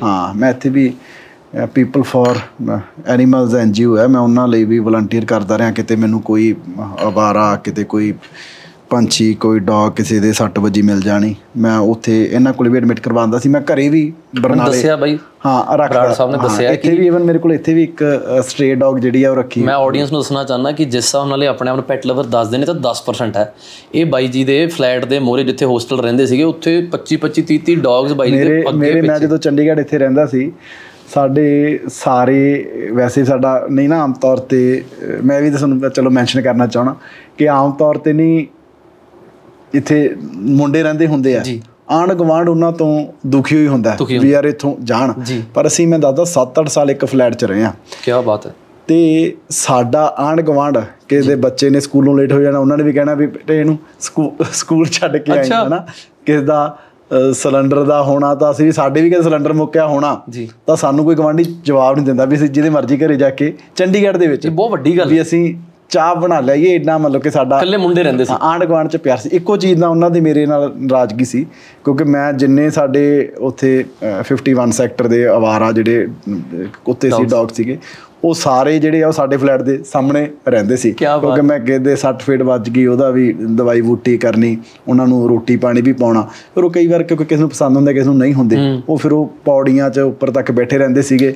ਉਹਦੇ ਕਰਕੇ ਕਈ ਵਾਰੀ ਗਵਾਂਢੀ ਨਾਰਾਜ਼ ਵੀ ਜਿਹੜੇ ਹੋ ਜਾਂਦੇ ਖਾਸ ਤੌਰ ਜਦੋਂ ਬਾਰਿਸ਼ ਹੁੰਦੀ ਤਾਂ ਫਿਰ ਸਾਰੇ ਸਾਡੇ ਉੱਥੇ ਬਾਲਕੋਨੀ ਜਾ ਕੇ ਬੈਠ ਜਾਂਦੇ ਉਹਨਾਂ ਨੂੰ ਤਾਂ ਇਹ ਲੱਗਦਾ ਵੀ ਇਹ ਫਲੈਟ ਸਾਡਾ ਹੈਗਾ। ਇਹ ਪਾਰਟ ਮੀਤ ਵੀਰੇ ਦਾ ਮੈਨੂੰ ਲੱਗਦਾ ਅੱਜ ਤੱਕ ਕਿਸੇ ਨੇ ਨਹੀਂ ਦੇਖਿਆ ਔਰ ਮੈਨੂੰ ਲੱਗਦਾ ਕਿਤੇ ਨਾ ਕਿਤੇ ਵੀਰੇ ਉਹਨਾਂ ਦੀਆਂ ਦੁਆਵਾਂ ਸਦਕੇ ਤੁਸੀਂ ਕਿਤੇ ਇੱਥੇ ਬੈਠੇ ਹੋ। ਦੇਖੋ ਮੈਂ ਕਦੇ ਵੀ ਕੋਈ ਵੀ ਚੀਜ਼ ਇਸ ਕਰਕੇ ਨਹੀਂ ਕੀਤੀ ਵੀ ਇਹ ਸੋਚ ਕੇ ਵੀ ਮੈਨੂੰ ਇਹਦਾ ਪੁੰਨ ਲੱਗ। ਪਰ ਲੱਗਦੀਆਂ ਹੈ ਨਾ ਬਾਈ। ਪਤਾ ਨਹੀਂ ਦੇਖੋ ਇਹ ਤਾਂ ਇਹ ਤਾਂ ਦੇਖੋ ਜਿਹੜਾ ਕੋਈ ਬੰਦਾ ਪ੍ਰਮਾਤਮਾ ਨਾਲ ਮਿਲਿਆ ਹੋਇਆ ਪ੍ਰਮਾਤਮਾ ਨੇ ਉਹਨੂੰ ਦੱਸਿਆ ਉਹੀ ਦੱਸ ਸਕਦਾ ਹੈ ਨਾ। ਕੋਈ ਮਰਨ ਤੋਂ ਬਾਅਦ ਕਦੇ ਥੱਲੇ ਧਰਤੀ ਤੇ ਆਇਆ ਨਹੀਂ ਵੀ ਉਹਨੇ ਆ ਕੇ ਦੱਸਿਆ ਉਹ ਵੀ ਭਾਈ ਆਇਆ ਹੁੰਦਾ ਹੈ। ਨਾ ਇਹ ਸਾਰਾ ਕੁਝ ਪਤਾ ਨਹੀਂ ਕਿਸ ਤਰ੍ਹਾਂ ਕਿਵੇਂ ਕਿਵੇਂ ਕੁਦਰਤ ਕਿਵੇਂ ਪ੍ਰਮਾਤਮਾ ਚਲਾਉਂਦਾ ਹੈ, ਕੀ ਕੀ ਹੈ ਕੀ ਪੁੰਨ ਹੈ ਕੀ ਪਾਪ ਹੈ ਉਹਨੂੰ ਪਤਾ। ਪਰ ਮੈਨੂੰ ਲੱਗਦਾ ਕਿ ਦੁੱਖ ਉਹਦਾ ਹਰ ਕਿਸੇ ਦਾ ਸਮਝਣਾ ਚਾਹੀਦਾ ਤੇ ਜਿੰਨਾ ਕਿ ਤੁਹਾਨੂੰ ਲੱਗਦਾ ਵੀ ਉਹਦੀ ਮਦਦ ਕਰ ਸਕਦੇ ਹੋ ਉਹ ਕਰਨੀ ਚਾਹੀਦੀ ਹੈ। ਮਤਲਬ ਕਿ ਮੈਨੂੰ ਤਾਂ ਨਾ ਮੈਂ ਪਹਿਲਾਂ ਤਾਂ ਹੁਣ ਤਾਂ ਚਲੋ ਰੁਝੇਵੇਂ ਇੰਨੇ ਵੱਧ ਗਏ। ਮੈਂ ਐਵੇਂ ਕਹਾਂ ਵੀ ਹੁਣ ਮੈਨੂੰ ਇੰਨਾ ਸਮਾਂ ਵੀ ਨਹੀਂ ਲੱਗਦਾ। ਹਨਾ ਚਲੋ ਆ ਮੇਰੇ ਕੋਲੇ ਜਿੰਨੇ ਹੈਗੇ ਆ ਮੈਂ ਇਹਨਾਂ ਨੂੰ ਸਾਂਭਦਾ ਸੇਵਾ ਕਰਦਾ। ਪਹਿਲਾਂ ਤਾਂ ਮੇਰੇ ਇੱਥੋਂ ਤੱਕ ਸੀ ਜੇ ਮੈਂ ਕਦੇ ਰਸਤੇ 'ਚ ਕੋਈ ਫੱਟੜ ਕੋਈ ਜਾਨਵਰ ਦੇਖ ਲੈਣਾ ਮੇਰੇ ਉਹ ਗੱਲ ਦਿਮਾਗ 'ਚੋਂ ਮੇਰੇ ਕਈ ਕਈ ਦਿਨ ਉਹਦੀ ਪਿਕਚਰ ਮੇਰੇ ਸਾਹਮਣੇ ਆਈ ਜਾਣੀ। ਨਿਕਲਦੀ ਨਹੀਂ ਸੀ। ਇਨਸਾਨ ਹੋਣ ਦਾ ਸਬੂਤ ਹੈ ਬਾਈ। ਮਤਲਬ ਕਿ ਮੇਰੇ ਦਿਮਾਗ ਚੋਂ ਨਿਕਲਦੀ ਮੈਂ ਬੜੀ ਔਖੀ ਕੱਢਦਾ। ਕਈ ਵਾਰ ਇਹ ਹੁੰਦਾ ਤੁਸੀਂ ਕਈ ਵਾਰ ਮਦਦ ਨਹੀਂ ਕਰ ਪਾਉਂਦੇ। ਮੇਰੇ ਦਿਮਾਗ 'ਚ ਗੱਲ ਜੀ। ਘੁੰਮੀ ਜਾਂਦੀ ਰਹਿੰਦੀ। ਹੁੰਦਾ ਰਹਿੰਦਾ ਮਨ ਚ ਕੀ ਕਾਸ਼ ਕਿਦਾਂ ਕਰ ਲੈਂਦੇ। ਵੀ ਆਪਾਂ ਐ ਕਰ ਲੈਂਦੇ ਆ ਕਹਿੰਦੇ ਮੇਰੀ ਘੁੰਮੀ ਵੀ ਜਾਂਦੀ ਰਹਿੰਦੀ। ਹੁਣ ਚਲੋ ਬਿਜ਼ੀ ਇੰਨੇ ਆ ਕਈ ਵਾਰੀ ਚਲੋ ਹੁਣ ਵੀ ਹੁੰਦਾ ਪਰ ਦਿਮਾਗ ਚੋਂ ਗੱਲ ਉਹ ਨਿਕਲ ਜਾਂਦੀ ਹੈ। ਤੇ ਬਾਕੀ ਜਿਹੜੀ ਮੈਂ ਤੁਹਾਨੂੰ ਗੱਲ ਕਿਹਾ ਸੀ ਕਿ ਆਪਾਂ ਫੈਨ ਦੀ ਗੱਲ ਕਰ ਰਹੇ ਸੀ। ਮੈਂ ਫੈਨ ਚਲੋ ਅਲੱਗ-ਅਲੱਗ ਫੀਲਡ 'ਚ ਬੜੇ ਲੋਕਾਂ ਦਾ ਪਰ ਮੈਂ ਜਿਨ੍ਹਾਂ ਤੋਂ ਵਾਕਿਆ ਹੀ ਬੜੇ ਸਾਡੇ ਸੀਐਮ ਸਾਹਿਬ ਵੀ ਜੀ। ਮਤਲਬ ਕਿ ਜਿਨ੍ਹਾਂ ਤੋਂ ਬਹੁਤ ਇਨਸਪਾਇਰ ਨੇ ਭਗਵੰਤ ਮਾਨ ਜੀ ਭਗਤ ਸਿੰਘ। ਜੀ। ਹਨਾ ਮਤਲਬ ਕਿ ਮੈਂ ਐਤਕੀ ਵਿਧਾਨ ਸਭਾ ਦੇ ਵਿੱਚ ਵੀ ਜ਼ਿਕਰ ਕੀਤਾ ਤੇ ਮੈਂ ਜਿਹੜਾ ਨਵਾਂ ਯੂਥ ਹੈ ਜਿਹੜੇ ਨਵੇਂ ਬੱਚੇ ਆ ਮੈਂ ਉਹਨਾਂ ਨੂੰ ਵੀ ਕਹਿਣਾ ਚਾਹੂੰਗਾ। ਕਿਉਂਕਿ ਭਗਤ ਸਿੰਘ ਨੂੰ ਮੈਨੂੰ ਲੱਗਦਾ ਕਿ ਕਈ ਜਗ੍ਹਾ ਤੇ ਕਿਉਂਕਿ ਬੜੇ ਸਾਡੇ ਜਿਹੜੇ ਤੁਸੀਂ ਬੁਲਟਾਂ ਦੇ ਪਿੱਛੇ ਲਿਖਿਆ ਹੁੰਦਾ ਗੋਰੇ ਖੰਗੇ ਸੀ ਤਾਂ ਜੀ ਟੰਗੇ ਟੰਗੇ ਸੀ ਜਾਂ ਫੇਰ ਭਗਤ ਸਿੰਘ ਤੈਨੂੰ ਫੇਰ ਆਉਣਾ ਪਊ ਸੀਐਮ ਸਾਹਿਬ ਵੀ ਕਹਿੰਦੇ ਹੁੰਦੇ ਵੀ ਆਓ ਭਗਤ ਸਿੰਘ ਨੂੰ ਕਹੀ ਜਾਓ ਆਉਣਾ ਪਊ ਆਪ ਨਾ ਤੁਸੀਂ ਉਸ ਰਸਤੇ ਤੇ ਚੱਲਿਓ। ਮਤਲਬ ਕਿ ਵੀ ਉਸ ਤਰ੍ਹਾਂ ਪੇਸ਼ ਕੀਤਾ ਜਾਂਦਾ ਵੀ ਜਿਵੇਂ ਕਹਿ ਲਓ ਵੀ ਨਹੀਂ ਜਿਹੜਾ ਕਿ ਵੀ ਦਲੇਰ ਬੰਦਾ ਸਿਰਫ ਵੀ ਨੇ ਵੀ ਜਿਹਨੇ ਗੋਲੀ ਚਲਾਈ ਹੋਵੇ ਮਤਲਬ ਕਿ ਦਲੇਰ ਸੀ। ਫੋਟੋ ਵੀ ਬੰਦੂਕ ਵਾਲੀ ਵਾਇਰਲ ਹੁੰਦੀ ਬਾਈ। ਮੈਂ ਪਿਕਚਰ ਮੈਨੂੰ ਬੜਾ ਉਹ ਮੈਂ ਸੌਂਡਰਸ ਨੂੰ ਜਿਹੜੇ ਪਿਸਟਲ ਨਾਲ ਪਿਸਤੌਲ ਨਾਲ ਮਾਰਿਆ ਸੀ ਮੈਂ ਉਹ ਵੀ ਮੈਨੂੰ ਹੁਸੈਨੀ ਵਾਲਾ ਜਾਣ ਦਾ ਮੇਰੇ ਲਈ ਬੜਾ ਭਾਗ ਭਾਵਕ ਉਹ ਸੀਗਾ ਉਹ ਟਾਈਮ ਮੈਨੂੰ ਪਿਸਤੌਲ ਨੂੰ ਫੜਨ ਦਾ ਜਿਹੜਾ ਮੈਂ ਉੱਥੇ ਦੇਖਣ ਦਾ ਜਿਹੜਾ ਮੌਕਾ ਮਿਲਿਆ ਮੈਂ ਰੀਸੈਂਟਲੀ ਜਿਹੜਾ ਉੱਥੇ ਜਾ ਕੇ ਆਇਆ। ਪਰ ਇਦੋਂ ਬਿਯੋਂਡ ਵੀ ਭਗਤ ਸਿੰਘ ਬਹੁਤ ਕੁਝ ਸੀ ਹਨਾ ਭਗਤ ਸਿੰਘ ਨੇ ਆਪਣੀ ਜੋ ਜਿੰਨਾ ਕੁ ਪੜ੍ਹਿਆ ਵੀ ਮੈਨੂੰ ਲੱਗਦਾ ਸਿਰਫ ਪੰਜ ਚਾਰ ਵਾਰੀ। ਆਪਣੀ ਲਾਈਫ 'ਚ ਜਿਹੜੀ ਹੈ ਗੋਲੀ ਚਲਾਈ ਹੋਣੀ ਹੈ ਪਰ ਉਦੋਂ ਬਿਨਾ ਉਹਦਾ ਤੁਸੀਂ ਦੇਖੋ ਕਿ ਕਿਤਾਬਾਂ ਨਾਲ ਜੀ ਪੜ੍ਹਾਈ ਨਾਲ ਲਗਾਵ ਇੰਨਾ ਜ਼ਿਆਦਾ ਸੀ ਕਿਉਂਕਿ ਆਪਣਾ ਆਈਡਲ ਵੀ ਜਿਹਨੂੰ ਮੰਨਦੇ ਸੀ ਤੁਹਾਡੇ ਜ਼ਿਲ੍ਹੇ ਤੋਂ। ਕਰਤਾਰ ਸਿੰਘ ਸਰਾਭਾ ਜੀ। ਹਨਾ। ਤੁਸੀਂ ਕਰਤਾਰ ਸਿੰਘ ਸਰਾਭਾ ਵੀ ਤੁਸੀਂ ਦੇਖੋ ਕਿ 19 ਸਾਲ ਦੀ ਉਮਰ 'ਚ ਸ਼ਹੀਦ ਹੋ ਗਏ ਜੀ ਉਦੋਂ ਪਹਿਲਾਂ ਉਹ ਗਦਰ ਅਖਬਾਰ ਲਈ ਲਿਖਦੇ ਰਹੇ। ਹਨਾ ਮਤਲਬ ਕਿ 17 ਸਾਲ ਦੀ 15 16 ਸਾਲ ਦੀ ਉਮਰ 'ਚ ਹੀ ਉਹਨਾਂ ਨੇ ਲਿਖਣਾ ਸ਼ੁਰੂ ਕਰਤਾ। ਕਿਉਂਕਿ ਕ੍ਰਾਂਤੀ ਲਿਆਉਣ ਦੇ ਵਿੱਚ ਜਿੱਥੇ ਦਲੇਰਾਨਾ ਕਦਮਾਂ ਦਾ ਦਲੇਰੀ ਦਾ ਜਿੱਥੇ ਕਹਿ ਲਓ ਦਲੇਰੀ ਤਾਂ ਚਾਹੀਦੀ ਸੀ ਉਹਦੇ ਨਾਲ ਮੈਨੂੰ ਲੱਗਦਾ ਕਿ ਜਿਹੜਾ ਕਿਤਾਬਾਂ ਨੇ ਲਿਖਤ ਨੇ ਜਿਹੜਾ ਬਹੁਤ ਵੱਡਾ ਕਲਮ ਦਾ ਬਹੁਤ ਵੱਡਾ ਰੋਲ ਰਿਹਾ ਹੈ। ਆਜ਼ਾਦੀ ਲਿਆਉਣ 'ਚ ਕੋਈ ਵੀ ਜਿਹੜੀ ਤੁਸੀਂ ਕ੍ਰਾਂਤੀ ਲੈ ਕੇ ਆਉਣੀ ਆ ਤੇ ਜੀ। ਭਗਤ ਸਿੰਘ ਕਰਤਾਰ ਸਿੰਘ ਸਰਾਭਾ ਉਸ ਚੀਜ਼ ਨੂੰ ਸਮਝਦੇ ਸੀ। ਜੀ ਬਾਈ। ਹਨਾ ਇਸੇ ਕਰਕੇ ਤੁਸੀਂ ਦੇਖੋ ਵੀ ਕਿਤਾਬਾਂ ਨਾਲ ਲਗਾਵ ਜਿਹੜਾ ਮੈਂ ਅੱਜ ਦੇ ਨਵੇਂ ਬੱਚਿਆਂ ਨੂੰ ਕਹਿਣਾ ਚਾਹਣਾ ਵੀ ਤੁਸੀਂ ਪੜੋ ਕਿ ਜਿਹੜੇ ਬੰਦੇ ਨੂੰ ਪਤਾ ਹੋਵੇ ਕਿ ਮੈਨੂੰ ਇੱਕ ਦਿਨ ਬਾਅਦ ਫਾਂਸੀ ਦੇਣੀ ਹੈ ਜੀ। ਤੇ ਉਹ ਕਿਤਾਬ ਪੜ੍ਹ ਰਿਹਾ ਜੀ। ਤੁਸੀਂ ਅੱਜ ਮੇਰੇ ਵਰਗੇ ਨੂੰ ਕੋਈ ਡਾਕਟਰ ਕਹਿ ਦੇ ਨਾ ਵੀ ਤੇਰੇ ਯਾਰ ਆਹ ਰਿਪੋਰਟ ਠੀਕ ਜੀ ਨਹੀਂ ਲੱਗਦੀ ਆ ਫਲਾਣਾ ਟੈਸਟ ਕਰਵਾ ਕੇ ਲਿਆ ਇਹ ਤੇਰਾ ਕੱਲ ਨੂੰ ਹੋਊਗਾ। ਜਿੰਨਾ ਟਾਈਮ ਉਹ ਟੈਸਟ ਦੀ ਰਿਪੋਰਟ ਠੀਕ ਨਹੀਂ ਆਉਂਦੀ। ਤੇ ਉਦੋਂ ਕੋਈ ਆ ਕੇ ਕੋਈ ਕੰਮ ਵੀ ਕਹਦੇ ਵੀ ਆ ਕੰਮ ਹੈ ਕਹਿੰਦੇ ਤੂੰ ਛੱਡ ਪਰਾਂ ਯਾਰ ਮੈਨੂੰ ਡਾਕਟਰ ਨੇ ਆਇਆ ਕਹਿਤਾ। ਹਨਾ? ਨਾਲੇ ਸਿਰਫ ਇੱਕ ਸ਼ੱਕ ਦੇ ਆਧਾਰ ਤੇ। ਤੇ ਦੇਖੋ ਵੀ ਕੈਸੇ ਯਾਰ ਲੋਕ ਹੋਣਗੇ ਵੀ ਇੱਕ ਦਿਨ ਬਾਅਦ ਫਾਂਸੀ ਦੇਣੀ ਹੈ ਤਾਂ ਬੰਦਾ ਬੈਠਾ ਕਿਤਾਬ ਪੜ੍ਹ ਰਿਹਾ। ਜੀ। ਤੇ ਸੈਂਕੜੇ ਕਿਤਾਬਾਂ ਪੜ੍ਹੀਆਂ ਤੇ ਲਿਖੀਆਂ ਤੇ ਤੁਸੀਂ ਉਹਨਾਂ ਦਾ ਲਾਸਟ ਲੈਟਰ ਪੜੋਗੇ ਤੁਸੀਂ ਉਹਨਾਂ ਦੇ ਕੋਈ ਲਿਖਤ ਪੜੋਗੇ ਮਤਲਬ ਕਿ ਲੱਗਦਾ ਵੀ ਪਤਾ ਨਹੀਂ ਕੋਈ ਰਿਟਾਇਰਡ ਕਿਸੇ ਪ੍ਰੋਫੈਸਰ ਨੇ ਲਿਖਿਆ ਹੋਵੇ। ਜੀ। ਮਤਲਬ ਕਿ ਇਸ ਲੈਵਲ ਦੇ ਉਹ ਇਨਸਾਨ ਸੀ। ਜੀ। ਤੇ ਮੌਤ ਤੋਂ ਬਚ ਸਕਦੇ ਸੀ। ਬਿਲਕੁਲ। ਤੇ ਕਿਹਾ ਵੀ ਮੈਨੂੰ ਨਹੀਂ ਮੈਂ ਕਿ- ਅੱਜ ਜੇ ਮੈਂ ਮੌਤ ਤੋਂ ਬਚ ਗਿਆ। ਉਹਨੇ ਕਿਹਾ ਕਿ ਲਾਸਟ ਲੈਟਰ ਦੇ ਵਿੱਚ। ਕਿ ਜ਼ਿੰਦਗੀ ਜਿਉਣ ਦਾ ਹੱਕ ਹਰ ਇੱਕ ਨੂੰ ਹੈ। ਮੈਨੂੰ ਵੀ ਚੰਗਾ ਲੱਗਦਾ ਵੀ ਮੈਂ ਜਿਉਵਾਂ ਲੰਬੀ ਉਮਰ ਭੋਗਾਂ ਹਨਾ? ਪਰ ਉਹ ਕਹਿੰਦਾ ਮੈਂ ਗੁਲਾਮੀ ਦੀ ਜ਼ਿੰਦਗੀ ਨਹੀਂ ਜਿਉ ਸਕਦਾ। ਜੀ। ਤੇ ਦੂਜੀ ਗੱਲ ਉਹ ਕਹਿੰਦੇ ਅੱਜ ਮਤਲਬ ਕਿ ਕ੍ਰਾਂਤੀਕਾਰੀਆਂ ਦੀ ਦੁਨੀਆ 'ਚ ਮੇਰਾ ਨਾਮ ਐਡਾ ਵੱਡਾ ਹੋ ਚੁੱਕਿਆ ਕਿ ਭਗਤ ਸਿੰਘ ਦਾ ਨਾਮ ਅੱਜ ਦੇਸ਼ 'ਚ ਕ੍ਰਾਂਤੀ ਦਾ ਪ੍ਰਤੀਕ ਬਣ ਚੁੱਕਿਆ। ਜੀ। ਮੇਰੇ 'ਚ ਕਹਿੰਦੇ ਬਹੁਤ ਕਮੀਆਂ ਵੀ ਹੋਣਗੀਆਂ। ਜੀ। ਜੇ ਅੱਜ ਮੈਂ ਬਚ ਜਾਣਾ ਜੀ। ਤਾਂ ਉਹ ਐਡਾ ਵੱਡੇ ਨਾਮ 'ਚ ਹੋ ਸਕਦਾ ਲੋਕਾਂ ਦੇ ਸਾਹਮਣੇ ਕੁਝ ਕਮੀਆਂ ਆ ਜਾਣ ਜੀ। ਮੈਂ ਲੰਬੀ ਜ਼ਿੰਦਗੀ ਭੋਗਦਾ ਹਨਾ? ਤੇ ਪਰ ਕਹਿੰਦੇ ਜੇ ਮੈਂ ਅੱਜ ਇਸ ਦੇਸ਼ ਦੀ ਖਾਤਰ ਸ਼ਹੀਦ ਹੋ ਜਾਣਾ। ਤੇ ਅੱਜ ਜਿਹੜੀਆਂ ਦੇਸ਼ ਦੀਆਂ ਮਾਵਾਂ ਮੇਰੇ ਤੇ ਮਾਣ ਕਰਦੀਆਂ ਵੀ ਸਾਡੀ ਕੁੱਖੋਂ ਭਗਤ ਸਿੰਘ ਜੰਮੇ ਜੀ।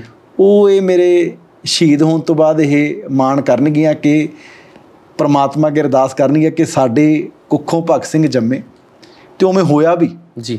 ਉਹਨਾਂ ਦੀ ਕਹਿ ਲਓ ਵੀ ਕੁਰਬਾਨੀ ਤੋਂ ਬਾਅਦ ਸਾਡੀਆਂ ਜਿਹੜੇ ਪੰਜਾਬ ਦੇ ਜਿਹੜੇ ਬੱਚੇ ਸੀ ਉਸ ਪਾਸੇ ਨੂੰ ਚੱਲੇ। ਤੇ ਉਹ ਲੱਖਾਂ ਭਗਤ ਸਿੰਘ ਜੰਮੇ ਵੀ ਉਸ ਲਾਈਨ ਤੇ ਵੀ ਚੱਲੇ ਤੇ ਉਹਨਾਂ ਨੇ ਜਿਹੜਾ ਦੇਸ਼ ਨੂੰ ਜਿਹੜਾ ਆਜ਼ਾਦ ਕਰਵਾਇਆ। ਮਤਲਬ ਕਿ ਮੇਰੇ ਕਹਿਣ ਦਾ ਭਾਵ ਹੈ ਐਡੀ ਵੱਡੀ ਸੋਚ ਸੀ। ਜੀ। ਤੇ ਉਹ ਸੋਚ ਕੱਲੀ ਬੰਦੂਕ ਚਲਾਉਣ ਨਾਲ ਨਹੀਂ ਬਣਦੀ। ਉਹ ਮੈਨੂੰ ਲੱਗਦਾ ਕਿ ਚਲੋ ਜਮਾਂਦਰੂ ਵੀ ਹੁੰਦੇ ਆ ਕਿਉਂਕਿ ਬਚਪਨ ਤੋਂ ਹੀ ਇੱਕ ਕ੍ਰਾਂਤੀਕਾਰੀ ਪਰਿਵਾਰ ਚੋਂ। ਪੈਦਾ ਹੋਏ ਕ੍ਰਾਂਤੀਕਾਰੀ ਸੋਚ ਸੀ ਜਦੋਂ ਕੋਈ ਇਨਸੀਡੈਂਟ ਵੀ ਹੈ ਕਿ ਜਦੋਂ ਆਪਣੇ ਖੇਤ 'ਚ ਆਪਣੇ ਚਾਚਾ ਜੀ ਨਾਲ ਫਾਦਰ ਸਾਹਿਬ ਨਾਲ ਉਹ ਖੇਤੀ ਕਰ ਰਹੇ ਸੀ। ਤੇ ਉਹਨਾਂ ਨੇ ਪੁੱਛਿਆ ਵੀ ਕੀ ਬੀਜ ਰਹੇ ਹੋ? ਕਹਿੰਦੇ ਫਸਲ ਬੀਜ ਰਹੇ ਆ ਜੀ। ਹਨਾ ਕਹਿੰਦੇ ਵੀ ਮੈਂ ਬੰਦੂਕਾਂ ਜਿਹੜੀਆਂ ਬੀਜੂੰਗਾ ਤੇ ਕੱਲ ਨੂੰ ਬੰਦੂਕਾਂ ਹੋਣਗੀਆਂ। ਕ੍ਰਾਂਤੀਕਾਰੀ ਸੋਚ ਵਾਲੇ ਸੀ। ਪਰ ਨਾਲ ਨਾਲ ਜਿਹੜਾ ਕਿਤਾਬਾਂ ਨਾਲ ਲਗਾਵ ਕਿਉਂਕਿ ਬੰਦਾ ਮਹਾਨ ਮੈਨੂੰ ਲੱਗਦਾ ਕਿ ਕਿਤਾਬਾਂ ਪੜ੍ਹ ਕੇ ਹੀ ਜਿਹੜਾ ਉਹ ਬਣਦਾ ਸੋ ਅੱਜ ਦੇ ਯੂਥ ਨੂੰ ਕਿਉਂਕਿ ਕਈ ਵਾਰੀ ਮਿਸਗਾਈਡ ਵੀ ਹੋ ਜਾਂਦਾ ਹੈ ਕਦੇ ਕਿਹਦੇ ਦੇ ਪਿੱਛੇ ਕਦੇ ਕਿਹਦੇ ਪਿੱਛੇ। ਬਿਲਕੁਲ। ਆਪਣੇ ਜਿਹੜੇ ਆਈਡਲ ਨੇ ਜਿਹੜੇ ਸਾਡੇ ਗੁਰੂ ਨੇ ਸਾਡੇ ਪੈਗੰਬਰ ਆ ਜਿਹੜੇ ਸਾਡੇ ਕ੍ਰਾਂਤੀਕਾਰੀ ਆ ਉਹਨਾਂ ਦੀਆਂ ਕਿਤਾਬਾਂ ਪੜ੍ਹਨੀਆਂ ਚਾਹੀਦੀਆਂ ਉਹਨਾਂ ਬਾਰੇ ਪੜ੍ਹਨਾ ਚਾਹੀਦਾ ਤਾਂ ਕਿ ਤੁਸੀਂ ਸਹੀ ਡਾਇਰੈਕਸ਼ਨ ਵੱਲ ਜਿਹੜਾ ਤੁਸੀਂ ਉਹ ਜਾ ਸਕੋ। ਮਤਲਬ ਮੇਰੀ, ਮੈਨੂੰ ਲੱਗਦਾ ਕਿ ਅੱਜ ਤੱਕ ਦਾ ਸਭ ਤੋਂ ਬੈਸਟ ਪੋਡਕਾਸਟ ਹੈ ਬਾਈ ਮੇਰੇ ਲਈ। ਔਰ ਮੈਂ ਪਹਿਲਾਂ ਹੀ ਦੱਸ ਕੇ ਚੱਲਾਂ ਆਡੀਅנס ਨੂੰ ਕਿਵੇਂ ਦਾ ਲੱਗਿਆ ਆਡੀਅנס ਕਮੈਂਟ ਕਰੇਗੀ। ਤੇ ਬਾਈ ਨੂੰ ਵੀ ਬਹੁਤ ਵਧੀਆ ਲੱਗਿਆ, ਮੈਨੂੰ ਵੀ ਬਹੁਤ ਵਧੀਆ ਲੱਗਿਆ। ਪਰ ਜਿਹੜੇ ਫਿਰ ਵੀ ਸਵਾਲ ਜਵਾਬ ਰਹਿ ਗਏ, ਹਜੇ ਵੀ ਮੇਰੇ ਦਿਮਾਗ 'ਚ ਘੁੰਮ ਰਹੇ ਨੇ, ਮੈਂ ਫਿਰ ਟਾਈਮ ਲਵਾਂਗਾ ਬਾਈ ਤੁਹਾਡੇ ਕੋਲ ਤੇ ਆਪਾਂ ਫਿਰ ਬੈਠਾਂ। ਜਾਂਦੇ ਜਾਂਦੇ ਬਾਈ ਕੋਈ ਲਾਸਟ ਮੈਸੇਜ ਲਾਸਟ ਮੈਸੇਜ ਇਹੀ ਹੈ ਕਿ ਇਹ ਜਨਮ ਪਰਮਾਤਮਾ ਨੇ ਦਿੱਤਾ ਸਰੀਰ ਦਿੱਤਾ। ਇਹਨੂੰ ਜਵਾਨੀ ਨੂੰ ਚੰਗੇ ਪਾਸੇ ਲਾਓ ਲੋਕਾਂ ਦੀ ਸੇਵਾ ਤੇ ਲਾਓ ਚਲੋ ਮਾਪਿਓ ਦੀ ਸੇਵਾ ਤਾਂ ਕਰਨੀ ਕਰਨੀ ਹੈ ਤੇ ਘੱਟੋ ਘੱਟ ਵੀ ਤੁਸੀਂ ਚਾਰ ਦੋਸਤ ਚਾਹੇ ਤੁਹਾਡੇ ਕਿਤੇ ਬੈਠੇ ਆ ਚਾਹੇ ਕੋਈ ਲੋਕ ਬੈਠੇ ਆ ਐਦਾਂ ਦਾ ਕੋਈ ਕੰਮ ਕਰੋ ਕਿ ਤੁਹਾਡੇ ਬਾਰੇ ਜਿਹੜੇ ਲੋਕ ਨੇ ਤੁਹਾਡੇ ਦੋਸਤ ਨੇ ਤੁਹਾਡੇ ਬਾਰੇ ਕੋਈ ਚੰਗੀ ਗੱਲ ਹੈ ਜਿਹੜੀ ਉਹ ਕਰ ਸਕਣ। ਘੱਟੋ ਘੱਟ ਤੁਹਾਡੇ ਪੇਰੈਂਟਸ ਨੂੰ ਜਾਂ ਜਿਹੜੇ ਬੰਦੇ ਨੇ ਤੁਹਾਡੀ ਕਦੇ ਸਪੋਰਟ ਕੀਤੀ ਹੈ ਕਦੇ ਚਾਰ ਬੰਦਿਆਂ 'ਚ ਜੇ ਚੰਗਾ ਨਹੀਂ ਕਰਨਾ ਉਹਨਾਂ ਨੂੰ ਕਦੇ ਚਾਰ ਬੰਦਿਆਂ 'ਚ ਬੈਠਿਆਂ ਨੂੰ ਸਿਰ ਨਾ ਝੁਕਾਉਣਾ ਪਵੇ। ਸਭ ਤੋਂ ਡੂੰਘੀ ਗੱਲ ਹੈ ਵੈਰੀ ਡੀਪ ਖਾਤਰ। ਐਦਾਂ ਦਾ ਤੁਹਾਡਾ ਜਿਹੜਾ ਜ਼ਿੰਦਗੀ ਹੈ ਤੁਹਾਡਾ ਕਿਰਦਾਰ ਮੈਂ ਜਾਣਦੇ ਦੇ ਇੱਕ ਲਾਸਟ ਸਵਾਲ ਪੁੱਛਣਾ ਬਈ ਫਾਦਰ ਸਾਹਿਬ ਕਹਿੰਦੇ ਸੀਗੇ ਕਿ ਇਹ ਕੁਝ ਨਹੀਂ ਮਿਲਣਾ ਜਿੰਦਾਬਾਦ ਮੁਰਦਾਬਾਦ ਚ। ਤੇ ਹੁਣ ਕਹਿੰਦੇ ਨੇ ਪਾਪਾ ਕਿ ਮੰਤਰੀ ਸਾਹਿਬ ਦੇ ਫਾਦਰ ਸਾਹਿਬ ਹੈ। ਕਹਿੰਦੇ ਇਹਦਾ ਹਰ ਇੱਕ ਮਾਪਿਓ ਨੂੰ ਹੋਰ ਚਲੋ ਸਾਰਿਆਂ ਨੂੰ ਖੁਸ਼ੀ ਹੁੰਦੀ ਹੈ। ਮੈਨੂੰ ਲੱਗਦਾ ਕਿ ਮੇਰੇ ਨਾਲ ਹੁੰਦਾ ਹੈ। ਮਾਪਿਓ ਨੂੰ ਜਿੰਨੀ ਖੁਸ਼ੀ ਹੁੰਦੀ ਹੈ ਜੀ, ਕਿਸੇ ਮੈਂ ਉਹ ਤੁਹਾਡੇ ਪੇਰੈਂਟਸ ਦੀਆਂ ਅੱਖਾਂ 'ਚ ਵੀ ਦੇਖੀ ਹੈ ਤੁਹਾਨੂੰ ਲੈ ਕੇ ਅੱਜ ਜੀ ਅਨਮੋਲ ਕਵਾਤਰਾ ਕਿਤੇ ਜਾਂਦਾ ਤੇ ਦੁਨੀਆ ਕਹਿੰਦੀ ਆ ਵੀ ਫੋਟੋ ਹੀ ਕਰਵਾਉਣੀ ਆ ਹਨਾ ਇਸ ਚੀਜ਼ ਨੂੰ ਤਰਸਦੀ ਆ ਜਾਂ ਤੁਹਾਨੂੰ ਦੇਖਣ ਨੂੰ ਐਵੇਂ ਜਿਵੇਂ ਹੁਣ ਤੁਸੀਂ ਘਰ ਆਏ ਮੇਰੇ ਦੀਦੀ ਤੇ ਮਦਰ ਆ ਉਹ ਕਹਿੰਦੇ ਅਨਮੋਲ ਕਵਾਤਰਾ ਮੈਂ ਕਿਹਾ ਹਾਂ ਕਹਿੰਦੇ ਸਾਡੀ ਪਹਿਲਾਂ ਫੋਟੋ ਕਰਵਾ ਹਨਾ? ਨਹੀਂ ਨਹੀਂ ਵੀ ਤੁਹਾਡਾ ਪਿਆਰ ਹੈ ਜੀ। ਮਾਂ ਪਿਓ ਨੂੰ ਤਾਂ ਮਤਲਬ ਕਿ ਖੁਸ਼ੀ ਜਿਹੜੀ ਆ ਹੁੰਦੀ ਆ ਉਹਨੂੰ ਮੈਨੂੰ ਲੱਗਦਾ ਸ਼ਬਦੀ ਜਿਹੜਾ ਅੱਖਰਾਂ ਨਾਲ ਜਿਹੜਾ ਬਿਆਨ ਹੀ ਨਹੀਂ ਕੀਤਾ ਜਾ ਸਕਦਾ। ਸੋ ਹੁਣ ਤਾਂ ਆਬਵੀਅਸਲੀ ਗੱਲ ਹੈ ਵੀ ਖੁਸ਼ ਹੋਣਗੇ। ਪਰ ਮੈਂ ਇੱਕ ਤੁਹਾਡੀ ਸਾਰੀ ਆਡੀਅנס ਵੱਲੋਂ ਇੱਕ ਗੱਲ ਕਹਿਣਾ ਚਾਹੁੰਦਾ ਕਿ ਬਾਈ ਤੁਸੀਂ ਸਾਡੇ ਸਾਰਿਆਂ ਦਾ ਆਈਡਲ ਹੋ। ਮਤਲਬ ਲੋਕਾਂ ਨੇ ਜੇ ਪੋਲਿਟਿਕਸ ਦੇ ਵਿੱਚ ਅੱਜ ਇੰਟਰਸਟ ਲੈਣਾ ਸ਼ੁਰੂ ਕੀਤਾ ਹੈ ਉਹ ਤੁਹਾਨੂੰ ਸੁਣਦੇ ਨੇ ਦੇਖਦੇ ਨੇ ਤਾਂ ਤੁਸੀਂ ਪਲੀਜ਼ ਲੋਕਾਂ ਨਾਲ ਇਦਾਂ ਦੀਆਂ ਪੋਡਕਾਸਟ ਇੰਟਰਵਿਊਜ਼ ਕਰਦੇ ਰਹੋ ਟਾਈਮ ਕੱਢ ਕੇ ਜਿਹਦੇ ਨਾਲ ਨਾਨ ਪੋਲਿਟੀਕਲ ਹੋ ਕੇ ਵੀ ਲੋਕ ਤੁਹਾਡੀ ਜ਼ਿੰਦਗੀ ਤੋਂ ਸਿੱਖ ਸਕਣ ਤੇ ਜ਼ਿੰਦਗੀ 'ਚ ਅੱਗੇ ਵੀ ਆਪਣੀ ਜ਼ਿੰਦਗੀ 'ਚ ਵੀ ਇੰਪਲੀਮੈਂਟ ਕਰ ਸਕਣ। ਬਹੁਤ ਬਹੁਤ ਥੈਂਕ ਅਨਮੋਲ ਕਵਾਤਰਾ ਜੀ ਕਰਦੇ ਰਹਿਣਗੇ ਤਾਂ ਕਰਦੇ ਰਹਿਣ ਕੀ ਬਾਤ ਹੈ। ਮਤਲਬ ਹੋਰ ਕਿਸੇ ਦੀ ਐਂਟਰੀ ਨਹੀਂ ਨਹੀਂ ਮੈਂ ਤਾਂ ਫਿਰ ਅਫੀਸ਼ੀਅਲੀ ਬਾਈ ਮੀਤ ਯਾਰ ਬਾਈ ਦੀ ਫਿਰ ਜਿਹੜੀ ਪੋਡਕਾਸਟ ਹੋ ਸਕਦਾ ਉਹ ਮੇਰੇ ਕੋਲ ਹੀ ਹੋਊਗਾ ਤੇ ਮੈਂ ਬਹੁਤ ਸ਼ੁਕਰਗੁਜ਼ਾਰ ਹਾਂ ਕਿ ਅਸੀਂ 30 ਕੁ ਮਿੰਟ ਦਾ ਸੋਚਿਆ ਸੀਗਾ ਪਰ ਕਿਦਾਂ ਘੰਟਾ ਹੋ ਗਿਆ ਪਤਾ ਨਹੀਂ ਲੱਗਿਆ ਪਰ ਆਮ ਰੀਲੀ ਥੈਂਕਫੁਲ ਭਾਜੀ ਪਰ ਮੈਂ ਕੈਮਰਾ ਤੇ ਆਫ ਕੈਮਰਾ ਦੋਨਾਂ ਪਾਸੇ ਕਹਿਣਾ ਕਿ ਤੁਸੀਂ ਵਾਕਈ ਪ੍ਰੇਰਨਾ ਹੋ ਜਿਨ੍ਹਾਂ ਨੇ ਤੁਸੀਂ ਵੀ ਮੈਂ ਤੁਹਾਨੂੰ ਵੀ ਕਹੂੰਗਾ ਇੱਕ ਵੱਡਾ ਭਰਾ ਹੋਣ ਦੇ ਨਾਤੇ ਵੀ ਤੁਸੀਂ 10 ਸਾਲ ਤੋਂ ਮਤਲਬ ਕਿ ਇਸ ਪਾਸੇ ਲੱਗੇ ਹੋ। ਅਸੀਂ ਕੁਝ ਵੀ ਨਹੀਂ ਜਿੰਨੀ ਵੱਡੀ ਸੇਵਾ ਤੁਸੀਂ ਕਰ ਰਹੇ ਹੋ ਜਿਹੜੀਆਂ ਦਵਾਵਾਂ ਤੁਸੀਂ ਕਹਿ ਲਓ ਜਿਨ੍ਹਾਂ ਦੇ ਪੇਰੈਂਟਸ ਦਾ ਉਹਨਾਂ ਦੇ ਬੱਚਿਆਂ ਤੋਂ ਜਿਨ੍ਹਾਂ ਦੇ ਬੱਚਿਆਂ ਦਾ ਉਹਨਾਂ ਦੇ ਪੇਰੈਂਟਸ ਤੋਂ ਲੈ ਰਹੇ ਹੋ ਉਹਨਾਂ ਨੂੰ ਕਹਿ ਲਓ ਵੀ ਬਿਆਨ ਨਹੀਂ ਜਿਹੜਾ ਉਹ ਕੀਤਾ ਜਾ ਸਕਦਾ। ਮੈਂ ਤਾਂ ਚਾਹਣਾ ਕਿ ਤੁਹਾਨੂੰ ਦੇਖ ਕੇ ਸਾਡੇ ਜਿਹੜਾ ਯੂਥ ਯੂਥ ਹੈ ਨਾਟ ਓਨਲੀ ਪੰਜਾਬ ਸਾਰੇ ਇੰਡੀਆ ਦਾ ਹਨਾ ਮੈਂ ਕਹਿੰਦਾ ਵੀ 10 ਅਨਮੋਲ ਕਵਾਤਰੇ ਵੀ ਪੰਜਾਬ 'ਚ ਬਣ ਜਾਣ ਤਾਂ ਲੱਖਾਂ ਲੋਕਾਂ ਦਾ ਜਿਹੜਾ ਦੁੱਖ ਹੈ ਉਹ ਘਟ ਜੇ। ਨਹੀਂ ਤੁਹਾਡਾ ਸਾਥ ਤੁਹਾਡੇ ਤੋਂ ਸਿੱਖਣ ਦੀ ਜਿਹੜੀ ਮੈਂ ਕਹਿੰਦਾ ਨਵਾਂ ਯੂਥ ਹੈ ਉਹਨੂੰ ਜ਼ਰੂਰਤ ਹੈ। ਉਹ ਤੁਹਾਡੇ ਪਿੱਛੇ ਕਿਹੜਾ ਕੋਈ ਸਿਸਟਮ ਸੀ? ਇੱਕ ਜੇ ਕੱਲਾ ਬੰਦਾ ਉੱਠ ਕੇ ਕਰ ਸਕਦਾ। ਤਾਂ ਲੁਧਿਆਣੇ 'ਚ ਬੈਠਾ ਕਰ ਸਕਦਾ ਤਾਂ ਕੋਈ ਜਲੰਧਰ ਦਾ ਕਿਉਂ ਨਹੀਂ ਕਰ ਸਕਦਾ? ਕੋਈ ਮਾਨਸਾ ਦਾ ਕਿਉਂ ਨਹੀਂ ਕਰ ਸਕਦਾ? ਕੋਈ ਅੰਮ੍ਰਿਤਸਰ ਦਾ ਕਿਉਂ ਨਹੀਂ ਕਰ ਸਕਦਾ? ਸਾਰੇ ਕਿਤੋਂ ਕਰ ਸਕਦੇ ਆ। ਬਾਕੀ ਤੁਸੀਂ ਬਹੁਤ ਅੱਛਾ ਕੰਮ ਕਰ ਰਹੇ ਹੋ। ਇਸੇ ਤਰ੍ਹਾਂ ਕਰਦੇ ਪੂਰੀ ਟੀਮ ਹੈ ਬਾਈ ਸਾਡੀ ਇੱਕ ਜ਼ਰੀਆ ਫਾਊਂਡੇਸ਼ਨ ਜਿਹੜੀ ਪੂਰੀ ਟੀਮ ਹੈ ਔਰ ਤੁਹਾਡਾ ਹਮੇਸ਼ਾ ਸਾਥ ਰਿਹਾ। ਔਰ ਜਿੰਨਾ ਕੁ ਬਾਈ ਇਹ ਰੀਅਲ ਰਿਹਾ ਨਾ ਕੈਮਰੇ ਅੱਗੇ ਮੈਂ ਤੁਹਾਨੂੰ ਦੱਸ ਨਹੀਂ ਸਕਦਾ। ਕੈਮਰੇ ਬੰਦ ਵੀ ਹੁੰਦੇ ਤਾਂ ਵੀ ਬਾਈ ਇਹੀ ਹੈ। ਕੈਮਰਾ ਆਨ ਹੋਏ ਤੇ ਵੀ ਇਹੀ ਹੈ। ਠੀਕ ਹੈ ਕੁਝ ਗੱਲਾਂ ਹੁੰਦੀਆਂ ਪਰ ਪਰਫੈਕਟ ਤੇ ਬਹੁਤ ਥੈਂਕ ਯੂ ਬਾਈ ਬੜਾ ਵਧੀਆ ਲੱਗਾ ਔਰ ਮੈਨੂੰ ਲੱਗਦਾ ਕਿ ਇਹ ਜਿਹੜਾ ਪੋਡਕਾਸਟ ਹੈ ਬਾਈ ਇਹ ਹਰ ਏਜ ਗਰੁੱਪ ਲਈ ਹੈ। ਬੱਚੇ ਵੀ ਸੁਣਨਗੇ ਬੜਾ ਕੁਝ ਸਿੱਖਣਗੇ ਮਾਪੇ ਵੀ ਸੁਣਨਗੇ ਬੜਾ ਕੁਝ ਸਿੱਖਣਗੇ ਬਜ਼ੁਰਗ ਵੀ ਸਿੱਖਣਗੇ। ਮੇਨ ਚੀਜ਼ ਜਿਹੜੀ ਮੈਨੂੰ ਸਭ ਤੋਂ ਵਧੀਆ ਲੱਗਦੀ ਹੈ ਨਿਮਰਤਾ ਡਾਊਨ ਟੂ ਅਰਥ ਹਰ ਬੰਦੇ ਨੂੰ ਉਹਦੀ ਬਣਦੀ ਇੱਜ਼ਤ ਦੇਣਾ ਇੱਕ ਕੁਰਸੀ ਨੂੰ ਹਮੇਸ਼ਾ ਬਗਾਨਾ ਸਮਝਣਾ ਇਹ ਚੀਜ਼ਾਂ ਜਿਹੜੀ ਮੈਨੂੰ ਸਭ ਤੋਂ ਵਧੀਆ ਬਾਈ ਦੀ ਲੱਗਦੀ ਥੈਂਕ ਯੂ ਬਾਈ। ਬਹੁਤ ਬਹੁਤ ਧੰਨਵਾਦ। Thank you by. Thank you so much